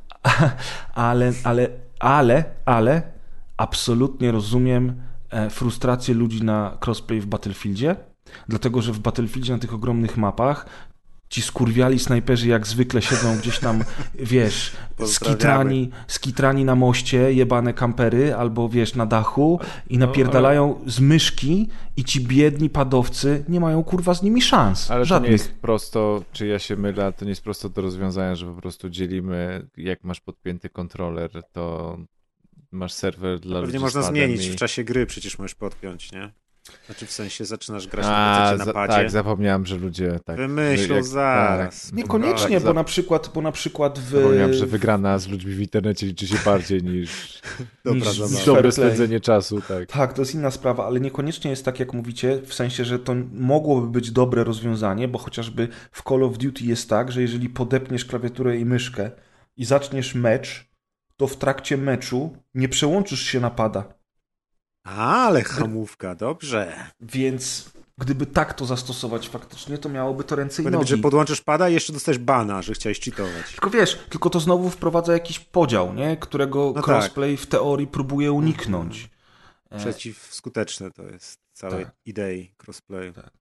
No to Natomiast trudno, trzeba się przyzwyczaić, nie płakać, tylko... No trzeba, no w Vanguardzie, w Vanguardzie widziałem już y, y, l- ludzi na PlayStation i na Xboxie, którzy grają na klawiaturze i myszce, bo te ikonki ci pokazują, kto na czym gra i jakiego używa kontrolera, więc jest bardzo dużo ludzi na konsolach, którzy używają klawiatury i myszki, więc nie ma zasady tak naprawdę. A jęczenie, że o mój Boże, to jest nie fair, to jest pieprzenie, bo tak jak powiedziałeś, prawda jest taka, że, że pad ma auto-aim i na przykład w wypadku Call of Duty ten auto-aim jest ogromny. E, No, ale, ale faktycznie z tymi snajperami w Battlefieldzie może być to lekki problem. Ja nie mam natomiast problemu, jak prze- przesiadłem się na Halo Infinite na komputerze. Nie zamierzam już wracać do niego na konsoli, bo po prostu lepiej mi się gra na klawiaturze i myszce. No i pięknie pękają dubska przeciwnikom, więc, więc po prostu y, na pewno kampanię przejdę oczywiście na telewizorze, no bo to zupełnie co innego, ale, ale multiplayer będę cisnął. Mm, cisnął właśnie na, e, na kompie i bardzo mi się podoba. Na pewno spędzę z nim dużo czasu i mam nadzieję tylko, że zbyt szybko ci hardkorowi i skillowi gracze nie, nie, nie zrobią się tak niesamowicie trudni, że, że odechce się człowiekowi grać. Na szczęście są tryby rankingowe i hardkory najczęściej grają na rankingu. Ja po dwóch wieczorach z Halo mam już też yy, złoto 2 w rankingu, ale podejrzewam, że to tylko dlatego, że ludzie dopiero się rozkręcają, a później skończy się na tym, że zawsze będę grał w brązowej lidze, bo dalej po prostu e, O. nie dam rady. Liga brązowych spodni, tak zwana. Tak, tak, czyli ten e, te br- Brick Breaker Dungeon, tak zwany od Deusza. Ale Brick Breaker. Tak. Nie, ale powiem wam szczerze, że po pierwsze, czterech graczy to jest mało. Nie musisz mieć dużej ekipy, bo jednak w Halo gra się zespołowo. To nie jest Call of Duty. W Halo nie wchodzisz na meczyk grać z randomami, bo to się zazwyczaj nie udaje. Więc fajnie jest Co, mieć nie gra się free for all, tylko raczej takie Nie, nie, drużynowe- drużynowe są, drużynowe. Capture the flag, ta czaszka, dominacja. Zazwyczaj tak. gra się drużynowo. Nawet, nawet w zwykłym, nawet wiesz co, w zwykłym Team Deathmatch, który tutaj nazywa się Slayer, e, jest bardzo drużynowo, ze względu na to, że y, wszyscy mają bardzo dużo zdrowia, musisz wypakować mnóstwo amunicji i dobrze jest, kiedy trzymasz się z resztą zespołu i, uzupełniacie się nawzajem, nie? Na przykład jeden ściąga shielda, a drugi wtedy dobija przeciwnika i tak dalej. Idzie solo na mida. Tak, solo na mida, dokładnie, o to mi chodziło właśnie. Dobra. To co, zagrasz ze mną, jak sobie ściągnę? No pewnie, nie? a właśnie, Nie, no już- najważniejsza już rzecz. Najważniejsza rzecz, kochani, gra jest za darmo i nawet nie trzeba mieć Game Passa, żeby w nią grać. Ani Golda nie trzeba mieć. Instalujecie ją i gracie. O kurde, to jeszcze Maciek Jak z niej wszystkie co? najgorsze raczyska. Mm, jeszcze- Kurde, ten się tylko przyjebał. No. osobę potrzebujemy. Już ja No widzę, tak, jak Maciek Dzwoń do Kaza, jeszcze nie śpi. Szkoda, że ten podcast nagrywamy od Halo. 22, 244 odcinków A tylko sami, we trzech, nie? No. Gramy tylko w takie multi, co są trzyosobowe. no, znajdzie się na Ale pewno to jakiś kolega się znajdzie. Dokładnie. Słuchajcie, to przejdźmy teraz do kącika e, Nicolasa Cage'a, dlatego że Wow. ja po ostatnim kąciku Nicolasa Cage'a pozazdrościłem Maćkowi, postanowiłem, że nie będę gorszy i że również e, sięgnę po nowsze Będę filmy. swojego Nicolasa Cage. Tak, dokładnie. E, Sięgnę, sięgnę po nowsze filmy w dorobku tego wybitnego, ikonicznego wręcz aktora, który, jak dobrze wiecie, po przesłuchaniu ostatniego kącika, niestety troszeczkę podupadł na formie, ale momentami wraca z takimi filmami jak chociażby Świnia, o której opowiadał Maciek, która jest rzeczywiście bardzo, ale to bardzo chwalona i krytycy mówią, że jest to jeden z najlepszych filmów o stracie e, i, i, i, i, żałobie e, w ogóle. Są też takie filmy jak Jiu-Jitsu, o których Maciek mówił, ale ten film trzymam na takie To jest kolejny najlepszy film o jiu-jitsu. Nie, y, sięgnąłem po zupełnie inne rzeczy e, i wybrałem dwa filmy, które są troszeczkę e, jak takie straight to DVD filmy klasy B, czyli To tak ulubione naprawdę tak, Nicolasa. ulubione filmy Nicolasa Cage'a ostatnimi czasy. Mm, I najpierw obejrzałem, słuchajcie, y, film z 2019 roku, który nazywa się Instynkt Pierwotny. Po angielsku tytuł brzmi Primal. Jest to film nakręcony za 5 dolarów w Brazylii. Całe 5 dolarów wziął Nicolas Cage. Całe ale 5 bo właśnie- dolarów wziął Nicolas Cage. Normalnie jak się film kręci, to ile masz zdjęciowych? Ze 2-3 miesiące, nie? No zależy, Famke zależy. Jeszcze grała. Och, och. No właśnie No zaraz tak, przejdę do aktorów. Dura. No, ale tam póki polecisz, powiedzmy, polecisz gdzieś zagrać, zagrasz tam, musisz wrócić się, umyć, nie? Odespać chwilę, ze dwa dni. A Nicolas Cage w 2019 roku wystąpił w sześciu filmach. Co, co sprawia, że Ale każdy był po 5 średnio co dwa dolarów, miesiące kręci film, to weź się naucz tylu kwestii. No, a jeszcze, a, no, a ale w wiesz, no, niektórych nie mówi, więc... wiesz. jakoś musi zarabiać na te pierogi w Polsce, które lubi jadać. Wiesz jak to jest, nie? O, ale mi zjadł pierogi. Mam zamrażalników, wpadaj O, po nagraniu. Ja też mam. Otwieraj. Zapraszam. Yy, No, słuchajcie, Instynkt Pierwotny to jest taki film, który zrzesza, zrzesza paru aktorów, którzy kiedyś byli bardziej znani O lub ja, też mieli lepsze ta dni. dziewczyna z GoldenEye. Tak, gra Michael Imperioli, znany z, znany z rodziny Soprano, który Jezu, teraz już jest stary. Jest już stary i siwy. Gra Kevin Durant, który wystąpił w paru lepszych filmach swego czasu, ale świat o nim zapomniał. Gra Famke Jansen, czyli właśnie ta dziewczyna Bonda oraz e, Phoenix z e, X-Men. X-Menów Singera. Nie z nowych. Z tych Singera, Z gdzie tych pierwszych, występował pierwszych. No Hugh dobra, Jackman. no z- ile te one mają? 5 lat, 6? 20. No ale ona Misiu. grała w tych, tych też ten X-Men, przyszłość nie nadejdzie, przyszłość nadeszła. A nie wiem, czy ona tam grała. Ona grała, na, grała? Pewno, na pewno grała w oryginalnych X-Menach, bo przecież trzecia część X-Menów. Misiu, pierwszy X-Men 2000 rok. To ja O. na studiach byłem. Przed... no tak, ale w tych 21 lat. dobra, to może nie grała. To może Nie, się Hugh Jackman się pojawiał, ona chyba już nie grała. Ona chyba nie grała, bo ona, jak kilka innych aktorek, które zaczynają e, się się, że troszeczkę jakiś starzeć. przybłysk, ale dobra, to ja może... Ona w The Faculty grała. Nie, masz rację, ona grała w przyszłość, która nadejdzie. Masz rację. Jest, Ach, jest, no i jest. dom na przeklętym, wzg- na nawiedzonym wzgórzu, czy na przeklętym wzgórzu. Och, tam to mi się podobało. Famke Jansen mi się też zawsze podobała. Ona w tej chwili ma 57 lat i postanowiła wstrzyknąć sobie botoks w policzki tak bardzo, że jak stoisz za nią z tyłu, to widać policzki bardziej niż uszy, a, a, a, botoksu, a botoksu ma tyle wciśnięte, że już ma oczy jak Azjatka. Ojej. E, Nie wiem, czemu ona to zrobiła. Strasznie się oszpeciła. Ona dalej ma ciało, wiesz, 30-latki i jest ładną kobietą, ale po prostu krzywdę zrobiła sobie straszną tym botoksem. Jak zobaczycie sobie jej zdjęcia ze starszych lat, a porównacie ją, jak ona wygląda w tym filmie, no to zrozumiecie, o co mi chodzi. No i oczywiście poza Famke Jansen jest Nicolas Cage, który wciela się w rolę Franka Na Walsha. screenach proporcyjnych wygląda jak gość, który właśnie w sobotę wyszedł złożyć altankę do ogródka. Ogólnie rzecz biorąc, film jest nie najgorszy, naprawdę, to jest miłe zaskoczenie. Nicolas Cage gra trochę mniej Nicolasa Cage'a niż zwykle, bo gra takiego pewnego siebie dupka z cygarem, który e, nielegalnie poluje na rzadkie zwierzęta, które następnie sprzedaje do zoo w Ameryce. No i właśnie poznajemy go, kiedy on w dżungli w Brazylii łapie e, e, jaguara, ale myśli, że poluje na normalnego jaguara, a tymczasem samochód. schwytał, nie, schwytał samicę białego jaguara, która jest warta milion dolarów i on teraz statkiem On teraz No. zapłaci rachunki swoje w końcu. O jakości. Tak.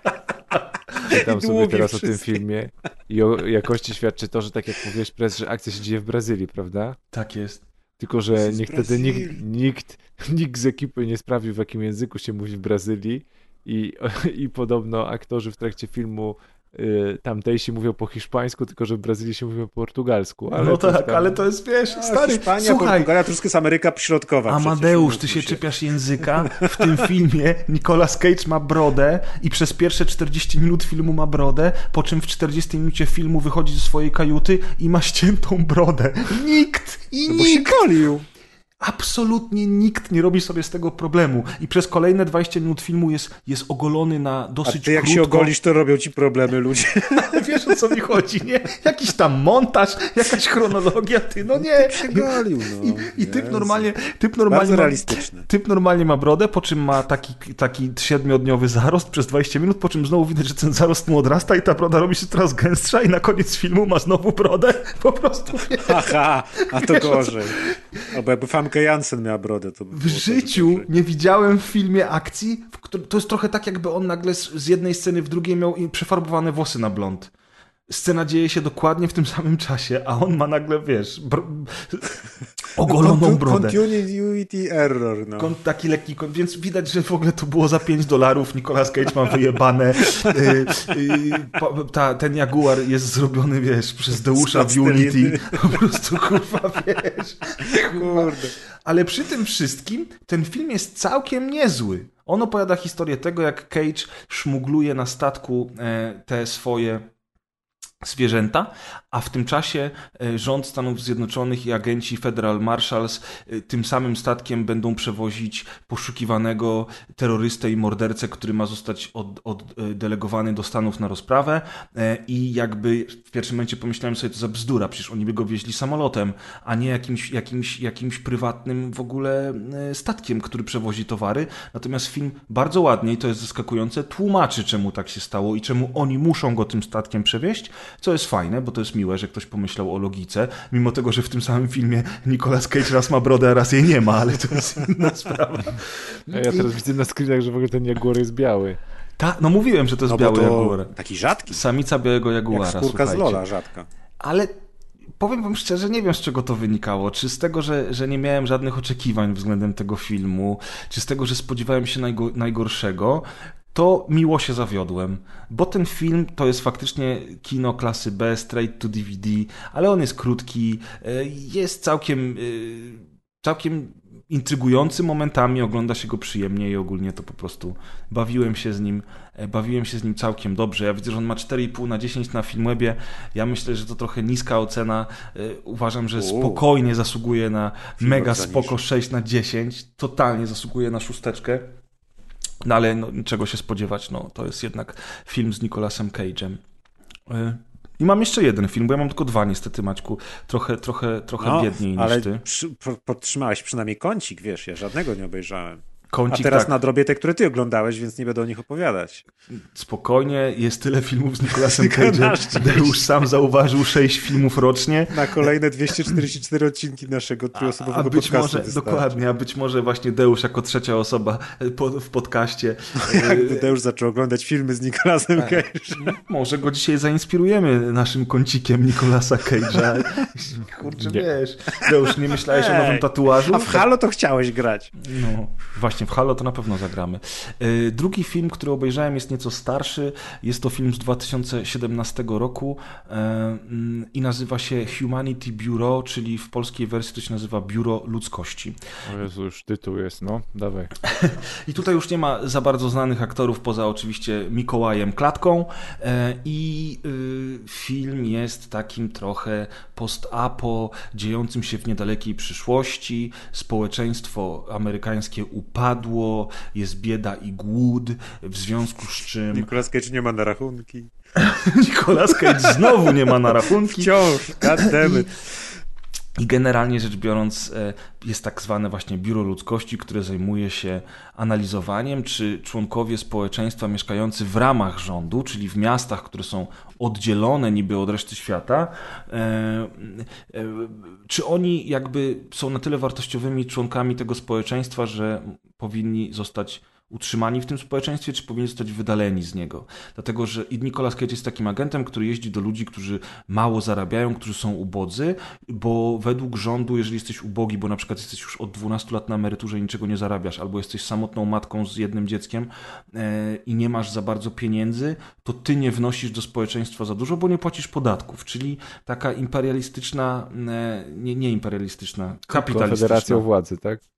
Tak, konfederacja u władzy, kapitalizm pełną gębą i generalnie rzecz biorąc, jeżeli nie, nie, nie oddajesz do społeczeństwa odpowiedniej ilości pieniędzy, to jesteś niewartościowy i ciebie się wydala z tego społeczeństwa i odsyła się do nowego EDN-u, czyli takiej kolonii, e, w której tych biedaków e, się, się, się, się trzyma, czyli taka Grenlandia. Grenlandię. Dokładnie chciałem powiedzieć. Czyli taka Grenlandia świętego Łukasza. Pozdrawiamy Biedaków na serdecznie. Grenlandię, tak jest. E, I to się, wszystko jest kręcone gdzieś tam w Nevadzie, bo to ma być taka ni- niby wyniszczona przyszłość, więc masz same górki i, i trawy, i suche trawy i trochę pustyni. I Nicolas Cage jeździ sobie takim samochodem, na którym ma przyklejone z boku napis Humanity Bureau i to jest takie profesjonalne. E, y, y, grafika CGI jest równie piękna jak ten, ten biały Jaguar. Na przykład ja bardzo... zapytać, No, bo na plakacie, czy główny zły ma piracką opaskę na oku tak, w tak. 2030 roku? On, to jest lepsze. Implant chyba specjalny. To jest lepsze, bo on dostaje, słuchajcie, on dostaje kulką z pistoletu na plastikowe kulki, dostaje w oko, on to oko traci, ale ponieważ Nicolas Cage jest dobry e, e, i to temu kolesiowi przykleja bochenek chleba na to oko i zakleja mu dwoma czarnymi paskami taśmy klejące. I tak patrzę i mówię, co on mu kurwa na to oko przykleił, a to jest bochenek chleba, taki wiesz, kromka chleba. Ej, ale chleb akurat ma właściwości lecznicze, jak się Kromka chleba, rozumiesz? I w każdym razie Okej. Bayer polega na tym, że, Nikola, że to jest takie trochę, wiecie, trochę jakby, tak, jak, nie wiem, jak ekwilibrium, że on tak jeździ i tych ludzi tam deportuje, a czasami to nawet musi zabić, jak się stawiają, ale nagle on spotyka tą 30-letnią matkę e, z dzieckiem, e, zaczyna łapać go, e, zaczynają łapać go wyrzuty sumienia, po czym dowiaduje się, czym jest nowy Eden i to nawet na początku nie jest pokazane do widza, co jest bardzo fajne, bo Nicolas Cage odpala sobie na komórce nowe spoiluj nam. informacje. No nie, nie, nie będę spoilował. On sobie odpala informacje nowe na komórce i mówi, na co ja patrzę. A komputer mu odpowiada, nowy Eden. I on wtedy, kamera jest za plecami Nicolasa Cage'a, my nie widzimy, co on widzi, a on mówi, o mój Boże, co żeśmy uczynili. No i oczywiście y, będzie pod, od, tej, od tego momentu pan Nicolas próbował uratować tę matkę z, samotną z dzieckiem. E, Film znowu jest krótki, trwa godzinę 30, znowu zrobiony jest za 5 dolarów, tym razem e, na pustyni w Nevadzie, a nie w Brazylii. E, I no co ja mogę wam powiedzieć? No, no jest, jest filmem z Nicolasem Cage'em. Nicolas Cage ma tu dziwną, dziwną fryzurę ma taką. Nie Widzę mogę jakieś takie... z chlebem i z tym. Z okiem? Taśmą. Nie żartowałeś z tym chlebem, że to Nie jest żartowałem. przyklejona czarną taśmą izolacyjną. Nie żartowałem, naprawdę. No, no, no cóż. Czyli bardziej polecasz ten jednak y, dżunglowy z tym. białym- Bardziej, bardziej chyba bardziej mi się spodobał ten dżunglowy, e, też ze względu na to, że Nicolas Cage w tym filmie wyjątkowo postarał się chociaż trochę nie grać Nicolasa Cage'a. E, No i kurwa, jeszcze nigdy w życiu nie widziałem, jak aktorowi w trakcie filmu znika i, od, i wraca broda, więc to jest po prostu też, za sam ten mo- motyw jeden punkt w górę, rozumiesz? Też znalazłem tego screena z tą kromką chleba na taśmie. Nie, to trzeba obejrzeć, to koniecznie. Oba te filmy są na Amazon Prime, gdybyście byli zainteresowani. Co ciekawe, dużo starszych filmów, tych, które są starsze niż ostatnie 2-3 lata na Amazon Prime, pojawiają się tylko i wyłącznie z polskim lektorem. Nie ma możliwości wyboru polskich napisów i to jest mega klimatyczne, bo te filmy się trochę tak ogląda, jakbyś oglądał je w telewizji, tylko nie masz reklam. Ej, ja wciąż oglądam fajne. takie A, filmy. a z tych filmów z Cage'em, z tych filmów z Cage'em, bo to Maciek oglądał prawie wszystkie, więc już nie pamiętam, czy recenzował i fabuły mi się mylą, ale oglądaliście ten e, Podróże z Diabłem, Running with the Devil, z Nie. Fishburnem. Ale to jest Cage? Tak, 2019, Cage plus Fishburne. O kurczę. I oni są parą, która jest wysłana. I to, są, to są najlepsi Ojej. ludzie, którzy zostali wysłani, by odnaleźć przyczynę utraty dużej partii kokainy. Także jest potencjał. Hmm. Kojarzę plakat, ale nie widziałem. Ale już plakat wygląda na porządne kino, sensacyjne kino akcji. na plakacie oprócz nich to nie ma nikogo. Oprócz Jest helikopter Jest i helikopter. żołnierzy jakiś tam. No kurczę, przecież to planie. wygląda jak najlepszy film w Tu się będą tak 2019 szczelać. roku. To jest trzeci Running film with the do, do Devil. nadrobienia w takim razie. Oj, tam jeszcze gra Leslie Bibb. No, niezła z niej Bib. Barry Pepper gra, Clifton Colling Jr. gra, Cole Hauser gra w tym filmie? Wow, ty! Nic mi to nie mówi. No jak? Barry Pepper to jest snajper, snajper z szeregowca Ryana. Cole Hauser grał razem z Vinem Dieslem w Pitch Black, między innymi. Clifton Colling Jr. to jest ten typ z drugich świętych z Bostonu, który nie ma serwował zdjęć? naleśniki z rozpierdolem. Są zdjęcia niżej jak zjedziesz. Kurwa, człowieku, jaka obsada. Deusz, dziękuję ci. To jest następny film, który będzie w kąciku A, Nicolasa. Cage'a. O, ej, No widzisz? rzeczywiście. No. Ja wiem, co działa na takich dziadów, jakby. Wystarczy dać wam Lorenza Fishburna i Nicolasa Cage'a i... Running with the Ale Devil. Maciek, oglądamy na kolejny, na kolejny podcast i Oglądamy razem, znowu- dawaj, I odpalę. Deusz też obejrzysz. Ej, ale zróbcie, wszyscy o z, możemy jakiś taki zrobić bucket list z tymi filmami Cage'a i jakąś tabelkę w Excelu, kto już co obejrzał, bo ja naprawdę się zgubię po tych O, kącikach i Cage'a. ranking. Ranking. po to mamy kociki, żebyś się nie gubił, tylko będziesz sobie Ej, dobra. Excela trzeba zrobić i No to ty się zajmiesz Excelem, a my będziemy oglądać z presem. Kurczę, no.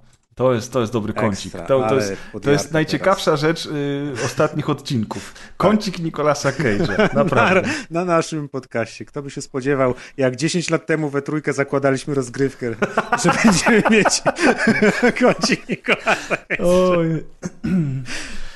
Pamiętam, Oj, tak. Deusz, może przy okazji jakichś urodzin opowiesz historię rozgrywki, bo zawsze opowiadasz. My się zebraliśmy we trójkę, we trzech. Nie, nie teraz, zostaw na rocznicę jakąś. Dobra. A dzisiaj jest w sumie okrągły odcinek, przecież pres mówił. 244. E, kochani, to był kącik Nicolasa Cage'a. Mam nadzieję, że bawicie się w nim równie dobrze jak my, bo my się bawimy fenomenalnie. Nicolas Cage zawsze na propsie, a teraz Deusz opowiedz nam o Eternals. Yy, tak, szybciutko Eternals. Czyli pamiętacie, na ostatnim odcinku powiedziałem, że już nie chodzę do kina, no ale wiecie, jak pelerynki wyszły, to. Yy, Zaprzedałeś To ideały. To, to, trzeba zaprze- to trzeba było zaprzedać ideały. Zresztą chciałem zobaczyć, jak sobie Marvel radzi z y, tymi nowymi fazami, tak? które nastąpiły po, e, nastąpiły po Endgame, zaczęły się nowe fazy. I nie wiem, czy pamiętacie, ale już kilka lat temu nawet była taka dyskusja, jak mm, Marvel mm, okupował tutaj w te wszystkie e, topowe miejsca na box office e, to osoby, tak, które były zaznajomione z tymi seriami superbohaterskimi w miarę na bieżąco i z tym, co się dzieje w komiksach, zastanawiały się, no jak na ten świat filmowy zostanie przeniesione to, co się teraz dzieje w komiksach. No bo jednak komiksy miały dużo większą skalę niż filmy tak naprawdę. Oczywiście przed Endgame'em Endgame trochę dorównał, tak? No ale w komiksach my już mamy, wiecie, krzyżowanie się światów, tak? Zderzanie się wszechświatów, superbohaterów, którzy podróżują między planetami i są praktycznie półbogami i tak dalej, i tak dalej. Gdzie, gdzie w tej poprzedniej fazie Marvela to, to co mieliśmy Kapitana Amerykę, tak, Ironmana i, i ci bo- superbohaterowie jeszcze, jeszcze byli tacy mniej kosmiczni, byli, byli, byli superbohaterami na, na mniejszą skalę. E, No i w Endgame'ie to już się zaczęło tak rozszerzać, że tak powiem, na ten kosmos i, i, i teraz w tych kolejnych fazach pewnie będzie to szło dalej, y, pewnie będzie to szło dalej. Chciałem zobaczyć, jak, jak, jak, jak sobie Marvel otwiera, mm, e, otwiera tą kolejną fazę.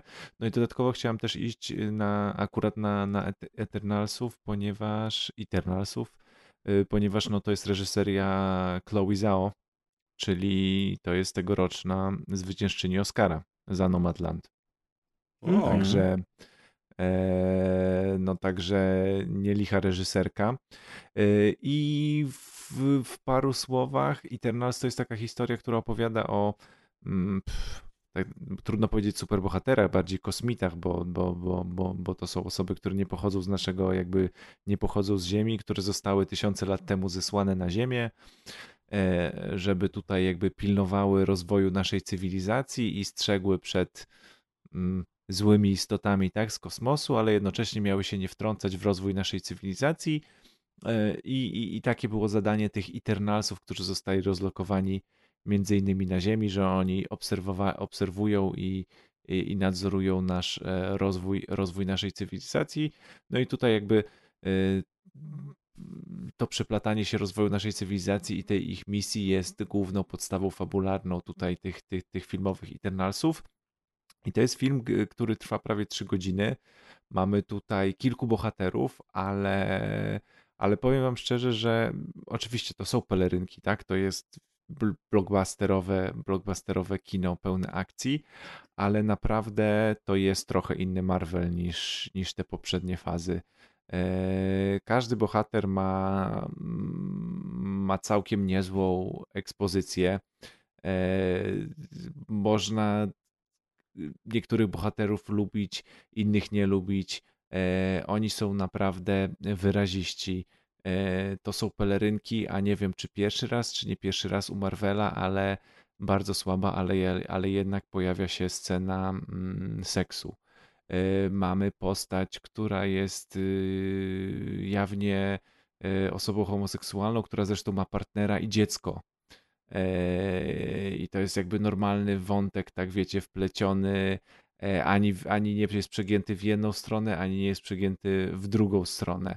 E, Rozkład pomiędzy scenami akcji, a tym, jak poznajemy backstory bohaterów, e, jest też troszkę inaczej rozłożone niż, niż, niż w tych poprzednich filmach Marvela.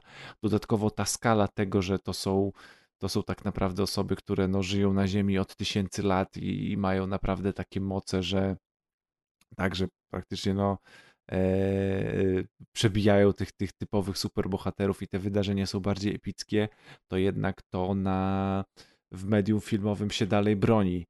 I, i, I ci aktorzy to też nie jest taki pierwszy, oczywiście nie są to e, aktorzy no- no-name'owi, którzy grają tutaj w Eternalsach, ale nie jest to też pierwszy rzut taki hollywoodzki, e, hollywoodzkich gwiazd, oprócz Angeliny Jolie oczywiście, tak, bo to jest, to jest pierwszy No. sort, to jest pierwszy sort I Salmy. Hayek.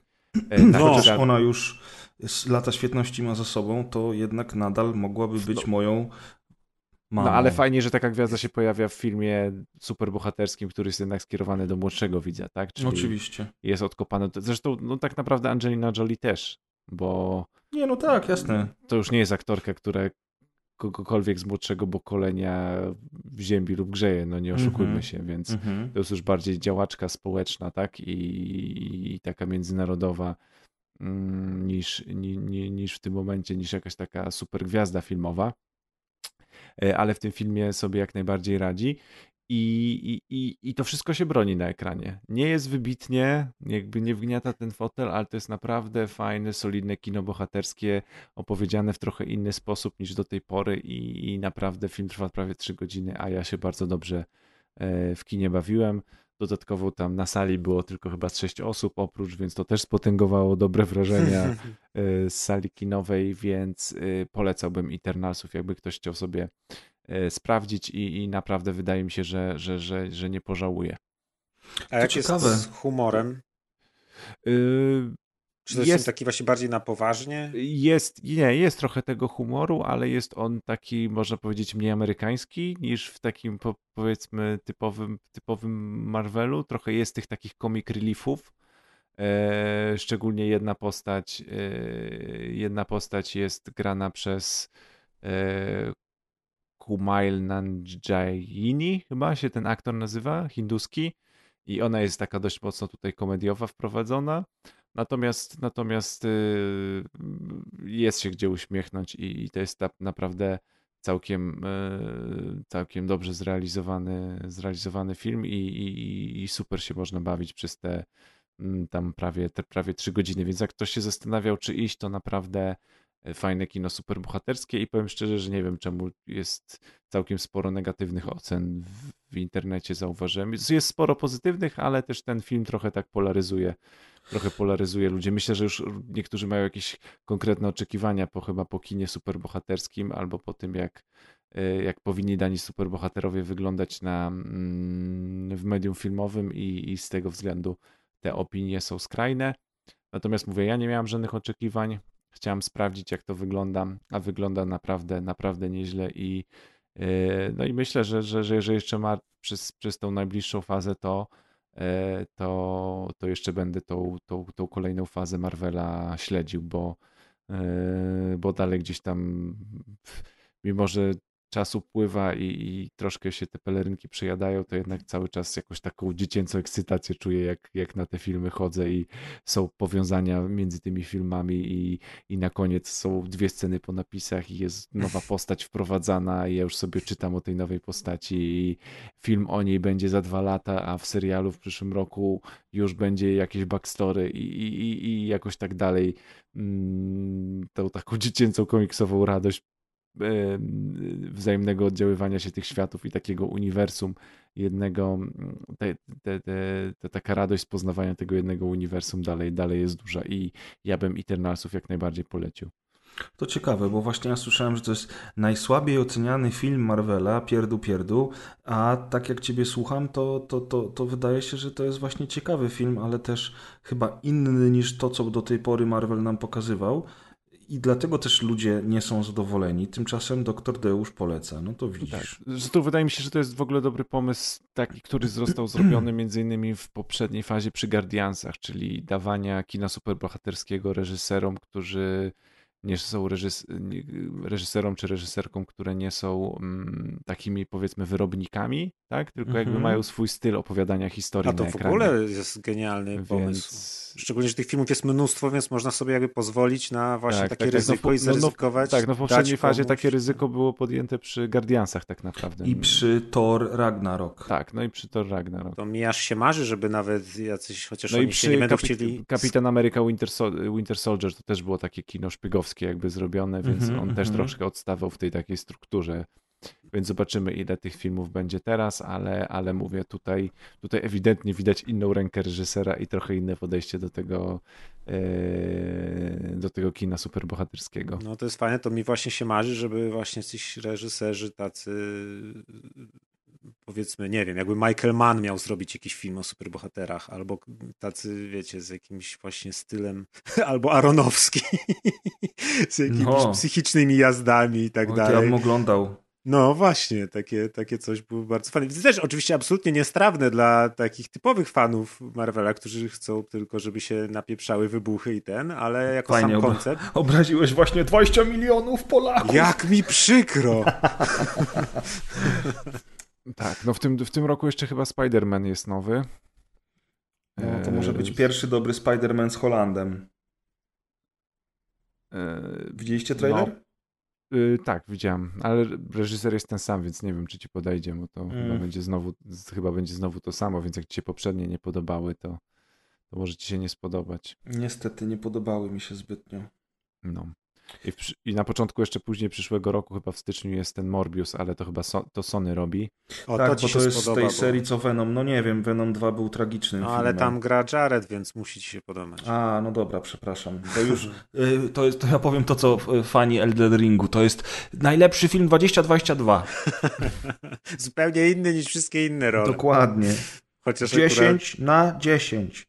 No, i ostatnio gdzieś w telewizji mi mignęło o ten, e, Boże, ten film z Jaredem Leto o narkomanach sprzed 20 lat. Rekwiem dla snu. Rekwiem dla snu. Jaki on tam był młody. Jezus My Maria. też byliśmy wtedy młodzi, Maciek. No, to były wspaniałe czasy. No, oglądałeś cały film? Jest przerażający. Cały film oglądałem, wtedy. film. No. To jest Aronowski właśnie. Mhm. Tak? No to Tak. jaka piękna pętelka tutaj. To jest Misiu Aronowski. Swoją drogą ostatnio nic nie robił chyba, co? Y, No nie wiem, czy, Nie co pamiętam. Czarny Łabędź był, tak? Chyba? Czy Ale coś robił stary, przed Czarny? Łabędź Misiu to było z 10 lat temu znowu. A nie, on robił Mader przecież. A, Mader. Och, jaki zajebisty film. Mader ci się podobał? Wszedłem w niego ni- niewiele wiedząc i po prostu Mi im tak dalej, tym ja bardziej byłem uśmiechnięty. Myślę, no takich filmów mi potrzeba!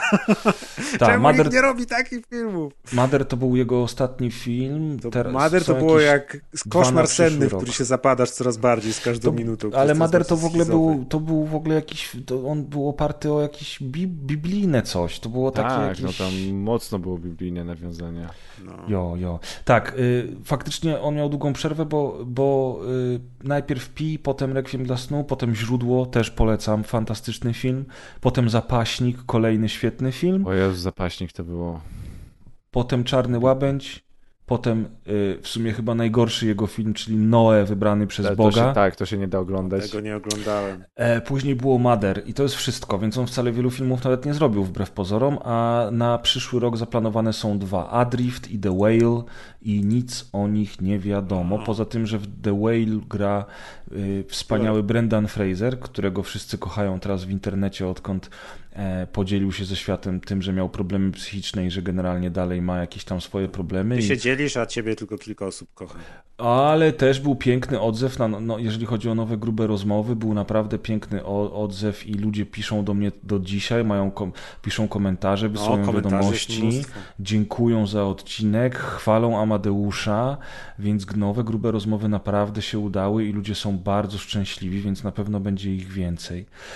Poza The Whale w przyszłym roku Aronowski robi Adrift, a w Adrift gra Jared Leto. O, to wygranko. Drugi film roku. Tak jest. Ciekawe, Zakładając, mam że te filmy wyjdą w ogóle. Pewnie nie na podstawie Adrift tej gry. Na pewno to jest to. To jest to. W ramach tak, dawania to, marek reżyserom różnym. to. jest to, Amcio. Dokładnie. W sumie tak. a propos, to, może nie dokładnie Aronowskiego, ale smutnych rzeczy, to dokończyłem właśnie Cowboy Bebopa Okej. i e, tak jak się cały czas zastanawiałem, dlaczego nie było więcej Cowboy Bebopów, skoro to taka seria, że wszyscy uwielbiają i dlaczego to przestało, dalej tego nie robili, to teraz już wiem, dlaczego nie ma dalej kolejnych Cowboy Bebopów, po Maciek, pierwsze. nie spoiluj. A po drugie, nic nie powiedziałem. A po drugie, to, e, to to jest, jak już wszystko obejrzałem, to to jest chyba bardzo generalnie smutna seria. I jakby też z kolei już tam pod koniec od, odcinków już coraz smutniej się to oglądało. I teraz wydaje mi się, że chyba sobie to jakoś muszę obejrzeć jeszcze raz. Yy, trochę patrząc na to właśnie innym okiem i, i z takim spojrzeniem już, że wiem jakby o co chodzi, więc może będę wyłapywać inne rzeczy, ale no, okazało się to właśnie trochę bardzo, sporo smutniejsze niż się z początku wydawało, o tak powiem. Fajne, No, widzisz. podobało mi się. Jakby po, po obejrzeniu całości jestem na tak. Cieszymy się. Podobno wersja aktorska jest gówniana i ma bardzo niskie oceny, Świetnie. natomiast, natomiast y, wersja aktorska bardzo mocno odtwarza to, co było w serialu anime, co w sumie powinno być chwalone, że No nie, tak.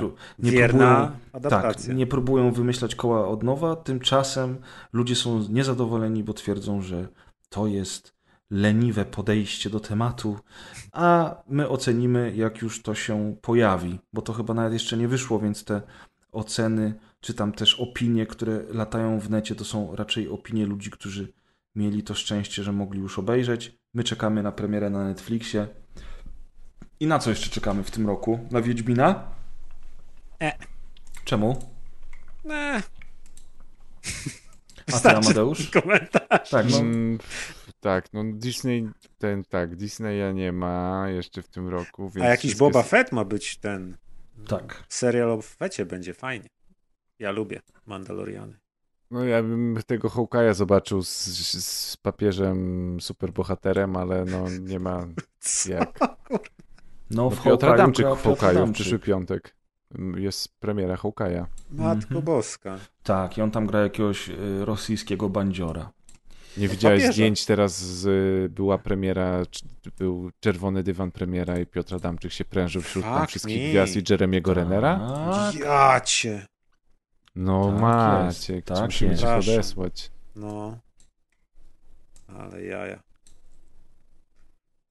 W końcu jakaś dobra rola, nie?